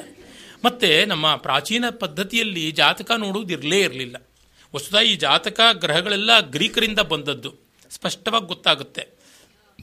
ಈ ವಾರಗಳು ಗ್ರಹಗಳ ಹೆಸರೇ ನಮ್ಮಲ್ಲಿ ಇರಲಿಲ್ಲ. ಹಾಗಾಗಿ ವಿವಾಹ ಅದು ಸರಿನಾ ಅಂತ ಅನ್ನೋದಕ್ಕೆ ಖಂಡಿತ ಸರಿಯಾಗಿರ್ಬೋದು ಅದರ ರಿಪರ್ಕಷನ್ಸ್ ಏನು ಅನ್ನೋದು it is the course of law ಅಲ್ಲಿ ಹೇಳಬೇಕಾಗುತ್ತದೆ. ಹೀಗಾಗಿ ಅವ್ರು ಮದುವೆ ಮಾಡ್ಕೊಂಡಿದ್ದು ತಪ್ಪು ಅಂತ ನಾವೆಲ್ಲ ಹೇಳೋಕ್ಕಾಗಲ್ಲ. ಯಾವ ಸಂದರ್ಭದಲ್ಲೂ ಮದುವೆ ಮಾಡ್ಕೊಳ್ಬೋದು. ಆದರೆ ಮದುವೆಗೆ ಅವರೆಷ್ಟು ಬದ್ಧರಾಗಿದ್ದಾರೆ, ಅದೊಂದು ಕಪಟವ, ಮೋಸವ, ವಂಚನೆಯ ಅನ್ನೋದು ಅವ್ರನ್ನ ಇಂಟ್ರಗೇಟ್ ಮಾಡಿ ತಿಳ್ಕೊಳ್ಬೇಕಲ್ಲದೆ, ಹೀಗೆ ಆಚೆಯಿಂದ ಏನೂ ಹೇಳೋಕ್ಕಾಗೋದಿಲ್ಲ. ಅಲ್ಲ ಈ ವಿಚ್ಛೇದನದ ಆಚಾರಕ್ಕೆ ಇದರಲ್ಲಿ ಉಲ್ಲೇಖ ಇದೆಯಾ ಇದರ ಬಗ್ಗೆ? ಮೂರು ಸಾರಿ ತಲಾಖ್. ಇದೆ ಇದೆ ಅದಿದೆ ಅದಿದೆ ಅದಿದೆ ಕುರಾನ್ ಅಲ್ಲ ಹದೀಸ್ ಹದೀಸ್ ಅಲ್ಲಿ ಇದೆ. ಹದೀಸ್ ಧರ್ಮಶಾಸ್ತ್ರ ಇದ್ದಂತೆ ಅವರಿಗೆ ಕುರಾನ್ ವೇದ ಇದ್ದಂತೆ. ಹ್ಞೂ ಹಾಗೆ. ನೀವು ಇದಕ್ಕೆ ವಿಶೇಷವಾಗಿ ಅಂಡರ್ಸ್ಟ್ಯಾಂಡಿಂಗ್ ಇಸ್ಲಾಂ ಥ್ರೂ ಹದೀಸ್ ಅಂತ ರಾಮ್ ಸ್ವರೂಪ್ ಅವರು ಬರೆದ ಪುಸ್ತಕವನ್ನು ನೋಡಿ ವಾಯ್ಸ್ ಆಫ್ ಇಂಡಿಯಾ ಅದು ಬಹಳ ಚೆನ್ನಾಗಿದೆ ಅಲ್ಲಿ ಗೊತ್ತಾಗುತ್ತದೆ. ಬೆಳಗ್ಗೆ ಪ್ರಾರಂಭದಲ್ಲಿ ನಿಮಗೊಂದು ಸಂದೇಹ ನನ್ನ ಮಿತ್ರರೊಬ್ಬರು ವೀರಣ್ಣ ಅಂತ ಹೇಳಿ ಅವರು ಬ್ರಹ್ಮಚಾರಿ, ದಾಂಪತ್ಯದ ಬಗ್ಗೆ ಎಂತ ಮಾತಾಡ್ತಾರಂತೆ? ಪ್ರಾರಂಭಕ್ಕೆ ನೀವು ಆ ಸಂದೇಹ. ಆದ್ರೆ ಈಗ ಉಪನ್ಯಾಸ ಮುಗಿದ ಮೇಲೆ ನನ್ನ ಬ್ರಹ್ಮಚರ್ಯದ ಬಗ್ಗೆನೇ ಸಂದೇಹ ಬಂತ ನಿಮಗೆ? ಹರಿ ಹರಿ.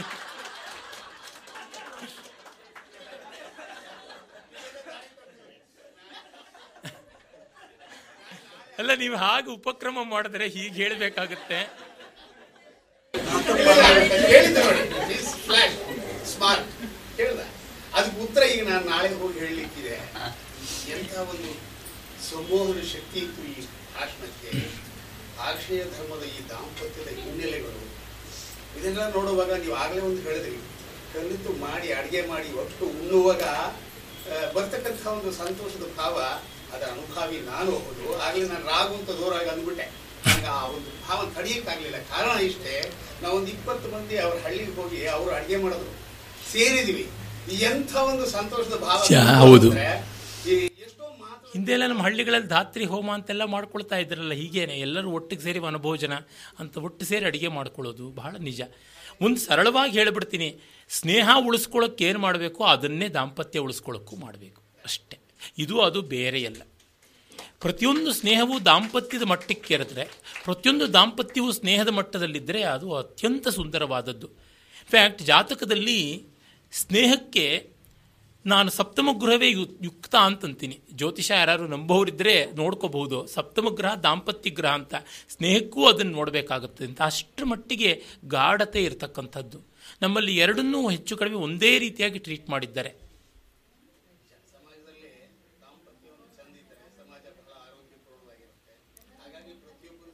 ಇನ್ನೇನೂ ಮಾಡಬೇಕಾಗಿಲ್ಲ. ನಮ್ಮ ಮಠಾಧಿಪತಿಗಳು ಮತ್ತೊಬ್ಬರು ಎಲ್ಲರೂ ಕೂಡ ಕುಟುಂಬ ಸಾಮರಸ್ಯಕ್ಕೆ ದುಡಿದ್ರೆ ಸಾಕಾಗುತ್ತೆ. ಬೇರೆ ಶತ್ರುಗಳು ಇಲ್ಲವೇ ಇಲ್ಲ. ಗಂಡ, ಹೆಂಡತಿ ಗಟ್ಟಿಯಾಗಿದ್ದರೆ ಮಿಕ್ಕಿದ್ದೆಲ್ಲ ಸರಿಯಾಗುತ್ತೆ ಅಂತ ನನಗನ್ಸುತ್ತೆ ಜಗತ್ತಿಗೆ ಇದು ಹೌದು. ಒಮ್ಮೆ ರಾಮಾಜೋಯ್ಸ್ ಅವರು ಒಂದು ದೇಶದ ದೊಡ್ಡ ಸಂಪತ್ತು, ಎಷ್ಟು ಖನಿಜ ಸಂಪತ್ತಿ ಇದೆ ಎಷ್ಟು ಸಸ್ಯ ಸಂಪತ್ತಿ ಇದೆ ಅಂತ ಅದಕ್ಕಿಂತ ಸತ್ಪ್ರಜೆಗಳು ಎಷ್ಟು ಜನ ಇದ್ದಾರೆ ಅಂತ. ಪ್ರಜಾ ಅಂದರೆ ಸಂತತಿ ಅಂತ ಬೇರೆ ವಿಶೇಷ ಅರ್ಥ.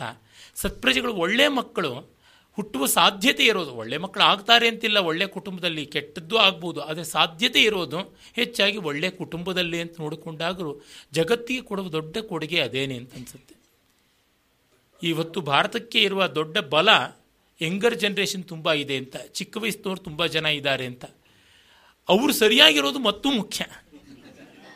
ಮತ್ತು ಅವರು ಸರಿಯಾಗಿ ಮುಂದೆ ತಂದೆ ತಾಯಿಗಳಾಗೋದು ಇನ್ನೂ ಮುಖ್ಯ. ಇವೆಲ್ಲ ನೋಡಿದಾಗ ತುಂಬ ದೊಡ್ಡದಾದದ್ದು ದಾಂಪತ್ಯ ಯಜ್ಞ ಅಂತ ಅನ್ಸುತ್ತೆ.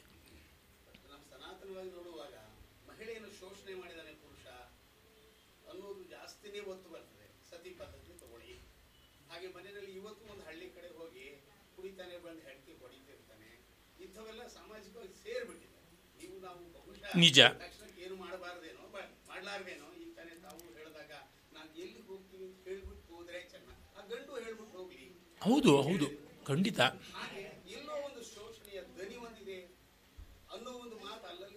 ಅಲ್ಲ ಅಲ್ಲಲ್ಲಿಲ್ಲ ಬೇಕಾದಷ್ಟು ಕಡೆ ಕೇಳಿದೆ.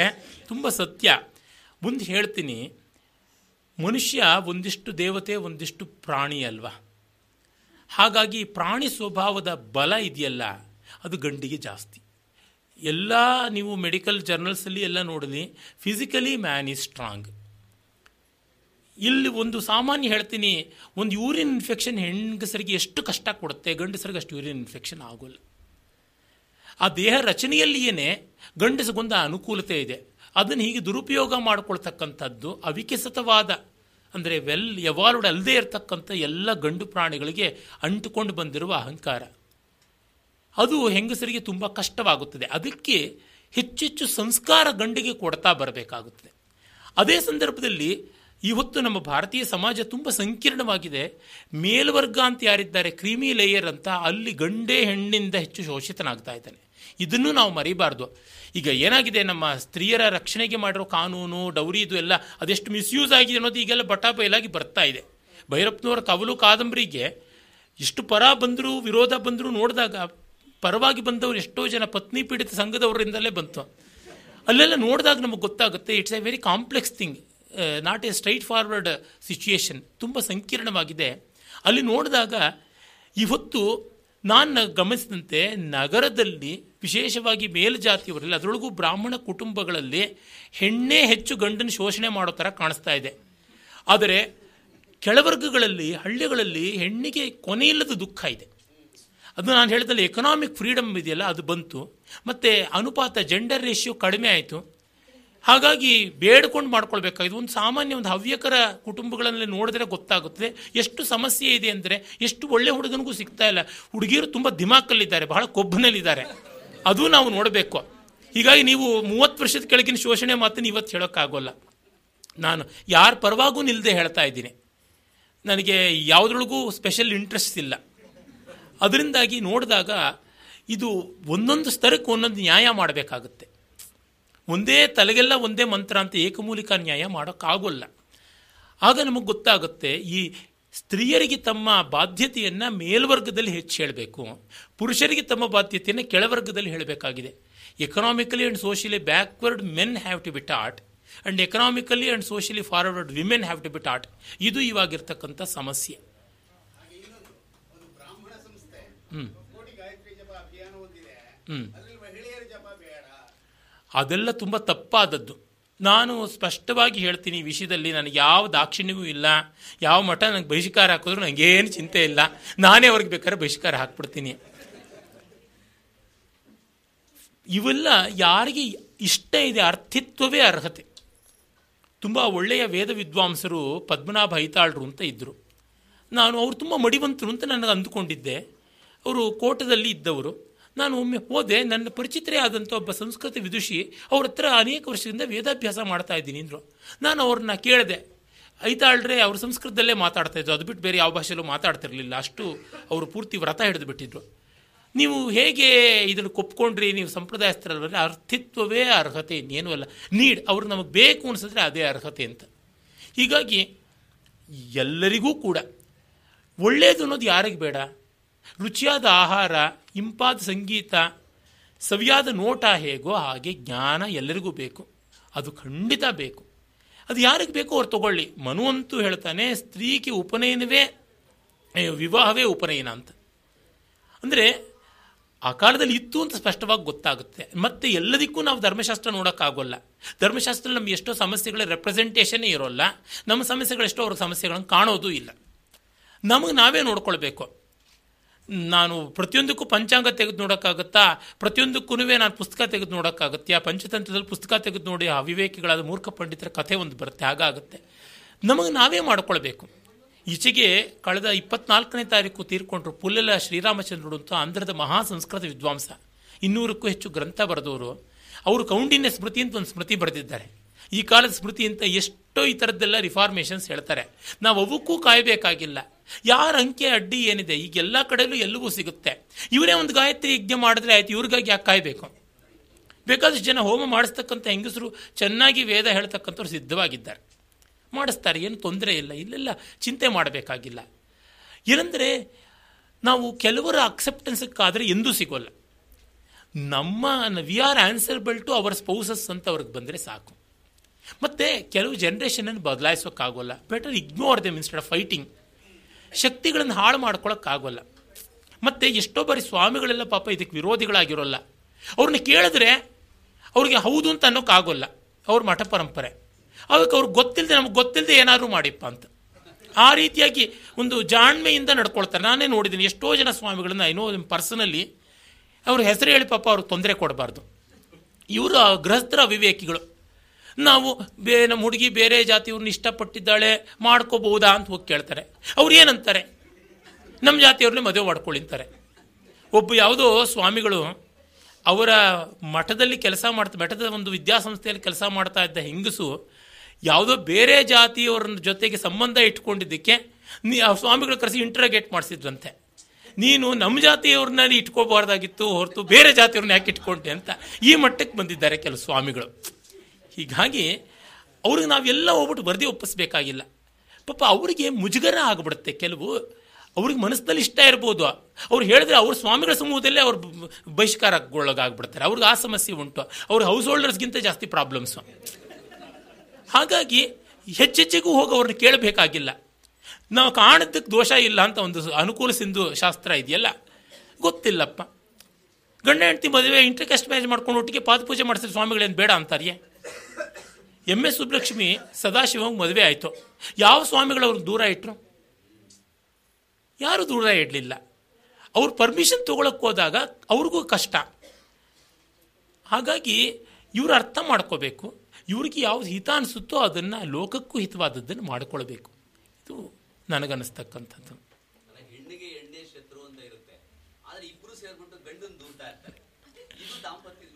ಪರಿಣಾಮ ಸಮಸ್ಯೆ. ಹೌದು. ತುಂಬ ನಿಜವಾದ ಸಮಸ್ಯೆ. ಹೌದು.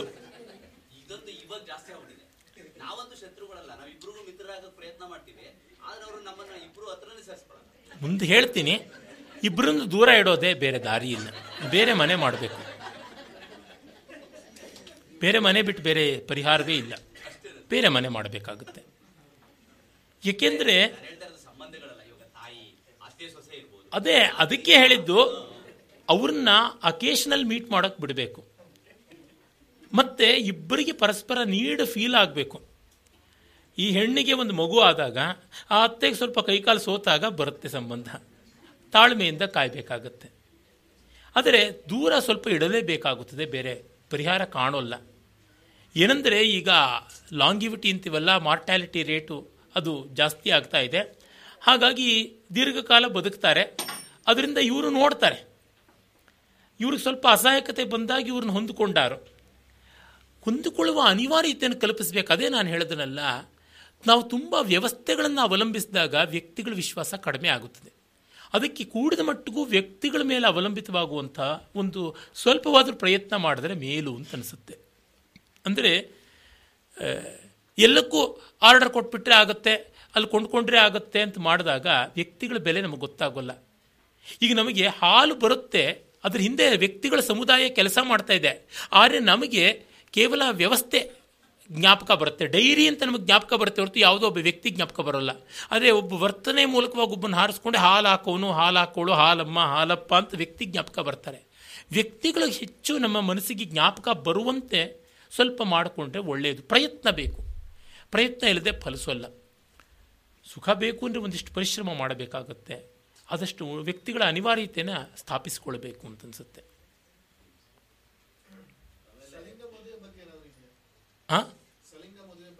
ಖಂಡಿತ ಸನಾತನ ಧರ್ಮದಲ್ಲಿ ಅಂಗೀಕಾರ ಇದೆ. ಒಳ್ಳೆ ಪ್ರಶ್ನೆ ಕೇಳಿದ್ರಿ. ಇದು ಕ್ರಿಶ್ಚಿಯಾನಿಟಿ ಇಸ್ಲಾಮಿಗೆ ಬಂದಂಥ ತಲೆನೋವು ನಮಗಲ್ಲವೇ ಅಲ್ಲ. ಮದುವೆ ಇತ್ಯಾದಿಗಳ ರೆಫರೆನ್ಸ್ ನೇರವಾಗಿಲ್ಲದೆ ಇದ್ದರೂ ಕೂಡ ಇದು ಅಂಗೀಕೃತವಾಗಿತ್ತು ಸಮಾಜದಲ್ಲಿ ಅಂತ ನಮಗೆ ಗೊತ್ತಾಗುತ್ತದೆ. ಆಮೇಲೆ ಮತ್ತೆ ನಾನು ಅದೇ ಹೇಳ್ತೀನಲ್ಲ, ಎಲ್ಲಕ್ಕೂ ಧರ್ಮಶಾಸ್ತ್ರವನ್ನು ನೋಡ್ತಾ ಕೂತ್ಕೊಂಡ್ರೆ ಪರಿಹಾರವೂ ಸಿಗುವಂಥದ್ದಲ್ಲ. ಇವತ್ತಿನ ವೈದ್ಯಕೀಯ ಅಧ್ಯಯನಗಳಿಂದ, ಮನಃಶಾಸ್ತ್ರದ ಅಧ್ಯಯನಗಳಿಂದ ಗೊತ್ತಾಗಿರ್ಬೋದು, ಜೆಂಡರ್ ಐಡೆಂಟಿಟಿ ಮತ್ತು ಇನ್ನೊಂದು ಶಬ್ದ ಇದೆ ಅಲ್ಲಿ ಜೆಂಡರ್ ಐಡೆಂಟಿಟಿ ಬಹಳ ಮುಖ್ಯ. Gender orientation and gender identity ಅಂತ ಇರಬೇಕು ಅನಿಸುತ್ತೆ. ಅಂದರೆ ದೇಹಕ್ಕಿಂತ ಹೆಚ್ಚಾಗಿ ತಾವು ಅಂದುಕೊಂಡಿರುವ ಜೆಂಡರೇ ಮುಖ್ಯ ಅಂತ. ಗಂಡು ಶರೀರದಲ್ಲಿ ಹೆಣ್ಣಾಗಿ ಗುರುತಿಸುವಿಕೆ ಇರಬಹುದು ಹೆಣ್ಣು ಶರೀರದಲ್ಲಿ ಗಂಡಾಗಿ ಇರಬಹುದು ಅವರು ಹೆಣ್ಣೆ, ಇವರು ಗಂಡೆ. ಅಂದರೆ ಮನಸ್ಸಿನ ಐಡೆಂಟಿಟಿ ಯಾವುದಿದೆ gender identity is very important ಅಂತ. ಮತ್ತೆ ಅದು ಕೃತಕವಾಗಿ ಮಾಡಿಕೊಂಡದ್ದು ಅಲ್ಲ. ಹುಟ್ಟಿನಿಂದಲೇ ಬರುವುದು. ಮುಂಚೆಯೆಲ್ಲ ಎಡಗೈನಲ್ಲಿ ಬರೀತಾರೆ ಅಂದರೆ ಹೊಡಿತಾ ಇದ್ರು. ಈಗ ಗೊತ್ತಾಗಿದೆ, ಎಡಗೈನಲ್ಲಿ ಬರೆಯೋದು ತಲೆಯಲ್ಲೇ ನ್ಯಾಚುರಲ್ ಆಗಿರ್ತಕ್ಕಂಥ ಫಾರ್ಮೇಷನ್ ಅಂತ. ಆ ಥರವೇ ಇದು ಅಂತ ಕೂಡ ಇದೆ. ಮತ್ತು ಎಸ್ಟಿಮೇಷನ್ಸ್ ಎಲ್ಲ ಬಂದಿರೋದು ನೋಡಿದಾಗ ನಮಗೆ ಗೊತ್ತಾಗುತ್ತದೆ. ಸಾಮಾನ್ಯವಾಗಿ ಪ್ರಪಂಚದಲ್ಲಿ ನೂರಕ್ಕೆ ಐದು ಜನ ಸಲಿಂಗ ಗಂಡಸರಿದ್ದಾರೆ ಅಂತ, ಗೆ ಮೆನ್ ಆರ್ ದೇರ್ ಅಂತ, ಎಲ್ಲ ಸ್ಟ್ಯಾಟಿಸ್ಟಿಕ್ಸ್ ಬಂದಿದೆ ಅಂತಂದಾಗ ಎಲ್ಲ ಸಮಾಜದಲ್ಲೂ ಇದ್ದದ್ದೇ ಇದು ಹೌದು ಅಂತ ಗೊತ್ತಾಗುತ್ತದೆ. ಹಾಗಾಗಿ ನಮ್ಮಲ್ಲಿ ಇದಕ್ಕೆಲ್ಲ ಭಯಾನಕವಾದ ದಂಡನೆ ಮತ್ತೊಂದು ಎಂಥದ್ದು ಅದೆಲ್ಲ ಇರಲಿಲ್ಲ. ಅದು ಸ್ಪಷ್ಟವಾಗಿ ಗೊತ್ತಾಗುತ್ತೆ. ಹೀಗಾಗಿ ಇದಕ್ಕೆ ಅವಕಾಶ ಇತ್ತು. ಕಡಿಮೆ ಇದ್ದಿರಬೇಕು ಅವ್ರ ಗಮನಕ್ಕೆ ಬರದೇ ಇದ್ದಿರಬೇಕು ಆದರೆ ಒಪ್ಪಿಕೊಂಡಿದ್ದಾರೆ. ವಾತ್ಸ್ಯಾಯನಾದಿಗಳಂತೂ ಸ್ಪಷ್ಟವಾಗಿ ವಿವರಣೆಯ ಸಮೇತ ಕೊಟ್ಟಿದ್ದಾರೆ ಎಲ್ಲ ಕೂಡ. ಮನಸ್ಸು ಮನುಸ್ಮೃತಿಯಲ್ಲೂ ಬರ್ತದೆ. ಹೀಗಾಗಿ ವ್ಯಭಿಚಾರಕ್ಕಿಂತ ಇದನ್ನು ತುಂಬ ಈಸಿಯಾಗಿ ಕಂಡಿದ್ದಾರೆ. ಅದು ನಮಗೆ ಸ್ಪಷ್ಟವಾಗಿ ಗೊತ್ತಾಗುತ್ತೆ. ಇಲ್ಲ. ಇಲ್ಲ. ಹೇಳಿಲ್ಲ. ಅಂದರೆ ಸಮಾಜದಲ್ಲಿ ಇದ್ದದ್ದನ್ನು ದೊಡ್ಡ ವಿಷಯವಾಗಿ ತಗೊಂಡಿಲ್ಲ. ಆದರೆ ಈ ಹೊತ್ತು ಅಧ್ಯಯನಗಳಿಂದ ನಮಗೆ ಗೊತ್ತಾಗ್ತಾ ಇದೆ. ಉದಾಹರಣೆಗೆ ನೋಡಿ, ಕೆಲವೆಲ್ಲ ನಮ್ಮ ಧರ್ಮಶಾಸ್ತ್ರಗಳು ತ್ರಿಕಾಲ ಬಾಧಿತ ಸತ್ಯ ಏನಲ್ಲ. ಅಲ್ಲಿ ಮನುಸ್ಮೃತಿಯಲ್ಲೇನೆ ಯಾವ ಮಗು ಹುಟ್ಟೋದಕ್ಕೆ ಯಾವ ಸಂದರ್ಭದಲ್ಲಿ ಫಲೀಕರಣ ಆಗಬೇಕು, ಯಾವ ದಿವಸದಲ್ಲಿ ಅಂತೆಲ್ಲ ಲೆಕ್ಕಗಳು ಬರುತ್ತೆ. ಆದರೆ ಆಡು, ಇವನ್ನು ಈ ಡೇಸ್ ಎಲ್ಲ ಪ್ರಯೋ, ಮುಖ್ಯವಾಗಿರ್ತಕ್ಕಂಥದ್ದು ಎಕ್ಸ್ ಯಾವ ಕ್ರೋಮೋಸೋಮಲ್ಲಿರ್ತಕ್ಕಂಥ ಎಕ್ಸ್ ಎಕ್ಸ್ ಪೇರ್ ಆಗುತ್ತಾ ಎಕ್ಸ್ ವೈ ಪೇರ್ ಆಗುತ್ತಾ ಅಂತ ಇವಾಗ ನಮಗೆ ಗೊತ್ತಿದೆ. ಅವ್ರಿಗೆ ಅದೆಲ್ಲ ಗೊತ್ತಿರಲಿಲ್ಲ. ಹಾಗಾಗಿ ನಮಗೆ ಇವಾಗ ಎಷ್ಟೋ ಗೊತ್ತಾಗಿದೆ. ಈ ಸಲಿಂಗ ರತಿ ಬಗ್ಗೆ, ಸಲಿಂಗ ವಿವಾಹದ ಬಗ್ಗೆ ಕೂಡ ಈಗ ನಮಗೆ ಅಧ್ಯಯನಗಳಿಂದ ಗೊತ್ತಾಗಿದೆ.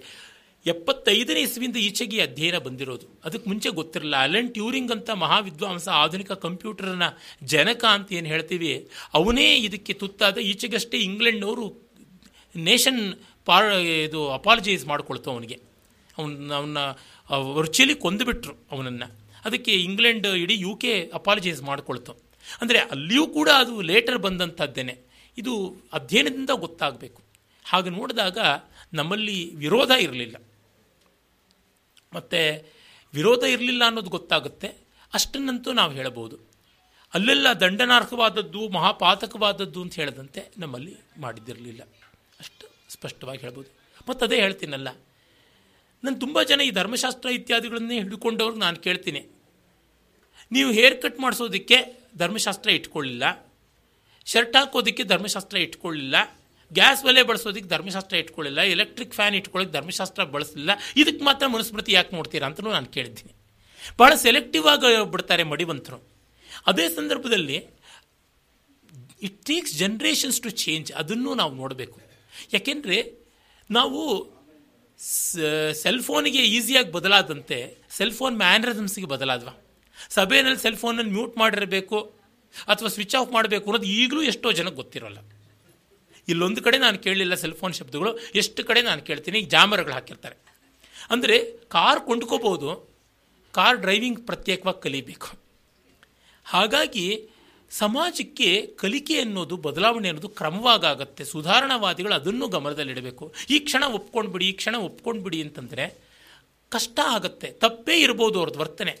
ಇಟ್ ಟೇಕ್ಸ್ ಟೈಮ್ಸ್ ಏನಿಲ್ಲ ನೋಡಿ ನಮ್ಮ ಅಜ್ಜಿ ಯಾರು ಸ್ವಲ್ಪ ಕಪ್ಪಿಗಿದ್ದರೆ ಸಾಕು. ಎಮ್ರಾ ಒಡ ಮಾಲೋಡ್ ಎಮ್ರಾ, ನೀನು ಸ್ನಾನ ಅಂತ ಶುರು ಮಾಡಿಬಿಡೋರು.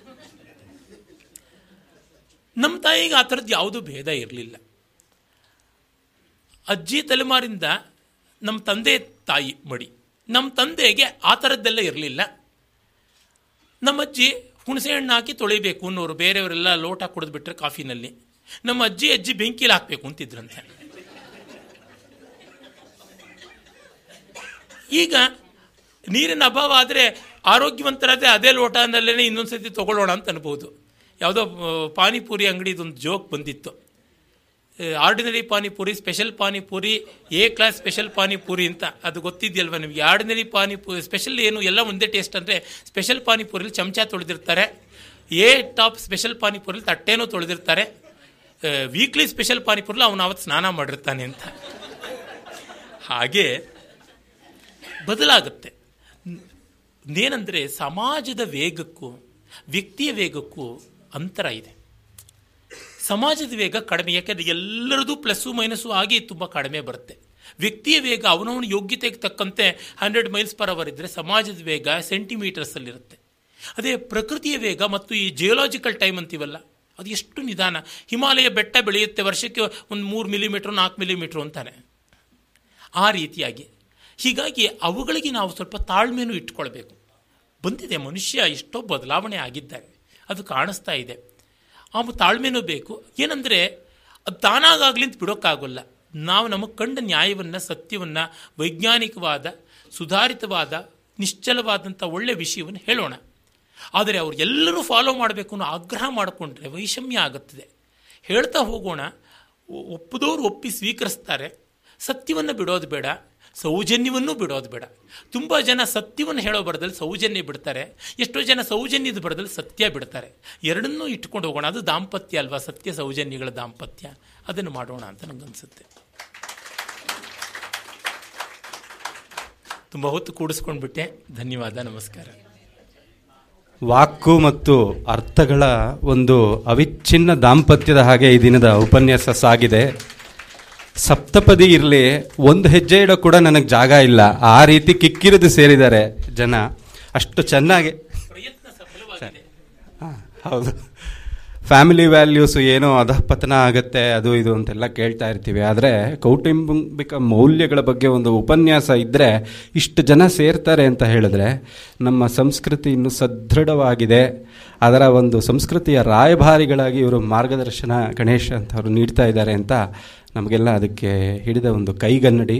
ಎಲ್ಲ ಸಹೃದಯರ ಪರವಾಗಿ ಶತಾವಧಾನಿ ಗಣೇಶ್ ಅವರಿಗೆ ಒಂದು ಕಿರು ಗೌರವ ಸಮರ್ಪಣೆ ತುಂಬ ಧನ್ಯವಾದ. ಮತ್ತು ಎಷ್ಟೋ ಜನ ಪಾಪ ಕೂತ್ಕೊಳ್ಳೋಕ್ಕೆ ಸ್ಥಳ ಇಲ್ಲದಿದ್ದರೂ ನಿಂತು ಸಂಪೂರ್ಣ ಉಪನ್ಯಾಸವನ್ನು ಕೇಳಿದಿರಿ. ತಮಗೆಲ್ಲರಿಗೂ ಧನ್ಯವಾದ. ನಮಸ್ಕಾರ.